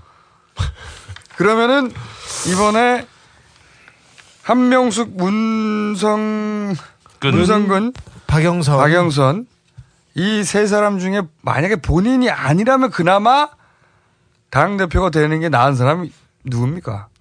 그건 제가 여기서, 여기서 얘기를 하면 안 되죠. 제가 돼야 되니까. 자, 압도적으로 다른 사람에 비해서 내가 낫다 이런 부분이 있을 거 아닙니까? 저는 정권 교체와 네. 정권 재창출을 핵심에서 해본 경험을 가졌습니다. 네네. 5년간 국정을 다뤘습니다. 지난 4년간 가장 훌륭한 의정활동과 청문회 5관왕입니다. 그리고 투쟁력을 갖췄습니다. 정보력을 갖췄습니다. 지혜가 있습니다. 그리고 저는 이걸로 끝납니다. 누가 대통령 된다고 해서 제가 총리를 하겠어요? 장관을 하겠어요? 저는 솔직히 남북관계 좋아지면 평양 초대 대사 한번 하겠습니다. 네. 그러면은 이건 어떻습니까? 어, 민주통합당의 후보를 뽑았어요. 대, 대선 후보를. 그런데 그 대선 후보가 어, 안철수보다 지지가 낮아요. 안철수 원장보다 지지율이 낮아요. 막판까지. 어떻게 해결해야 됩니까, 이걸? 그건 또 단일화 해야죠. 만약 안철수 후보가 나온다고 하면은 그런데 지금 국민은 민주당에게 정권을 줄 준비가 돼 있는데 민주당이 준비를 안 하고 있는 거예요. 네, 맞습니다. 맞습니다. 안철수 감나무 밑에서 들어누워 가지고 감 떨어지게 입 벌리고 누워 있는데 안철수를 쫓아다니면서 감을 따든지 안 그러면 우리 당내 후보들이 경쟁과 충돌을 해서 국민들로부터 검증을 받고 당원들로부터 인정을 받아야 되는데 아무것도 안 하고 있는 거예요. 그래서 저는 제가 만약 대표가 된다고 하면은 그러한 필드를 조성하고 당내 경쟁을 시켜보겠어요. 그래도 안 된다고 하면은 안철수 모셔와야죠. 그런데 우리가 지금 아무것도 준비하지 않고 있기 때문에 서울시장도 뻥하고 박원순 시장이 나오니까 거기 갖다 바친 거 아니에요. 물론 우리가 단일화해서 당선시켰지만은 그러니까 지금 현재는 우리 당내의 중요한 인물들이 지금 뭐 문재인, 김두관, 김정길, 손학규, 정동영 다 있지 않습니까? 이분들이 자꾸 경쟁을 하고 충돌을 해야 돼요. 그래야 소리가 나고 굴러야 커지는 거예요. 그런데 가만히 있으니까 안철수 교수가 나올지 안 나올지 모르지만은 그게 지금 지지도가 현실적으로 제일 높다고 하면은 어떻게 해서든지 박근혜 비대위원장한테는 안 줘야죠. 한나라당한테는 안 줘야죠. 자, 그러면은 정봉주를 어떻게 구출하실 생각이십니까? 제가 지금 여기서 얘기하는 것은 정치라고 하는 것은 공격도 협상도 함께 해야 됩니다. 그래서 저는 많은 사람들을 구출해 냈습니다. 그리고 사실상 이 참여정부의 핵심 인사들이 감옥에 있을 때 제가 맨 먼저 청와대하고 담판을 한 거예요. 사면 복권 합시다. 네. 그래서 이 사람들 풀어줘야 됩니다. 네. 해가지고 지금 현재 실제 많, 많은 그런 일이 있었죠. 많이 있었습니다. 전적으로 사면 복권의 권한은 대통령에게 있습니다. 그러니까 만약 제가 대표가 되면은 직접 호소를 하고 설득을 하고 방법이 있습니다. 주고받아- 정봉주를 위해서도 박지원이 필요합니다. 주고받을 게 있어야 되지 않나요? 보통 사면을 요청할 때는. 구걸하진 않는 분이시니까 MB 일단. 아, 자기들도 풀 사람들이 있거든요. 주고받아야죠. 그런 정치가 또 필요합니다. 정치는 대화와 협상을 통해서 이루어내는 거예요. 제가 원내대표 할 때 얼마나 많은 것을 대화와 협상을 통해서 이뤄내고 또 되지 않을 때는 싸우고 싸워서 한번 붙으면은 진짜 찐하게 싸우면 얻어내는 거예요. 그런데 이러지 않았을까요? 정봉주 전 의원을 감옥에 보내서 발생할 수 있는 역풍보다 놔둬서 나는 곰스타를 통해서 입힐 피해가 더 크다고 판단해서 역풍이 있더라도 집어넣어 버린 거 아닐까요? 그런데 이렇게 집어넣는데 역풍 맞고서 금방 사면해 줄까요? 그런데 역풍이 더 크지 않습니까? 자기들도 생각해보지 못했죠. 낙곰수가 이렇게 영향력을 가지고 있는가 이런 판단을 못했고 또 이명박 대통령은 다음 대통령 나올 사람이 아닙니다. 그렇기 때문에 자기 나름대로 정리의 필요성을 느끼는 거예요. 그때 가서 협상을 통해서 꺼내겠다. 그러니까 그러한 것을 설명을 해야죠. 네. 그러니까 박지원이 대표가 된다면 박지원의 방식은 협상을 통한 사면이 될 것이다. 네. 자, 박지원이 대표가 되면 총선 때 몇 석 예상하십니까? 지난 서울시장 선거 보십시오. 뛰어난 선거 운동은 1번 이명박, 2번 나경원 후보. 선거 결과 보세요. 47% 나오잖아요. 그러게요. 그렇기 때문에 우리는 어떤 경우에도 1대1 구도를 만들면은 만들지 150석 않으면은 네. 이상이 됩니다. 만들면 150석. 만들지 네. 못하면 못합니다. 일당이 못 된다. 일당이 못합니다. 네. 알겠습니다. 과거를 보더라도 노무현 탄핵 같은 그런 호기에도 예. 한나라당은 130석을 이겼어요. 예. 어? 그렇기 때문에 진짜 무서운 당입니다. 저걸 저대로 두고 보면은요 큰 코 다칩니다. 지금 이런 식으로 민주통합당이 국회에서 하고 어?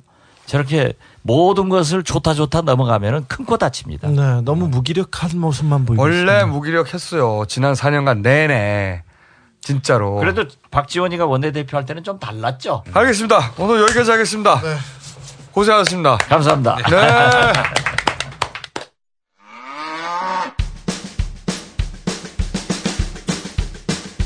각하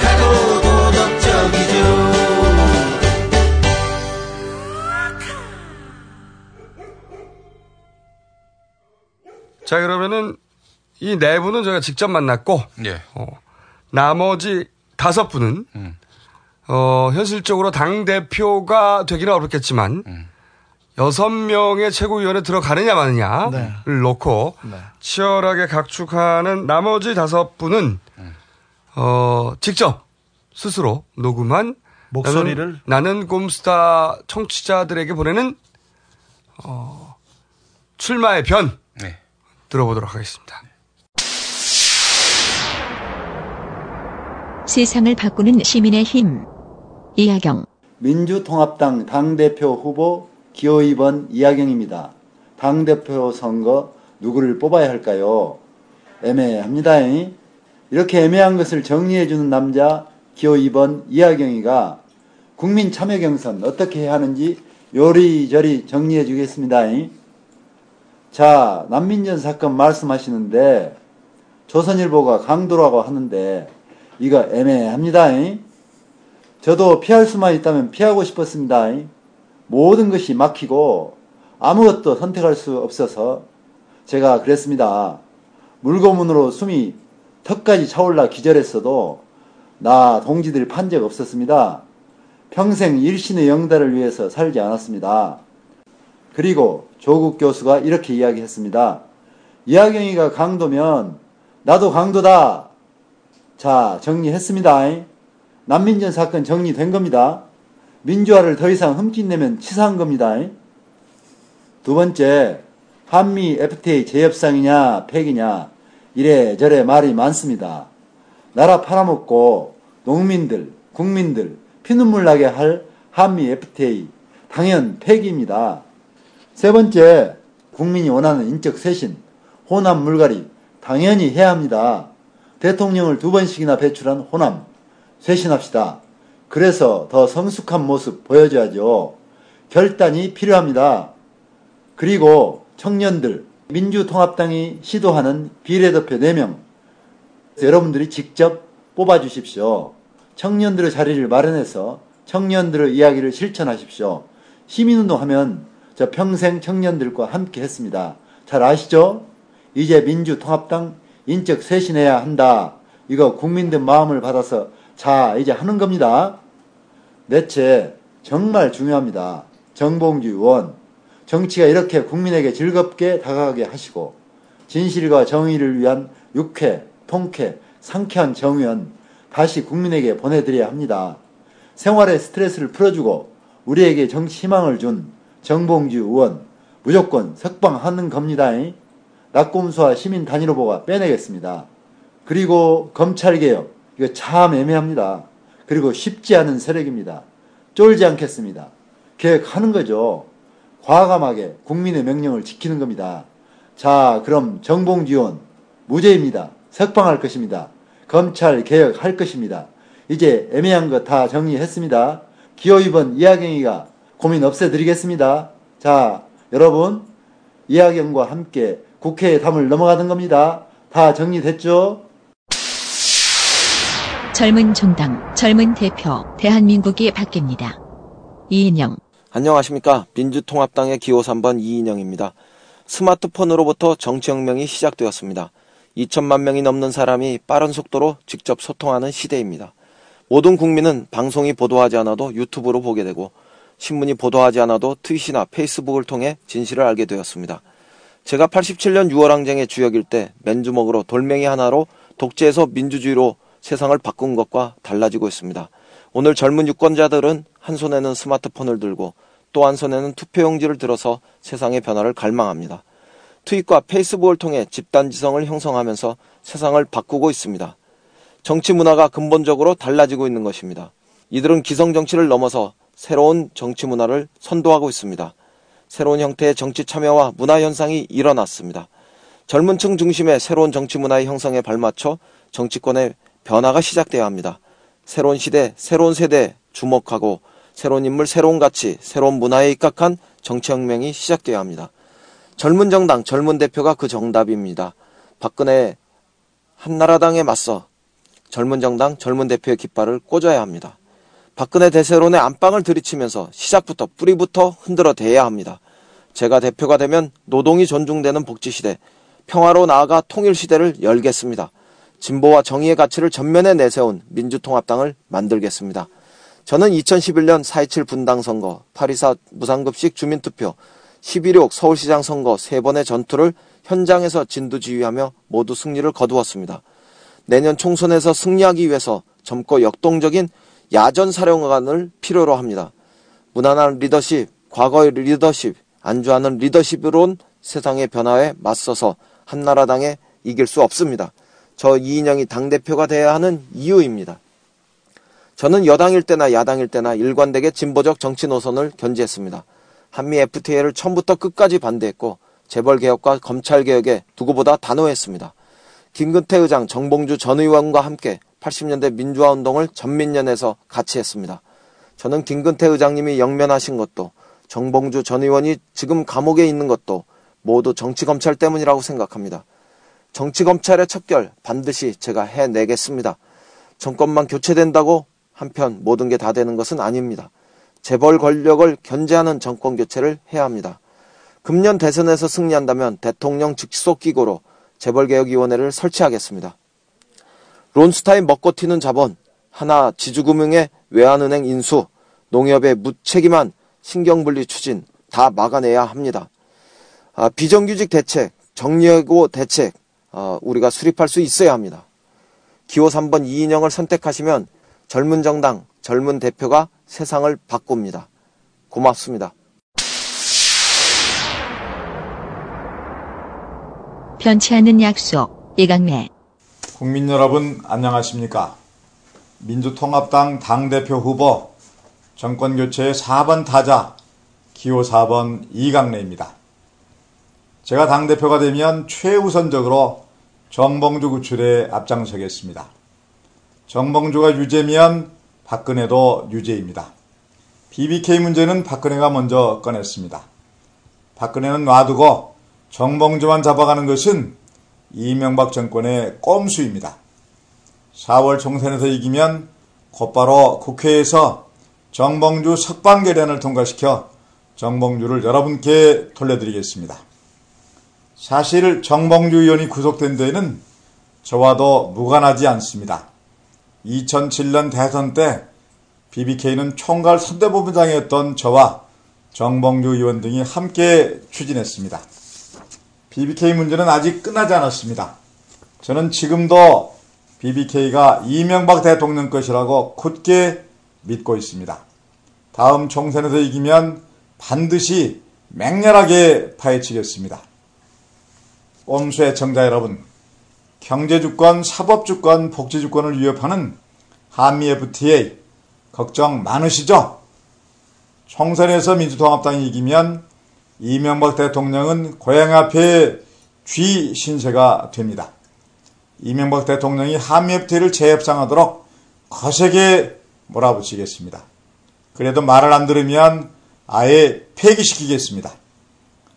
갈수록 늘고 있는 청년 실업, 인골탑이 되어버린 대학 등록금, 치솟는 물가와 전셋값 때문에 2040 세대는 분노하고 불안에 떨고 있습니다. 이명박 정권은 양극화라는 암덩어리를 키우고 있습니다. 수출 기업 중심의 산업 구조와 비정규직을 양산하는 고용 구조를 바꿔야 합니다. 이번에 정권을 되찾아오면 수출을 대기업 중심에서 중소기업 중심으로 바꾸고 좋은 일자리를 많이 만들어서 복지국가로 나아갈 기초를 닦아 2040 세대에게 꿈과 희망을 드리겠습니다. 젊은이들이 쫄지 않고 자신있게 도전할 수 있는 세상을 만들겠습니다. 정몽주는 진실이고 이명박은 거짓입니다. 저는 지금 총선 대선이 기다려집니다. 이명박 정권의 산소호흡기를 뗄 날이 얼마 안 남았기 때문입니다. 우리 정봉주를 되찾을 날이 가까워지고 있기 때문입니다. 국민 여러분, 정권교체 4번 타자 기호 4번 이강래에게 정봉주 구출 특공대장이 될 기회를 주십시오. 정말 잘 해내겠습니다. 감사합니다. 이제까지 없던 젊은 진보 박용진 안녕하십니까. 신종 떨거지 출연이죠. 그것도 X파일도 아니고 음성 파일 출연하게 된 어, 민주통합당의 기호 5번 박용진입니다. 서울 강북구 을 지역을 국회의원 지역 기반으로 하는데요. 이번에는 당대표 후보로 출연하게 됐습니다. 낙검수가 정봉주 전 의원 구출작전에 나서고 모바일 선거인단 구름대처럼 몰리니까 우리 당권주자들이 너나 할 것 없이 정봉주 고생한다. 정봉주 구출하자 이야기합니다. 그런데 사실 뭐 고생하는 거 없습니다. 제가 한 세 번 들어가 봐서 아는데요. 밖에 있는 사람들 생각하고는 달리 일단 겨울 과목이지만 난방 잘 돼 춥지 않습니다. 어, 먹을 거 잘 나오죠. 어, 술안 마시죠. 책 많이 보죠. 운동 많이 하고죠. 그런 대로 살만합니다. 어, 그러나 정치인의 진짜 감옥살이는 출마의 길이 묶였을 때입니다. 저 역시 김대중 대통령 당시에 정리해고 반대 연설을 한 죄로 구속됐다가요. 2년 넘게 징역살이 하고 나왔지만 복권을 안 시켜주니까 출마를 못했어요. 이건 두 번째 징역살이고 정치인한테는 지옥살이라고 생각합니다. 저는 정봉주 의원 또 떡밥검찰 엑스파일 공개한 노회찬 전 의원처럼 공익적 활동을 했다는 이유 때문에 법적 제재를 받고 있는 분들에게는 원상 회복 시켜야 된다. 사면 복권 반드시 해야 되고요. 법 개정, 법안 협상 등 모든 방법을 다 동원해서 이들이 이번 총선에서 뿐만이 아니라 정안되면 보궐선거를 통해서라도 국회로 돌아올 수 있도록 노력해야 된다고 생각합니다. 저는 민주노동당의 창원 멤버입니다. 민주노동당 대변인도 했고요. 진보신당 부대표까지 했던 사람입니다. 그런 사람이 지금 민주통합당 당권주자로 나섰습니다. 왜요? 정권 교체를 위해서입니다. 단순히 이명박 정권한테 정권을 빼앗아 오는 것에 그쳐서는 안 된다는 게 제 생각입니다. 지난 민주정부 10년 동안 후퇴하거나 잘못된 것들, 것들 많습니다. 10년 민주정부의 공과 과를 정확하게 짚고 성찰해야 됩니다. 비판적 계승해야 됩니다. 심각하게 악화된 노동 현안들 정리해고제도 폐지하고 비정규학법 개정하고 최저임금제 현실화해야 됩니다. 그렇게 해서 노동자와 서민들 지지를 받고 대선에서 승리해야 그야말로 노동 존중 복지 국가를 만드는 길로 나갈 수 있다고 생각합니다. 박용진 꼭 뽑아 주십시오. 총선 대선 이기려면 도로민주당 도로 열린 우리당이란 소리 듣지 않아야 됩니다. 진보 정치 대표 주자 박용진이 지도부에 들어갈 수 있어야 합니다. 박용진의 지도부 진출은 진보 정당들에게 보내는 연대와 통합, 신뢰의 메시지가 됩니다. 박용진의 지도부 진출은 2030 젊은 세대에게 보내는 우정과 희망의 메시지가 되지 않겠습니까? 71년생 돼지띠, 이제가 마흔을 넘긴 젊은 진보 박용진에게 기회를 주십시오. 진중을 박차고 나가 한나라당과 낡은 정치 세력에게 거세게 맞서 싸울 청년 장수 조자령의 역할을 할 이 박용진에게 주십시오. 총선과 대선을 이기고 민주통합당을 민주진보 통합당으로 강화해서 노동존중 복지국가 그 아름다운 희망을 현실로 만들겠습니다. 기호 5번 박용진입니다. 세대 교체, 경제 민주화, 전국 정당 정답은 김부겸. 안녕하십니까? 경기도 군포를 지역 기반으로 하다가 대구로 옮겨가서 박근혜 세력과 한판 붙으려고 작심한 위대한 정치인 정봉주를 좋아하는 김부겸입니다. 최선을 다해 정봉주 의원을 구하겠습니다. 정봉주 의원 석방 촉구 탄원서에 96명의 의원이 서명을 하고 제출했습니다. 제가 대표 발의했다는 것만 말씀드리겠습니다. 저와 민주통합당 이제는 제대로 진영을 갖추고 제대로 싸우겠습니다. 이거는 정봉주 석방을 위한 싸움일 뿐만 아니라 검찰의 불법, 과잉, 권력형 수사에 대한 전격적인 싸움이기도 합니다. 이명박 정권을 사법적으로 심판하기 위한 모든 준비를 철저하게 하겠습니다. 어떤 꼼수로도 빠져나갈 수 없도록 검사장 직선제를 도입하겠습니다. 닥치고 검찰 개혁입니다. 이 자리를 빌어 분명히 하고 싶은 말씀이 있습니다. 이번에 날치기 처리된 한미 FTA는 전면 무효이고 당연히 폐기되어야 한다는 입장임을 분명히 말씀드립니다. 국회에서 날치기를 밥 먹듯 해도 전혀 부끄러워하지 않는 한나라당 의원들의 모습은 또 어떤가요? 저는 그 이유를 우리 사회나 정당의 밑바탕에 어마어마한 지역주의인 패거리 문화가 또아리를 털고 있기 때문이라고 생각합니다. 더 구체적으로 표현하면 영남 패권주의가 되겠죠.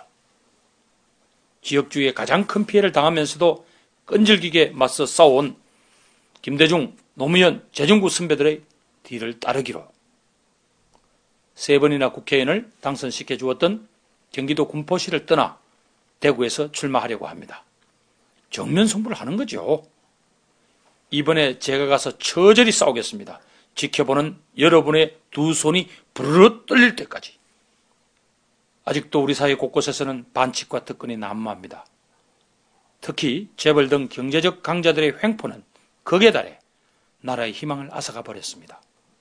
이제는 바로 잡아야 합니다. 저 많은 젊은이들이 요구하는 기회와 정의를 위해서도 닥치고 재별 계획입니다. 저 김부겸은 반짝이는 재주는 없어도 끈기나 책임감만은 죽이는 놈입니다. 신생 민주통합당에는 꼭 필요한 일꾼이라고 자부합니다. 이 사실을 저희 친구들은 다 알고요. 군포 시민들도 그렇게 얘기하더라고요. 낙곰수를 사랑하는 여러분, 저 김부겸과 함께 민주통합당을 혁명합시다. 가치혁명, 세대혁명, 정당혁명을 통해 이 나라 정치를 확 바꿉시다. 기호 9번 김부겸을 기억해 주십시오. 다섯 명의 다섯 명이 직접 녹음해서 어, 보내준 메시지 들어봤는데 어, 이하경, 이인영, 이강래, 박용진, 김부겸, 네. 네 이분들 얘기를 들어봤어요. 어, 크게 분류를 하자면 시민사회 쪽에서 온 이하경 후보가 있고요. 네. 그리고 진보 정당에서 출신인 출신은 박용진 박용진 후보가 후보가, 있죠. 있고요. 네. 그리고 어, 그러니까 민주통합당의 의원 네. 김부겸 의원. 김부겸, 이인영, 이강래 의원이 이강래 의원도 의원이지만 의원직이 없는 분은 그 이인영 최- 전 최고위원. 이인영 의원이었고 예, 과거. 지금은 최고위원이죠. 그렇죠. 네, 최고위원인데 386의 선두주잖아요. 자, 어, 이분들이 이제 상징하는 것은 이인영 후보 같은 경우에는 어, 김근태 계보 음. 이자 어, 386 이제는 486이라 불러야 되겠네요. 네. 486 계보의 전대협 의장 출신이고 네, 고려대 주자이고 네, 손학, 총학생회장이고 손학규 전 대표한테 열심히 가셨었죠. 그리고 김부겸 의원. 네. 네. 김부겸 의원 같은 경우는 독수리 오영재 네. 네. 해가지고 한나라당 출신. 한나라당 출신인데 유일하게 남은 네. 지역구에서 가장 좋은 평을 받던 네, 지역구의 평이. 좋죠. 네. 현역 의원 활동을 대단히 열심히 했습니다. 그렇죠. 지역구를 군포 버렸습니다. 지역구를 버리고 네. 대구로 간다. 군포를 버리고 대구로 간다. 이거 상당히 쉽지 않은, 있어요. 네. 않은 결정입니다. 그리고 이강래 의원은 삼선이에요. 네. 네, 삼선이고 호남 출신. 네. 정책통이죠. 네, 정책통 의원이고 어, 지략가입니다. 크게 정리하면 어, 정치인 네. 그러니까 기존 어, 국회의원 출신 혹은 현, 현역 국회의원 음. 그룹이 있고요. 어, 이하경 후보 같은 경우에는 어, 시민사회 출신의 상징성이 있어요. 지금 YMCA 네, 사무총장. 시민사회 네. 출신으로 월, 원래는 시인이었어요. 시인이었는데 운동권도 아니었는데 도서관에서 책을 보고 있는데 갑자기 그 데모를 진압하러 온 전경들이 그 도서관에 들어와서 이 학생을 잡아가는 걸 보고 투사로 변해가지고 투사로 변했는데 너무 투사로 변해가지고 재벌가를 털어서 그 돈으로 운동을 하겠다고 하다가 감옥에 가서 오래 계셨죠. 그 사례도 재밌지만 내가 보기에는 그걸 강조하는 것보다는 시민사회 후보들이 이 지도부에 많이 포함돼야 네. 어, 민주통합당이 정말 변했다고 그렇죠. 비춰질 수 있다라고 생각하시는 분들은 이하경 후보를 또 염두에 둬야 되는 것이고 최대 강점입니다. 네. 어, 그다음에 박용진 후보는 진보 진영 출신, 그렇죠. 진보 정당의 비민주당 출신의 예. 새로운 활력소. 민주통합당의 어떤 진보 정신을 네. 예, 좀 견인할 수 있는 그런 주자로서 또 가치가 있죠. 네네. 자 아. 그리고 또 네 명의 주자 이야기도 해봐야죠. 네. 거의 네 분이 이제 다 당 대표가 되기 위해서 어, 매우 어, 진심으로 당 대표가 되기를 원한다는 건 내가 네, 네. 접수를 했어요. 네. 하고 싶어 하네요. 네, 일단 한 총리. 네. 어, 제가 보기에는 장점이 몇 가지가 있어요. 우선 현 정권에 의해서 가장 큰 고초를 당한 정치인이라는 상징. 네. 그리고 자신을 고문했던 정권의 딸과 맞선다는 상징. 네. 이것도 커요. 대립각이 아주 뚜렷하죠. 그리고 어 그리고 노무현에 대한 어떤 애잔함의 상징. 음. 제가 보기에는 이 세 가지 상징만으로도 부가적인 설명 없이 예. 어떤 정서적 울림이 크다. 음. 아 이게 이게 가장 큰 장점이고. 훌륭하신 분이죠. 근데 좀 밋밋합니다. 그리고 이 약점으로는 이, 말씀하신 대로 이 여당 음. 한나라당 그 잔악하기까지 한 한나라당에게 맞서서 제대로 싸울 수 있을까? 그 부분이 의문입니다. 그러니까 이 선관위를 공격하는 발상까지 해내는 음. 그런 상대에 맞서서 창의적인 적이거든요. 파이터를 기대하는 유권자에게 에, 어떤 유약한 이미지가 있는데 네. 실제로는 개인적 강단은 대단한 분이에요. 그건 네네. 맞는데 그 개인적인 강단이 이번 유권자에게 얼마나 전달되느냐 음. 이게 관건이라고 봅니다. 네. 상징은 충분한데 그 안녕하세요 한명수입니다 이렇게 튀어나오면 되잖아요. 안녕하세요 한명숙입니다. 안녕하세요 한명숙입니다. 이런 모습을 네. 국민들은 기대하고 있다. 네. 그리고 두 번째는 문성근 네. 대표. 어, 일단 장점은 제가 보기에는 지금 이 여기까지 오는데 이렇게 혁명적인 프로세스를 도입하는 데 있어서 그 성취의 상당 부분은 문성근의 공이 맞다. 네. 이거 거의 기적적인 부분이 있어요, 사실. 그리고 오늘도 확인했는데 이 배우의 전달력, 음. 자연스럽게 메시지를 전달하는 능력. 아유, 탁월했어요. 네, 아, 굉장히 자연스럽고. 네. 그리고 또 한 가지 장점은 문성근 대표일 경우, 음. 어, 저 당이 대단히 근본적인 변화가. 가장 큰 변화입니다. 음. 문성근 정도가 된다면 이거는 개벽입니다. 예. 충격 효과는 가장 클 것이다. 강할 것이다. 그 점에 있어서 강점이 있는 건데 그 여야 영수회담 할 때 이명박 문성군 나란히 서는 그림 네. 떠오르십니까? 아, 보기만 해도 멋진데요. 한 방 날릴 것 같아요. 네, 그렇죠. 성근이요. 그러니까 문성근 대표는 파이터, 선명한 파이터는 충분한데 네. 그런 이미지는 이게 뭐가 문제가 있냐면 현실 정치 경험이 없어요. 그렇죠. 정치력. 정치력으로 이 이렇게 중요한 시국에 사람들이 현실 정치에서의 정치력을 확인한 적이 없기 때문에 불안해할 수 있다. 첫 번째 관문이 총선인데 총선에는 공천권을 휘둘려야 되는데 여기에는 목을 메고 의원들이나 정치인들이 목을 메고 달려듭니다. 근데 이걸 어떻게 조정해낼 수 있느냐. 근데 뭐 절차적으로 공천권을 국민에게 되돌려줬다고 하긴 하는데 아 그거 쉽지 않죠. 제가 보기에는 이제 그, 그런 것 같아. 어 정치 안 해봤잖아. 이런 반론. 네. 네가 정치를 알아, 그렇죠. 그렇지. 민주당 내에서도 너 정치 안 해봤잖아. 어, 언제- 정치가 뭐 어디서 왔는데? 아마추어들이 하는 게 아니야. 이런 식의 인식, 반론 충분히 나올 수 있어요. 네. 그리고 어, 일반 유권자도 이런 큰 정당을 어, 현실 정치 경험 없이 이끌 수 있겠는가 하는 불안, 이 불안을 어떻게 불식시키느냐. 네. 제가 보기엔 그게 관건이에요. 네. 아울러 여배우 섭외 능력 매우 의심됩니다. 이 정도로 더 이상 여배우를 불러 있을 불러올 수 있을 정도의 지명도가 없어 지금 그, 그 바닥에서 그 바닥에서 그 정도 이르시면 이거는 크게 이르신 거예요. 아, 중요한 부분입니다. 아, 그 다음에 세 번째로 박영선 의원. 아, 장점은 역시 명확한 전달력. 네. 어, 이 재벌 개혁, 검찰 개혁에 대한 명확한 소신. 아이템, 확실한 아이템, 재벌과 검찰. 그리고 기본적으로 전투력이 이미 확인됐고. 네. 오랜 시간 동안. 일단 그 박영선 의원이 등장하면 검찰도 굉장히 싫어요. 네. 네. 가장 싫어하는 국회의원입니다.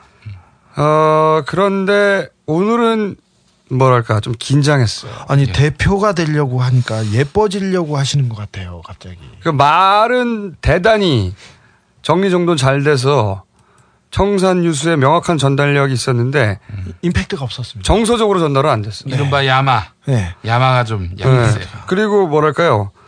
검찰과 재벌은 해당 특위의 위원장이어야, 이어도 되는 거 아니냐, 충분히. 꼭 당 대표여야 하느냐라고 하는 점을 어필하는데, 어, 다소 부족하지 않았냐. 오늘 이 누나 예쁘긴 했지만 매력이 좀 떨어졌습니다.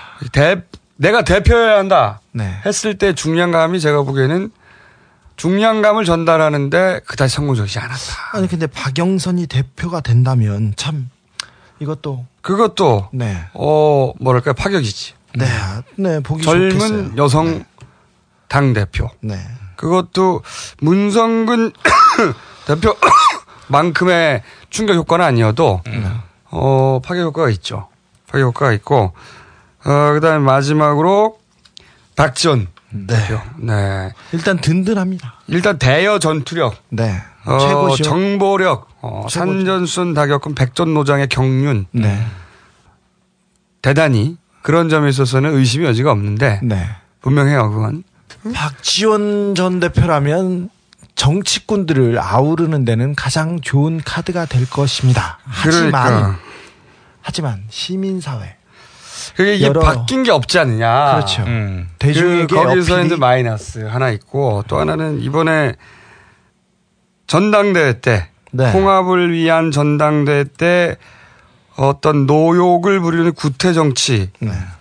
그거로 비춰져서 상처를 크게 입었어요. 이거. 저는 그 박 장관이 박 전 대표가 분당이나 탈당을 막기 위해서 뭐 거기에 마지막 그 쐐기를 박았다 이렇게 하는 데 대해서 저 고개를 끄덕이는 측면이 있습니다. 하지만 그래도 국민한테 많은 어, 감정을 상하게 했죠. 그러니까 그게 구태위원회 보이는 과거 구태 정치가들이 하는 전당대회에서의 어떤 깽판 놓기 이런 이미지 때문에 상처 크게 입었어요. 사실 그거 없었으면 이번에 유력한 아주 유력한 어당 대표 후보 원투에 들어가는 건데 지금 그 점 때문에 사실 순위가 좀 떨어져 있는 상태예요.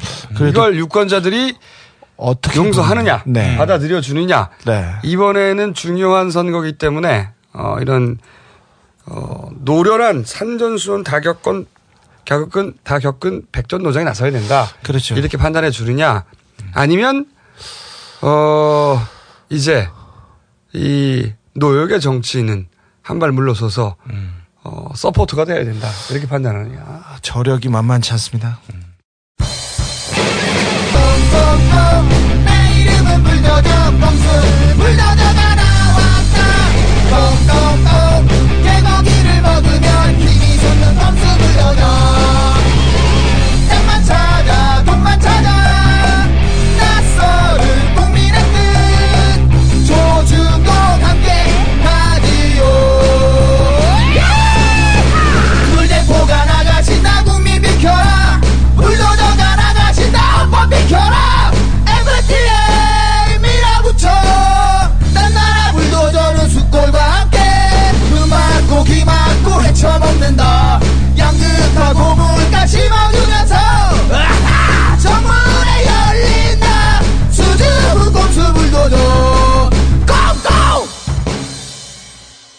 예, 저희가 오늘 정봉주 구출을 후보들에게 묻는 이유는 대통령 후보에 대해 합리적 의혹을 제기했다가 그 후보가 대통령이 되자 권력을 이용해서 사적인 복수를 한 사건이기 때문입니다. 네. 이런 정치적 보복을 그냥 당하고만 있겠는가? 그래 놓고 우리가 시민을 대변하고 보호하겠다. 말하는 것이 어떤 믿음을 줄 수 있겠는가? 이런 차원에서 후보들에게 묻지 않을 수가 없는 거죠.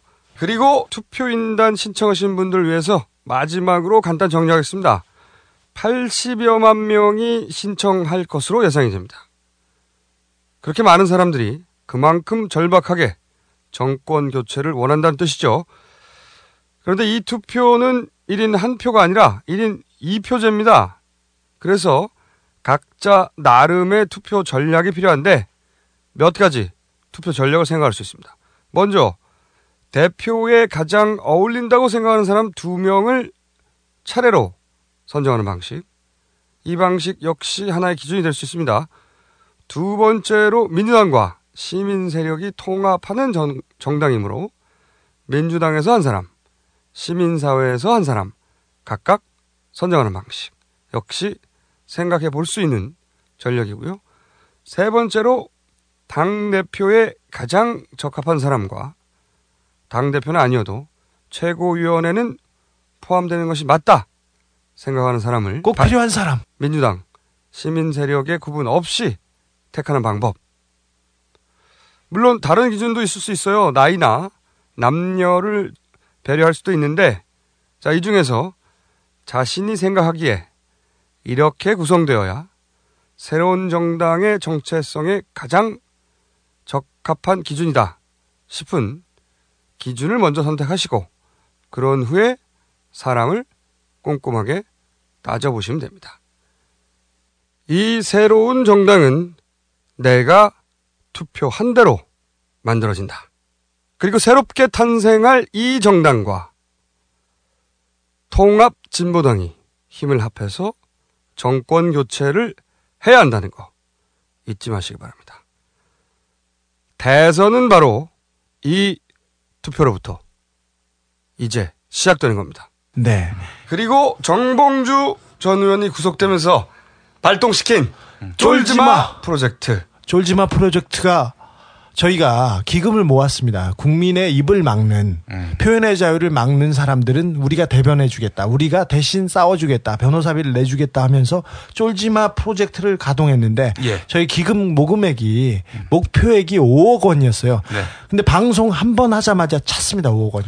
아, 이로써 정봉주 전 의원이 구속 수감되면서 발동시킨 프로젝트는 어, 저희 방송 1회로 어, 모금이 마감됐고 네. 이로써 정치적 표현의 자유에 재갈을 물리려는 모든 시도에 맞설 것이고 저희를 법적으로 공격하는 모든 시도에도 이제 반격을 가할 것이다 이놈들아 쫄지 마 끝.